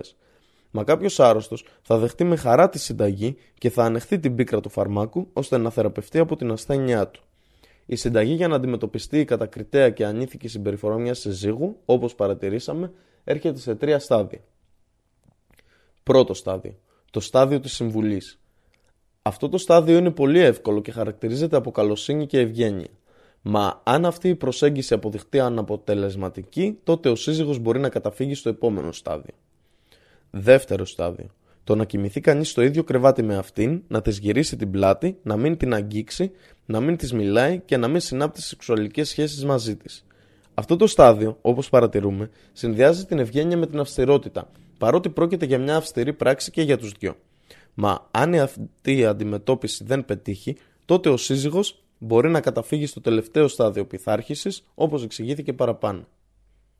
Τρίτο και τελικό στάδιο. Το να χτυπά κανείς τη γυναίκα του χωρίς να την πληγώνει, χωρίς να της σπάσει κάποιο κόκαλο, χωρίς να της αφήσει μελανιές στο σώμα και έχοντας κατά νου ότι πρέπει οπωσδήποτε να αποφύγει το πρόσωπο ή άλλα ευαίσθητα σημεία. Ο σκοπός για τον οποίο την χτυπά είναι μόνο για να την πειθαρχήσει και σε καμία περίπτωση για αντίπεινα ή λόγω επιθυμίας να την χτυπήσει. Το Ισλάμ απαγορεύει το χτύπημα ως τιμωρία. Το χτύπημα κατατάσσεται στα Ισλαμικά διδάγματα ως το τελευταίο και τελικό στάδιο των μεθόδων πειθαρχήσεως. Το Ισλάμ δεν επιτρέπει ούτε καν εγκρίνει το χτύπημα, εκτός κι αν τα δύο πρώτα στάδια αποδειχτούν αναποτελεσματικά. Επιπλέον, το χτύπημα δεν πρέπει να εφαρμόζεται ως λύση θεραπεία αν μια γυναίκα προτιμά να πάρει διαζύγιο. Τα τρία στάδια πειθαρχήσεως που αναφέρονται σε αυτό το εδάφιο του ιερού Κορανίου προορίζονται ως τέτοια μόνο και μόνο με σκοπό τη διατήρηση της οικογενειακής ενότητας και την προστασία της οικογένειας. Μια μορφή καταστροφής μιας οικογένειας είναι εκείνη που προκύπτει όταν μια γυναίκα πέσει θύμα του διαζυγίου το Ισλάμ στοχεύει να προλάβει μη αναγκαίους πόνους, προβλήματα και διαμάχες. Η πράξη του χτυπήματος των γυναικών είναι πολύ πιο σκληρή, βάναψη και συχνή σε κοινωνίες μη μουσουλμανικές. Σε αυτές τις κοινωνίες κάτι τέτοιο γίνεται συχνά με σκοπό να προκληθεί πόνος και να κάνει κακό στη γυναίκα. Κάτι που, όπως προαναφέραμε, είναι αυστηρός απαγορευμένος στο Ισλάμ. Πρόσφατα στατιστικά δείχνουν ότι στη Βρετανία ο αριθμός των γυναικών που έχουν χτυπηθεί από τους συζύγους τους έχει ανεβεί από 6.400 το 1990 στις 30.000 το 1992. Ο αριθμός αυτός εκτινάχθηκε στις 65.400 γυναίκες το 1995. Οι στατιστικολόγοι αναμένουν αυτός ο αριθμός να διπλασιαστεί κατά το τέλος του 20ου αιώνα. Αυτά τα στατιστικά, όπως λέει η έρευνα, ήταν βασισμένα σε πληροφορίες από την αστυνομία. Φανταστείτε τις μη καταγγελθήσεις περιπτώσεις βίας από συζύγους σε γυναίκες γενικότερα, οι οποίες δεν είναι καταγεγραμμένες. Η Άννη Μπεσάν συνέκρινε τους Ισλαμικούς νόμους και τη δυτική νομοθεσία σχετικά με τα δικαιώματα των γυναικών και είπε «Οι Ισλαμικοί νόμοι είναι ανάμεσα στους καλύτερους γνωστούς στον κόσμο νόμους σε ό,τι αφορά στις γυναίκες. Είναι η πιο δίκαιη και αμερόληπτη νομοθεσία. Ξεπερνά την νομοθεσία των δυτικών σχετικά με την ακίνητη περιουσία, την κληρονομιά και τους νόμους του διαζυγίου. Λειτουργεί ως φύλακας για τα δικαιώματα των γυναικών Φράσεις όπως Μια σύζυγος είναι αρκετή για έναν άνδρα και πολυγαμία μπέρδεψαν τους ανθρώπους και τους έστρεψαν μακριά από την πραγματική δυστυχία την οποία υποφέρουν και βιώνουν οι γυναίκες τη Δύση. Πολλοί σύζυγοι εγκατέλειψαν τις γυναίκες τους αφού πήραν από αυτές ό,τι ήθελαν.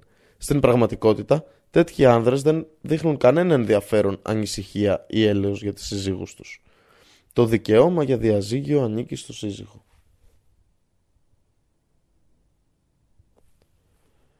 Στην εποχή πριν το Ισλάμ, το διαζύγιο ήταν ένα όπλο στα χέρια μόνο του συζύγου και χρησιμοποιούταν εναντίον της γυναίκας. Όποτε ο άνδρας ήθελε να τη βλάψει, της έδινε διαζύγιο και έπειτα την έπαιρνε πίσω όποτε έθελε. Δεν υπήρχαν καθορισμένοι κανόνες και η γυναίκα δεν είχε δικαίωμα πάνω στο θέμα. Έτσι, ο Αλλά ακύρωσε αυτήν την αδικία αποκαλύπτοντας το εξής εδάφιο. Το διαζύγιο δίνεται δύο φορές. Έπειτα, είτε διατηρεί κανείς το γάμο του με τον καλύτερο τρόπο είτε τον αφήνει με καλοσύνη. Κοράνιο 2.229 Ως τρόπο για να βοηθήσει να διατηρηθεί ο γάμος, ακόμα και όταν προκύπτουν κάποιες διαφορές, ένας μουσουλμάνος μπορεί να χωρίσει τη γυναίκα του μόνο όταν εκείνη είναι καθαρή από την εμινόρια και ενώ τον προηγούμενο μήνα δεν είχε σεξουαλικές επαφές μαζί της. Μιας και κάτι τέτοιο απαιτεί την πάροδο κάποιου χρονικού διαστήματος μέχρι την ανακοίνωση του διαζυγίου, το χρονικό διάστημα αυτό επιτρέπει τον κατευνασμό του θυμού ή το ξεκαθάρισμα όποιων παρεξηγήσεων και επίσης κατά το χρονικό διάστημα αυτό άλλα μέλη της οικογένειας ή μεσολαβητές μπορεί να βοηθήσουν στη συμφιλίωση. Αν τελικά συνεχίσουν το δρόμο προς το διαζύγιο, η γυναίκα πρέπει να παραμείνει για τρεις περιόδους εμινόριας. Κατά το διάστημα αυτό, ο άνδρας μπορεί να πάρει πίσω τη γυναίκα του στο γάμο με εντυμότητα. Αυτό μετρά ω το πρώτο διαζύγιο και η πρώτη επιστροφή.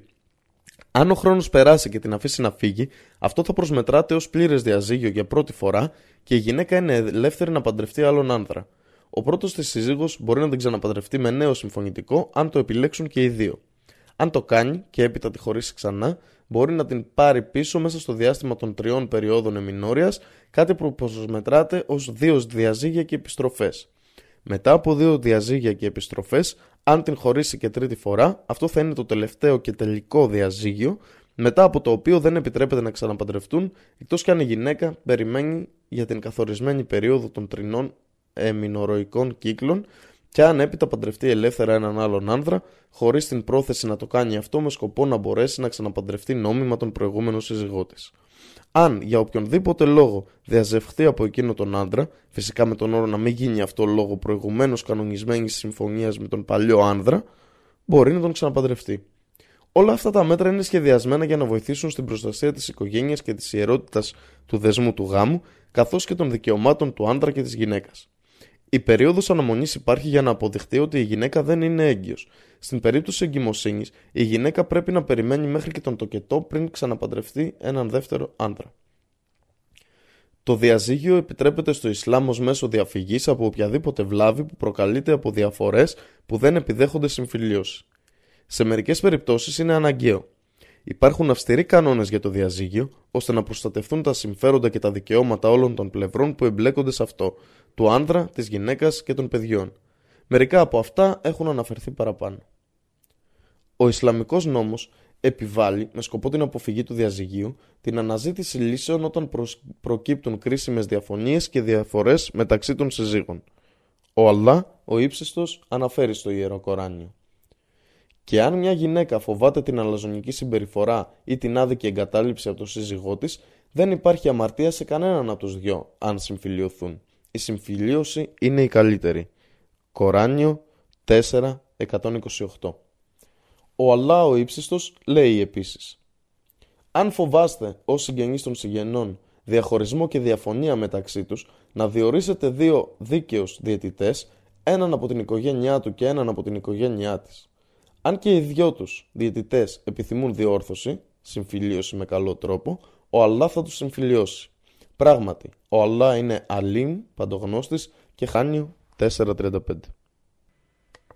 Ένας από τους πιο φυσικούς και λογικούς τρόπους για να βοηθήσεις να διατηρηθεί ένας γάμος επιτυχημένος είναι να έχει ο άνδρας περισσότερο έλεγχο πάνω στη διαδικασία του διαζυγίου από τη γυναίκα γιατί ο άνδρας είναι αυτός που είναι υποχρεωμένος να φροντίζει τη γυναίκα του, το σπίτι του και την οικογένειά του από οικονομικής άποψης και έχει την πλήρη ευθύνη για την επιβημερία τους. Επομένως, πρέπει να εκτιμήσει με λογική την κατάσταση, τις σοβαρές συνέπειες και την τεράστια οικονομική και συναισθηματική απώλεια που συνεπάγεται ένα διαζύγιο.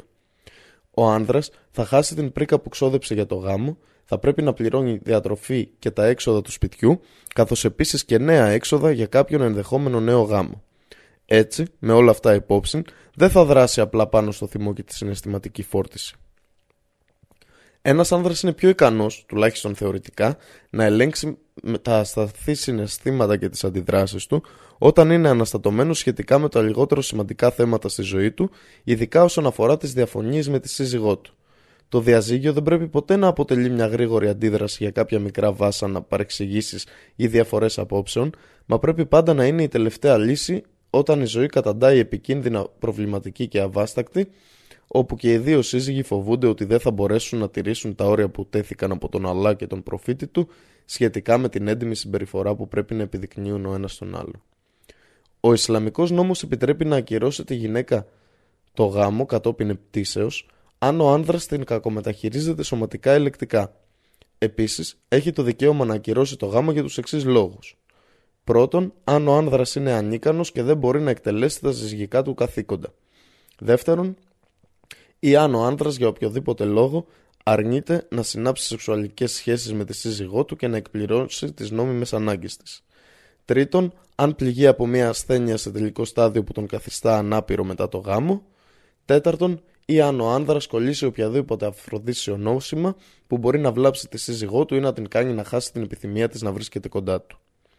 Έτσι, βλέπουμε ότι η γυναίκα έχει το δικαίωμα να χωρίσει κατόπιν επιθυμίας από τον άνδρα της σε πολλές περιπτώσεις, αν υπάρχει νόμιμη δικαιολογία, όπως ακριβώς και ο άνδρας έχει το δικαίωμα αυτό. Αν μια σύζυγος φτάσει στα άκρα της υπομονής και συγχαθεί τον άνδρα της, αισθανόμενη ότι η ζωή της είναι αφόρητη, τότε έχει το δικαίωμα να πάρει διαζύγιο. Αυτό το είδος διαζυγίου ονομάζεται ακύρωση ή χουλ και στην περίπτωση αυτή η γυναίκα αποζημιώνει επιστρέφοντας την πρίκα της. Αν ο άνδρας αρνηθεί να δεχθεί το αίτημα της συζύγου του, ένας δίκαιος μουσουλμάνος δικαστής θα εξετάσει την υπόθεση και αν το αίτημα θεωρηθεί βάσιμο και έγκυρο θα αποφανθεί υπέρ της γυναίκας. Τα δικαιώματα των γυναικών στην κληρονομιά Ο Αλλά, ο ύψιστος, αναφέρει στο Ιερό Κοράνιο. Ο Αλλά σας διατάζει σχετικά με την κληρονομιά των παιδιών σας. Στο αγόρι ένα μερίδιο ίσο με αυτό δύο κοριτσιών. Κοράνιο 4.11 Όσοι παρεξηγούν το Ισλάμ ισχυρίζονται ότι το Ισλάμ αδικεί τις γυναίκες σχετικά με την κληρονομιά. Έχουν τη γνώμη ότι είναι άδικο να χορηγείται στους άνδρε το διπλάσιο μερίδιο κληρονομιάς από στις γυναίκες, παρόλο που είναι παιδιά των δύο γονιών. Ο Αλλά ο ύψιστος έδωσε μια πλήρη και λεπτομερή μέθοδο για τον καθορισμό της κληρονομιάς των ανδρών στο ιερό Κοράνιο και τη Σούνα, και αν κάποιος αμερόληπτος μελετητής της γνώσης σταθεί στις λεπτομέρειες, θα ανακαλύψει το σφάλμα της γνώμης του. Αρχικά, ο Αλλά έχει καθορίσει τα μερίδια για όλους τους συγγενείς ανάλογα με τις σχέσεις τους με τον εκλειπώντα. Όπως είπε ο Πάνσοφος. Υπάρχει μερίδιο για τους άνδρες από όσα αφήνουν οι γονείς τους και οι κοντινοί συγγενείς, και υπάρχει μερίδιο για τις γυναίκες από όσα αφήνουν οι γονείς τους και οι κοντινοί συγγενείς, είτε ο πλούτος είναι μικρός είτε μεγάλος. Ένα νόμιμο υποχρεωτικό μερίδιο. Κοράνιο 4-7. Ο Αλλά ανέφερε τρία είδη μεριδίων για την κληρονομιά μιας γυναίκας. Πρώτον, μια γυναίκα θα λάβει ίσο μερίδιο με τον άνδρα. Δεύτερον, μια γυναίκα θα λάβει ίσο μερίδιο με τον άνδρα ή λίγο λιγότερο. Τρίτον, μια γυναίκα θα λάβει το μισό μερίδιο από αυτό του άντρα. Αυτό σημαίνει ότι το ελάχιστο μερίδιό της είναι το μισό, δεδομένου ότι η γυναίκα δεν έχει συνεχεί οικονομικές υποχρεώσεις ως κόρη, αδελφή, σύζυγος ή μητέρα και αυτές οι ευθύνες βαραίνουν πάντα τους άνδρες της οικογένειας, πρόκειται πράγματι για ένα γενναιόδωρο μερίδιο για τη γυναίκα. Όσοι ενδιαφέρονται για τις λεπτομέρειες αυτού του θέματος μπορούν να ανατρέξουν στις συζητήσεις σε βιβλία σχετικά με τον κλάδο της Ισλαμικής γνώσης που ονομάζεται Η επιστήμη της κληρονομιάς και του διαχωρισμού της περιουσίας. Αυτά τα βιβλία πραγματεύονται διάφορους τρόπους διαχωρισμού της κληρονομιάς, καθώς επίσης και το σωστό μερίδιο όλων των συγγενών σύμφωνα με το Κοράνιο και τη Σούνα. Πριν εκφράσει κανείς την κρίση του σχετικά με την άδικη μεταχείριση του Ισλάμ σε γυναίκες όσον αφορά την κληρονομιά, πρέπει να εξετάσει το θέμα προσεκτικά. Εν αντιθέσει με άλλες κοινωνίες, ο Ισλαμικός νόμος ορίζει τους κανόνες για όλες τις υποθέσεις ενός άντρα, από τις μικρές μέχρι τις μεγάλες, για να φέρει αρμονία στη ζωή του. Όπως ακριβώς ένα άτομο έχει συγκεκριμένες οδηγίες για το πώς να ζήσει και να χρησιμοποιήσει τα χρήματά του στη ζωή του, κατά τον ίδιο τρόπο αντιμετωπίζεται και ο πλούτος του μετά το θάνατό του. Αντίθετα, με άλλα κοινωνικά συστήματα, ένα άτομο μπορεί σε γενικές γραμμές να κάνει ό,τι θέλει με τον πλούτο του κατά τη διάρκεια της ζωής του, μα η διαθήκη του πρέπει να συντάσσεται υπό συγκεκριμένους περιορισμούς σύμφωνα με τον Ισλαμικό νόμο. Μέσω της διαθήκης του μπορεί να δώσει σε όποιον θέλει μόνο το 1 τρίτο του πλούτου του και όλο το υπόλοιπο διανέμεται σύμφωνα με τον νόμο σχετικά με την κληρονομιά που αναφέρεται στο Κοράνιο. Ο Σαντ Μπιν Άμπι ο Ακάς είπε «Ήμουν με τον προφήτη του Αλλά κατά τη Χίτζα Ταλουαντά, το τελευταίο προσκύνημα, έπειτα αρρώστησε πολύ. Όταν ο προφήτης του Αλλά ήρθε να με επισκεφτεί, του είπα «Ω αγγελιαφόρε του Αλλά, είμαι πολύ πλούσιος άνθρωπος και έχω μόνο μία κόρη που θα με κληρονομήσει. Μπορώ να παραχωρήσω τα δύο τρίτα του πλούτου μου σε φιλανθρωπία» Ο προφήτης του απάντησε «Όχι, Τότε ο Σαντ τον ρώτησε να παραχωρήσω το μισό. Ο προφήτης του απάντησε όχι. Τότε ο Σαντ τον ρώτησε να παραχωρήσω το 1 τρίτο. Ο προφήτης του απάντησε ναι, αλλά και το 1 τρίτο είναι πολύ. Ο προφήτης συνέχισε Ω Σαντ, στα αλήθεια, το να αφήσεις τους κληρονόμους σου πλούσιους είναι καλύτερο από το να τους αφήσεις σε φτώχεια και να ζητιανεύουν από τους ανθρώπους. Ο προφήτης συνέχισε Ω Σαντ, στα αλήθεια δεν θα ξοδεύεις τίποτα χωρίς να λάβεις την αμοιβή σου από τον Αλλά, αφού θα το ξοδέψεις για χάρη του Αλλά, ακόμη και αν πρόκειται για μια μπουκιά φαγητού που βάζεις στο στόμα στη σύζυγου σου. Αλμπουχάρι. Αξιοσημείωτο είναι το ότι σε πολλούς πολιτισμούς οι νόμοι της κληρονομιάς, οι οποίοι έχουν φτιαχτεί από ανθρώπους, είναι στα χέρια ενός ατόμου με εξουσία. Μπορεί να δώσει ή να στερήσει όσο θέλει, όσο άδικο κι αν είναι αυτό. Επιπλέον, Πολύ συχνά σε αυτές τις κοινωνίες δεν υπάρχουν νόμοι που υποχρεώνουν τον άνδρα να υπομίζεται τις οικονομικές ευθύνες και να ελευθερώνουν τις γυναίκες από αυτές. Από την άλλη πλευρά, σύμφωνα με το Ισλάμ, ο άνδρας πρέπει να φροντίσει για όλες τις οικονομικές ανάγκες των εξαρτώμενων γυναικών της οικογένειας μέχρι να παντρευτούν. Από τη στιγμή που η γυναίκα παντρεύεται, οι οικονομικές υποχρεώσεις για αυτήν γίνονται ευθύνη του συζύγου της. Μετά το θάνατο του τελευταίου, ο γιος ή κάποιος άλλος άνδρας συγγενής υποχρεούται να φροντίσει για τη χείρα. Επομένως, η απέτηση δίκαιου ή ίσου μεριδίου στην κληρονομιά για τον άντρα και τη γυναίκα, εφόσον δεν έχουν ίσες οικονομικές υποχρεώσεις και ευθύνες, είναι άδικη. Είναι δίκαιο να δοθεί προτίμηση στον άντρα κληρονόμο υπό το φως των οικονομικών υποχρεώσεών του έναντι της γυναίκας στην κληρονομιά του πατέρα, της μητέρας ή άλλων. Με όλα αυτά κατά νου, το γεγονός πως η γυναίκα δικαιούται ακόμη κατά τον Ισλαμικό νόμο το μισό μερίδιο κληρονομιάς από αυτό του άντρα και μερικές φορές ισότιμο μερίδιο είναι πράγματι δίκαιο και γενναιόδωρο. Ο Γκιστάβ Λεμπόν λέει στο βιβλίο του «Ο Αραβικός Πολιτισμός». Οι αρχές της κληρονομιάς που καθορίζονται στο Κοράνιο χαρακτηρίζονται από πολύ μεγάλη δικαιοσύνη. Το άτομο που διαβάζει το Κοράνιο μπορεί να αντιληφθεί αυτές τις έννοιες δικαιοσύνης στα πλαίσια της κληρονομιάς μέσα από τα εδάφια που παρέθεσα. Πρέπει επίσης να τονίσω τη μεγάλη αποτελεσματικότητα μερικών γενικών νόμων και κανόνων που προέρχονται από αυτά τα εδάφια. Συνέκρινα τους Βρετανικούς, Γαλλικούς και Ισλαμικούς νόμους για την κληρονομιά και ανακάλυψα ότι το Ισλάμ χορηγεί στις συζύγους το δικαίωμα της κληρονομιάς, κάτι που ελείπει στους δικούς μας νόμους, ενώ οι δυτικοί θεωρούν ότι οι άνδρες μουσουλμάνοι κακομεταχειρίζονται τις γυναίκες. Οι γυναίκες έως μάρτυρες. Υποθέσεων. Ο Αλλά ο ύψιστος δήλωσε στο Ιερό Κοράνιο και πάρτε δύο μάρτυρες από τους άντρε σας, που είναι ενήλικες και γνωρίζετε ότι είναι δίκαιοι και λογικοί. Και αν δεν υπάρχουν δύο μάρτυρες διαθέσιμοι, τότε έναν άνδρα και δύο γυναίκες από αυτές που δέχεστε τη μαρτυρία τους. Δηλαδή γνωρίζετε ότι είναι δίκαιες και λογικές. Ώστε αν μία από αυτές ξεχαστεί, η άλλη θα τις υπενθυμίσει. Κοράνιο 2.282 Ο Αλλά επεξηγεί για να διασφαλίσει τα δικαιώματα των άλλων ότι οι μαρτυρίες δεν θα είναι έγκυρες εκτός κι αν τις καταθέτουν δύο άντρε ή ένας άνδρας και δύο γυναίκες. Η θεία Σοφία έχει δώσει στις γυναίκες, γενικά, πολύ ευαίσθητα τρυφερά συναισθήματα και μια προδιάθεση προς τη φροντίδα και την αγάπη για τα υπόλοιπα μέλη της οικογένειας. Αυτό καθιστά μια γυναίκα ικανή να εκπληρώσει το φυσικό καθήκον της για την κοίηση, το θυλασμό, την φροντίδα όλων των αναγκών του παιδιού κτλ. Βάσει αυτών των συναισθηματικών χαρακτηριστικών της, μια γυναίκα μπορεί να ακολουθήσει τις, σημας... τις συναισθηματικές κλήσεις της και να παρεκκλίνει από την αντιμετώπιση της σκληρής πραγματικότητας λόγω της συναισθηματικής συμμετοχής της σε ένα θέμα. Τα ευγενικά και γεμάτα αγάπη συναισθήματα μιας γυναίκας μπορεί να την κάνουν να παραβλέψει κάτι που είδε και έτσι να διαστρεβλώσει τη μαρτυρία της. Ταυτόχρονα, οι βιολογικές ανάγκες που συμβαίνουν στο σώμα της λόγω της εμινόριας, της εγκυμοσύνης, του τοκετού και της λοχίας ίσως την κάνουν να χάσει την πλήρη πνευματική διάβια και να ξεχάσει κάποιες λεπτομέρειες του θέματος. Επομένως, καθιερώθηκε ένα θείο προληπτικό μέτρο για να εξαλειφθεί οποιαδήποτε αδυναμία από την πλευρά της γυναίκας στη μαρτυρία. Θα πρέπει εδώ να τονίσουμε τη βασική αρχή του νομικού και δικαστικού συστήματος του Ισλάμ, το οποίο δηλώνει ότι η υπόθεση δεν είναι έγκυρη για να προχωρήσει αν προκύψει κάποια αμφιβολία σχετικά με αυτή. Συνεπώς, η δύναμη δύο γυναικών μαρτύρων έχει ως στόχο την εξάλληψη αυτής της αμφιβολίας. Εκτός από τη μαρτυρία που σχετίζεται με τα δικαιώματα άλλων ατόμων, το Ισλάμ έχει δώσει στις γυναίκες πλήρη ελευθερία στα οικονομικά όσον αφορά την ανεξαρτησία και τη λήψη αποφάσεων τέτοιας φύσεως, καθιστώντας την ίση με τον άνδρα σε αυτήν την περίπτωση. Ωστόσο, ο φυσικός ρόλος της γυναίκας, η ανατροφή των παιδιών και η φροντίδα της οικογένειας απαιτεί την παραμονή της στο σπίτι για περισσότερο χρόνο συγκριτικά με τον άνδρα, περιορίζοντας κατά, κατά συνέπεια τη γνώση και την εμπειρία της σε αυτά τα θέματα. Πρόκειται για ασφαλμένη κατηγορία το να πει κανείς ότι οι μαρτυρίες και οι καταθέσεις δύο γυναικών ισούται με αυτή ενός ανδρός, αποτελεί προσβολή της νοημοσύνης μιας γυναίκας και ατίμωση της ακαιρεότητάς της. Αν ήταν έτσι, η μαρτυρία μιας γυναίκας δεν θα ήταν ομοίως αποδεκτή και σε άλλες υποθέσεις των γυναικών.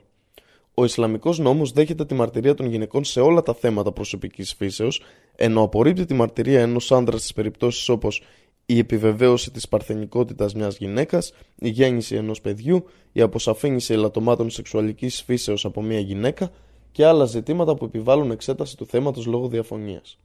Ταυτόχρονα, Πρέπει να σημειώσουμε ότι το Ισλάμ απορρίπτει την κατάθεση ενός μόνο άνδρα ακόμα και στα ελαχίστη σημασίας οικονομικά ζητήματα όπως ο δανεισμός ή άλλες χρηματικές συναλλαγές. Πρέπει να υπάρχουν τουλάχιστον δύο.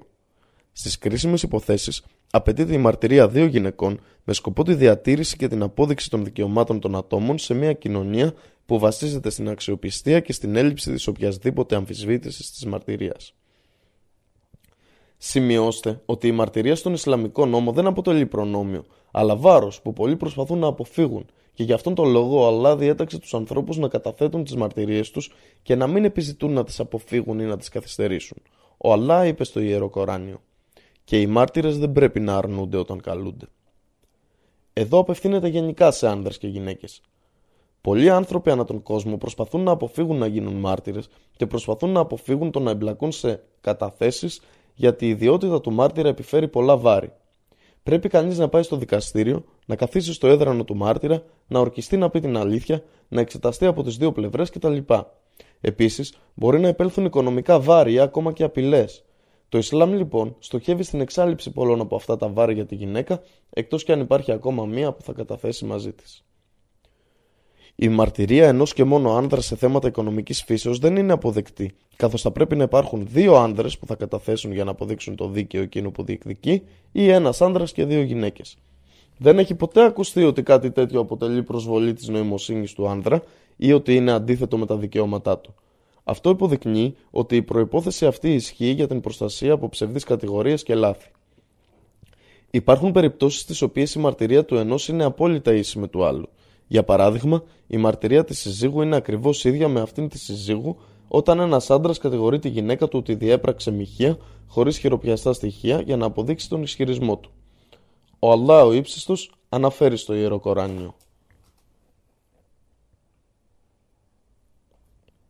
Όσο για αυτούς που κατηγορούν τις γυναίκες τους και δεν έχουν μάρτυρες εκτός από τους ίδιους, ας είναι η κατάθεση του ενός στους τέσσερις καταθέσεις.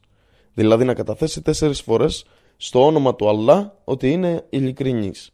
Και η πέμπτη κατάθεση θα πρέπει να είναι η πρόκληση της κατάρας του Αλλά σε αυτόν αν είναι ψεύτης.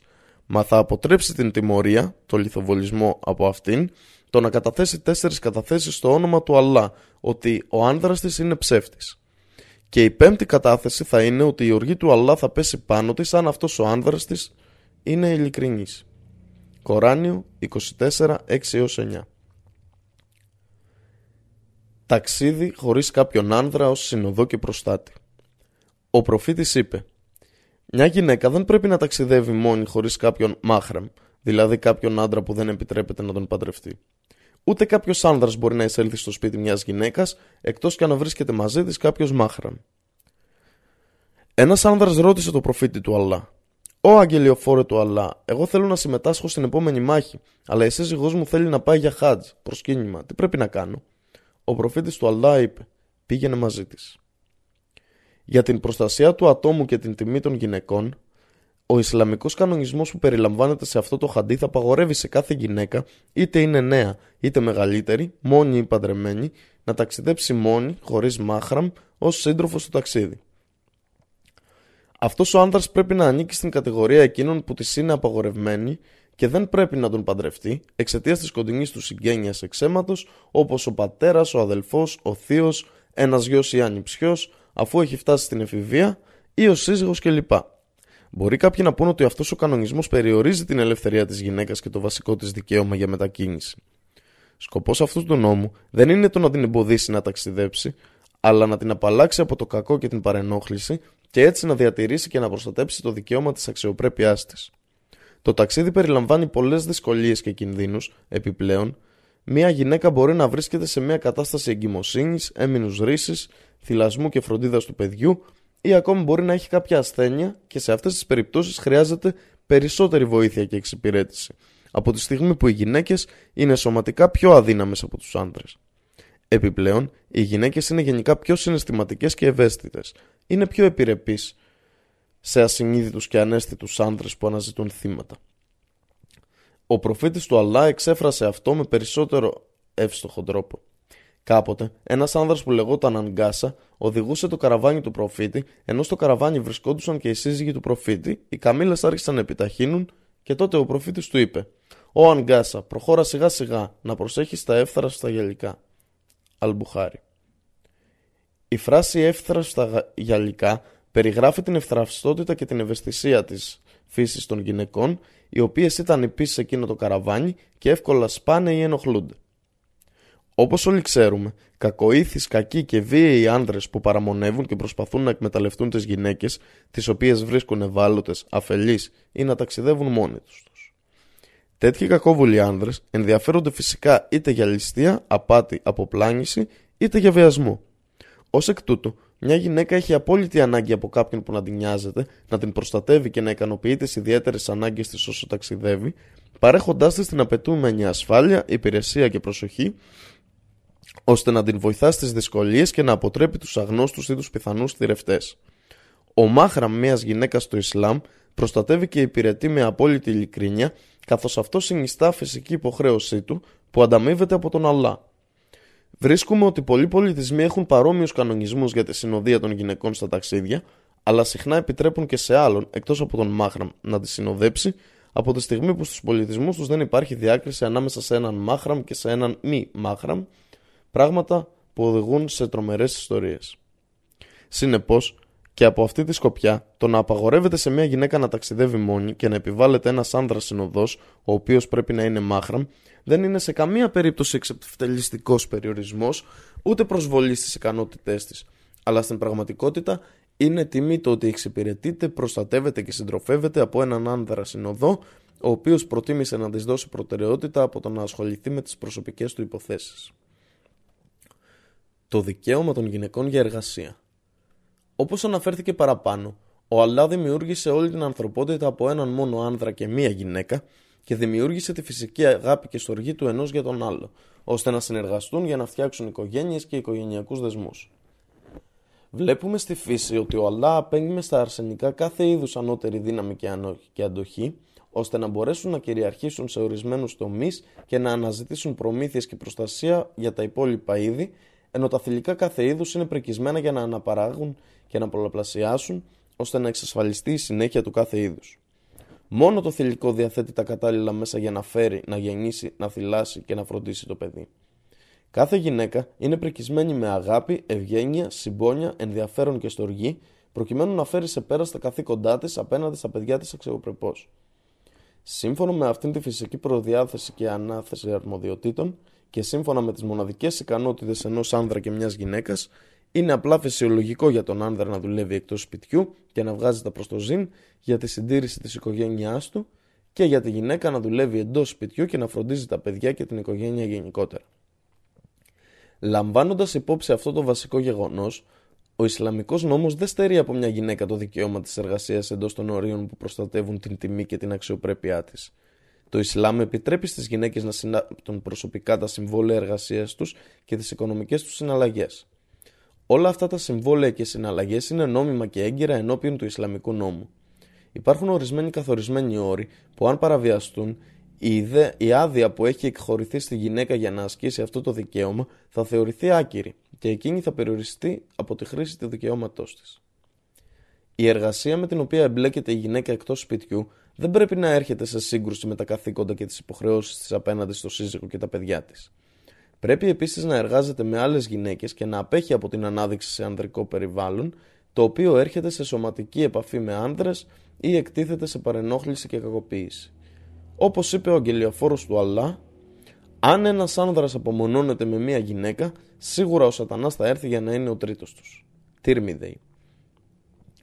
Η Ελίζα Κουκ, γνωστή Αγγλίδα συγγραφέας, λέει στην εφημερίδα New Echoes. Στους άνδρες αρέσει και προτιμούν το ανάμεικτο περιβάλλον. Ω εκ τούτου, οι γυναίκες παρασύρονται σε κάτι που αντικρούει την ανθρώπινη φύση τους. Όσο πιο μεγάλο είναι το περιβάλλον μεικτής εκπαίδευσης, αρένων και θηλαίων, τόσο πιο πολλά εξόγαμα παιδιά θα έχει η κοινωνία. Υπάρχει η μεγαλύτερη καταστροφή. Το επάγγελμα που ασκεί μια γυναίκα εκτός σπιτιού πρέπει αρχικά να είναι μια νόμιμη απασχόληση ή εργασία που ταιριάζει με τη φύση και τη σωματική διάπλαση της γυναίκας. Δεν πρέπει, για παράδειγμα, να υποχρεώνεται να κάνει βαριές βιομηχανικές εργασίες και άλλες εργασίες που ταιριάζουν περισσότερο σε έναν άνδρα. Το ερώτημα που τίθεται εδώ είναι το εξής. Γιατί μια γυναίκα πρέπει να δουλέψει εξ αρχής, αν μια γυναίκα εργάζεται για να διασφαλίσει τα προ το ζήν της, το Ισλάμ την έχει απαλλάξει από αυτό το καθήκον, υποχρεώνοντας, όπως αναφέραμε προηγουμένως, τα αρσενικά μέλη της οικογένειας να αναλάβουν εξ ολοκλήρου τις οικονομικές ανάγκες και υποχρεώσεις. Έτσι, από τη γέννηση και μέχρι το θάνατό της και σε όλα τα στάδια της ζωής της, δεν χρειάζεται να δουλεύει ώστε να αφιερωθεί με απόλυτη αξιοπρέπεια και αυτοσυγκέντρωση στην ύψη της σημασίας αποστολής της και το καθήκον της φροντίδας του σπιτιού και της ανατροφής των παιδιών. Αυτή η αξιότιμη αποστολή απαιτεί τεράστιες θυσίες και αφοσίωση και έχει την υψηλότερη θέση. Ο πασίγνωστος Άγγλος λόγιος Samuel Smiles, ένας από τους πυλώνες της αγγλικής αναγέννησης, λέει «Το σύστημα που απαιτεί οι γυναίκες να εργάζονται σε εργοστάσια και βιομηχανικούς τομείς, πέρα από τον εθνικό πλούτο που επιφέρει, έχει καταστρέψει την οικογενειακή ζωή έχει επιτεθεί μάλιστα στη βασική δομή και τα θεμέλια του σπιτιού και έχει καταστρέψει τους θεμελιώδεις πυλώνες της οικογένειας. Έχει επίσης κόψει και καταστρέψει τους κοινωνικούς δεσμούς.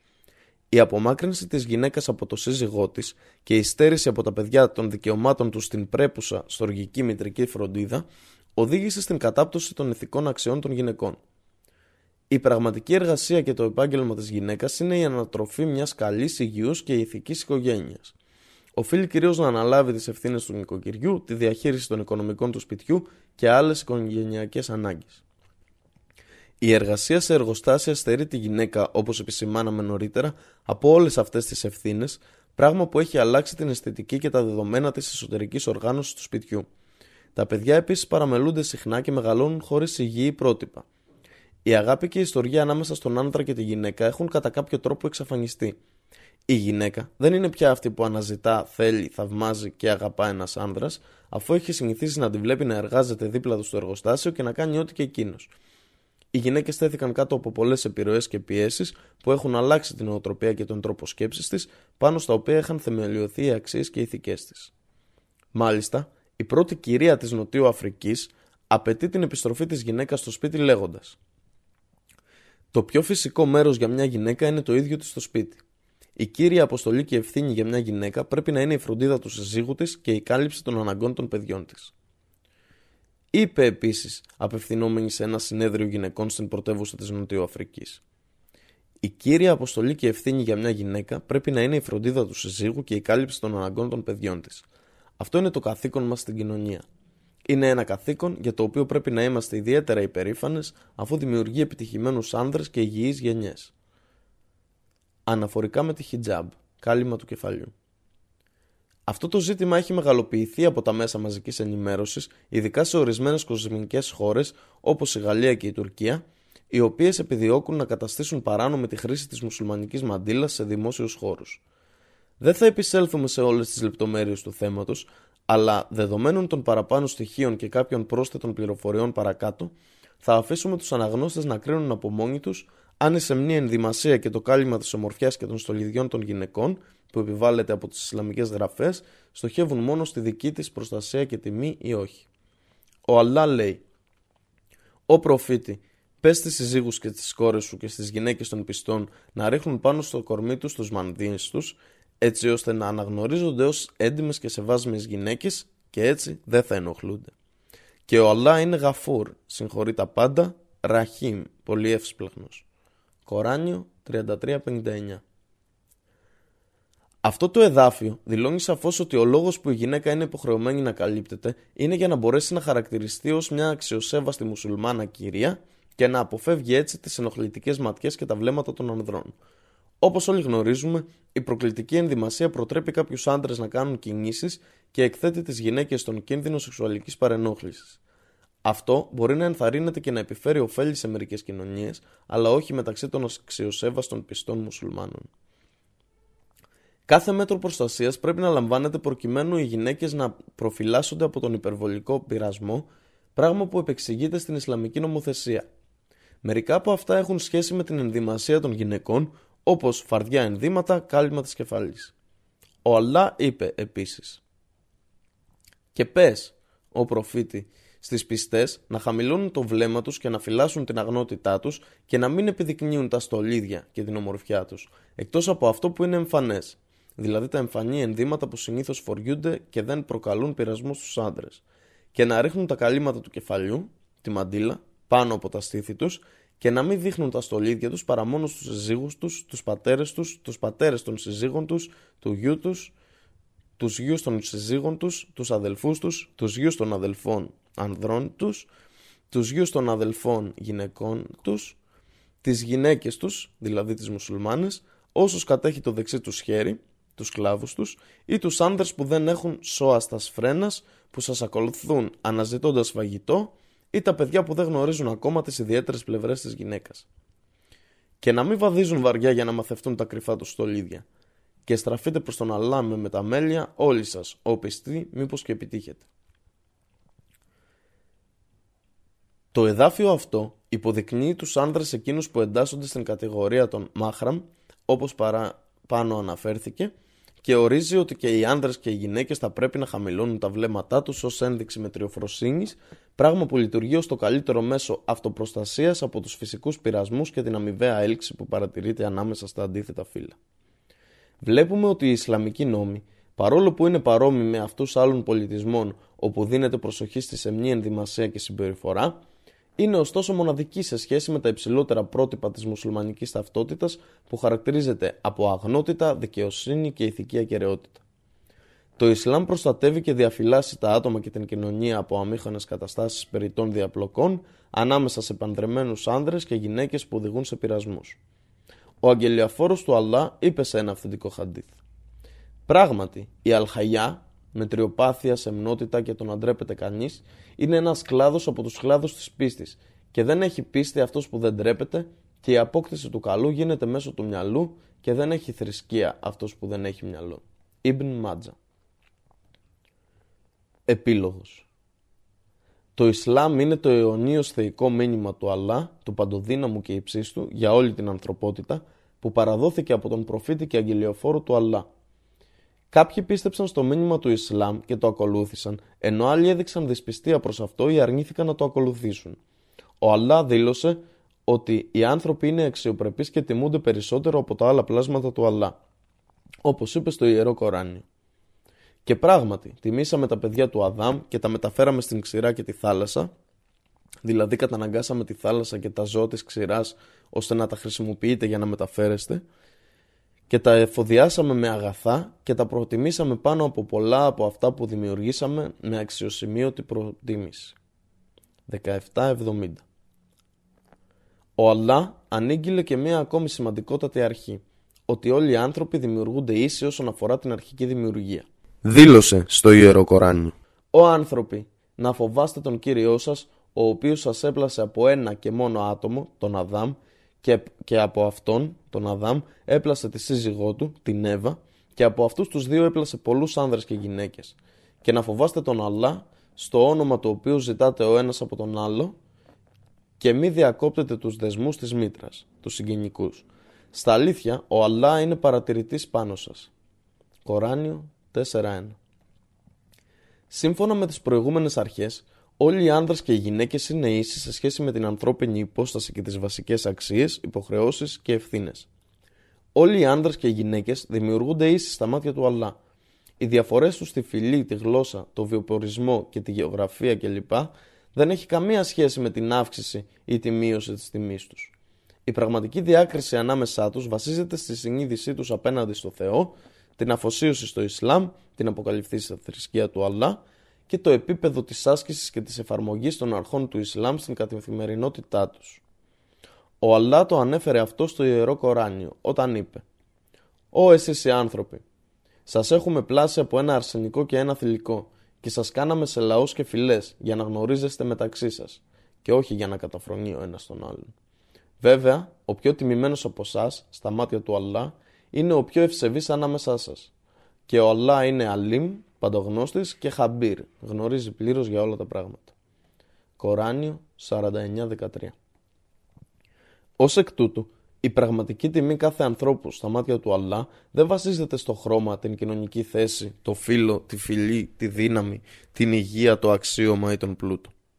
Το μοναδικό μέσο διάκρισης στα μάτια του Αλλά βασίζεται αυστηρά στην ευσέβεια, την πίστη και την τέλεση καλών πράξεων.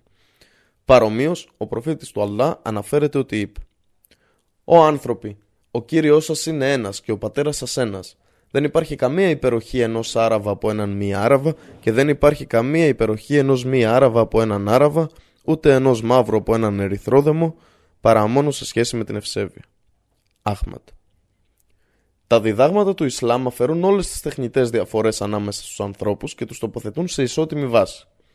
Ένα από τα βασικά διδάγματα του Ισλάμ, που συχνά παρανοείται, καταχράται ή δεν εξηγείται με επάρκεια, είναι ότι μια γυναίκα είναι ίση με έναν άνδρα σε όλα, εκτός από εκεί που υπάρχει μια διακριτή πραγματικότητα και διαφορά. Οι ομοιότητες και οι διαφορές ήταν το θέμα αυτού του βιβλίου, το οποίο επιχείρησε να διασαφηνίσει κάποιες παρανοήσεις σχετικά με την αλήθεια για τις γυναίκες στο Ισλάμ. Ο Αλλά δήλωσε στο Ιερό Κοράνιο.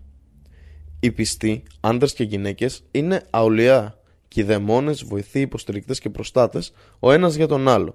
Διατάζουν το καλό και απαγορεύουν το κακό, εκτελούν τις προσευχές τους και παραχωρούν ζακά, υποχρεωτική ελεημοσύνη, και υπακούν τον Αλλά και τον αγγελιοφόρο του.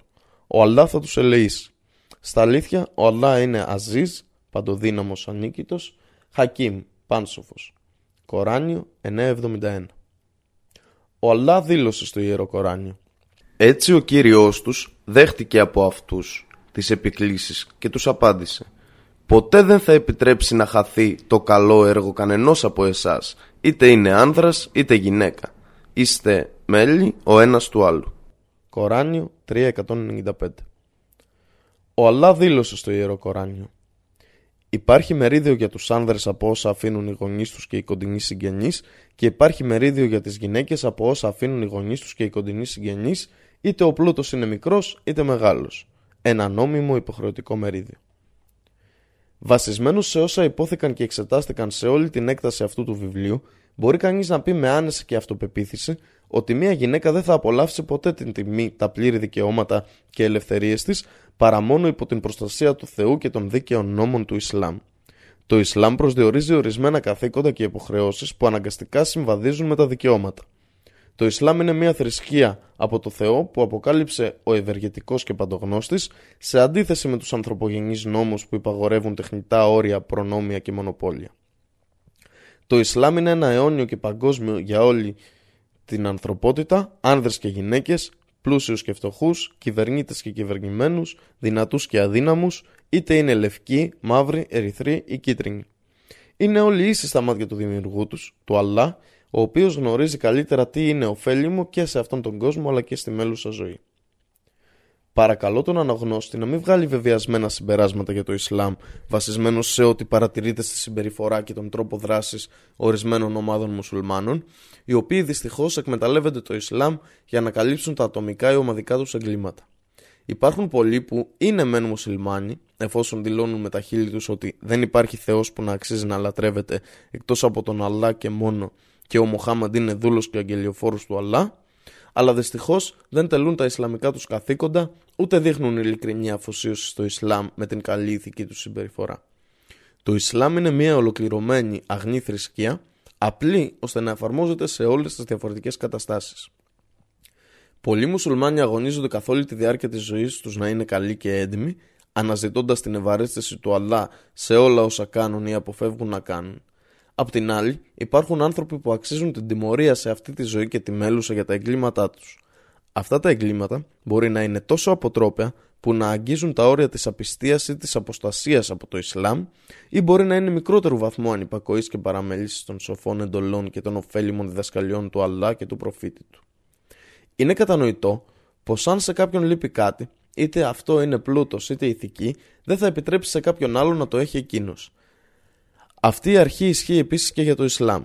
Για εκείνους που επιθυμούν να μάθουν περισσότερα για το Ισλάμ, η συμβουλή μας είναι να αναζητήσουν τη γνώση από αυτούς που είναι γνωστοί για τη γνώση τους, την κατανόηση και την εφαρμογή του Ισλάμ στη δική τους ζωή, ενώ οι μουσουλμάνοι που δεν το εφαρμόζουν σίγουρα θα τους παραπλανήσουν. Η επιφανειακή γνώση του Ισλάμ είναι επικίνδυνη, βλαβερή και καταστρεπτική, καθώς η απλή ανάγνωση μερικών μόνο βιβλίων σχετικά με το Ισλάμ, πιθανότητα από αναξιόπιστες πηγές, δεν θα επιτρέψει σε κάποιον να πάρει ορθές αποφάσεις ή να διαδώσει ορθή γνώση σχετικά με το Ισλάμ. Το να ακολουθεί κανείς τυφλά απόψεις άλλων είναι επίσης πολύ επικίνδυνο και βλαβερό. Είναι υποχρεωτικό να αναζητήσει ορθή γνώση σχετικά με το Ισλάμ και να μην εξαπατάται από αυτούς που διαδίδουν ψευδή λατρεία και εφαρμογή. Ο Αλλά δήλωσε στο ιερό Κοράνιο. Δεν υπάρχει καταναγκασμός στη θρησκεία. Στα αλήθεια, ο ίσιος δρόμος ξεχώρισε από το λάθος δρόμο.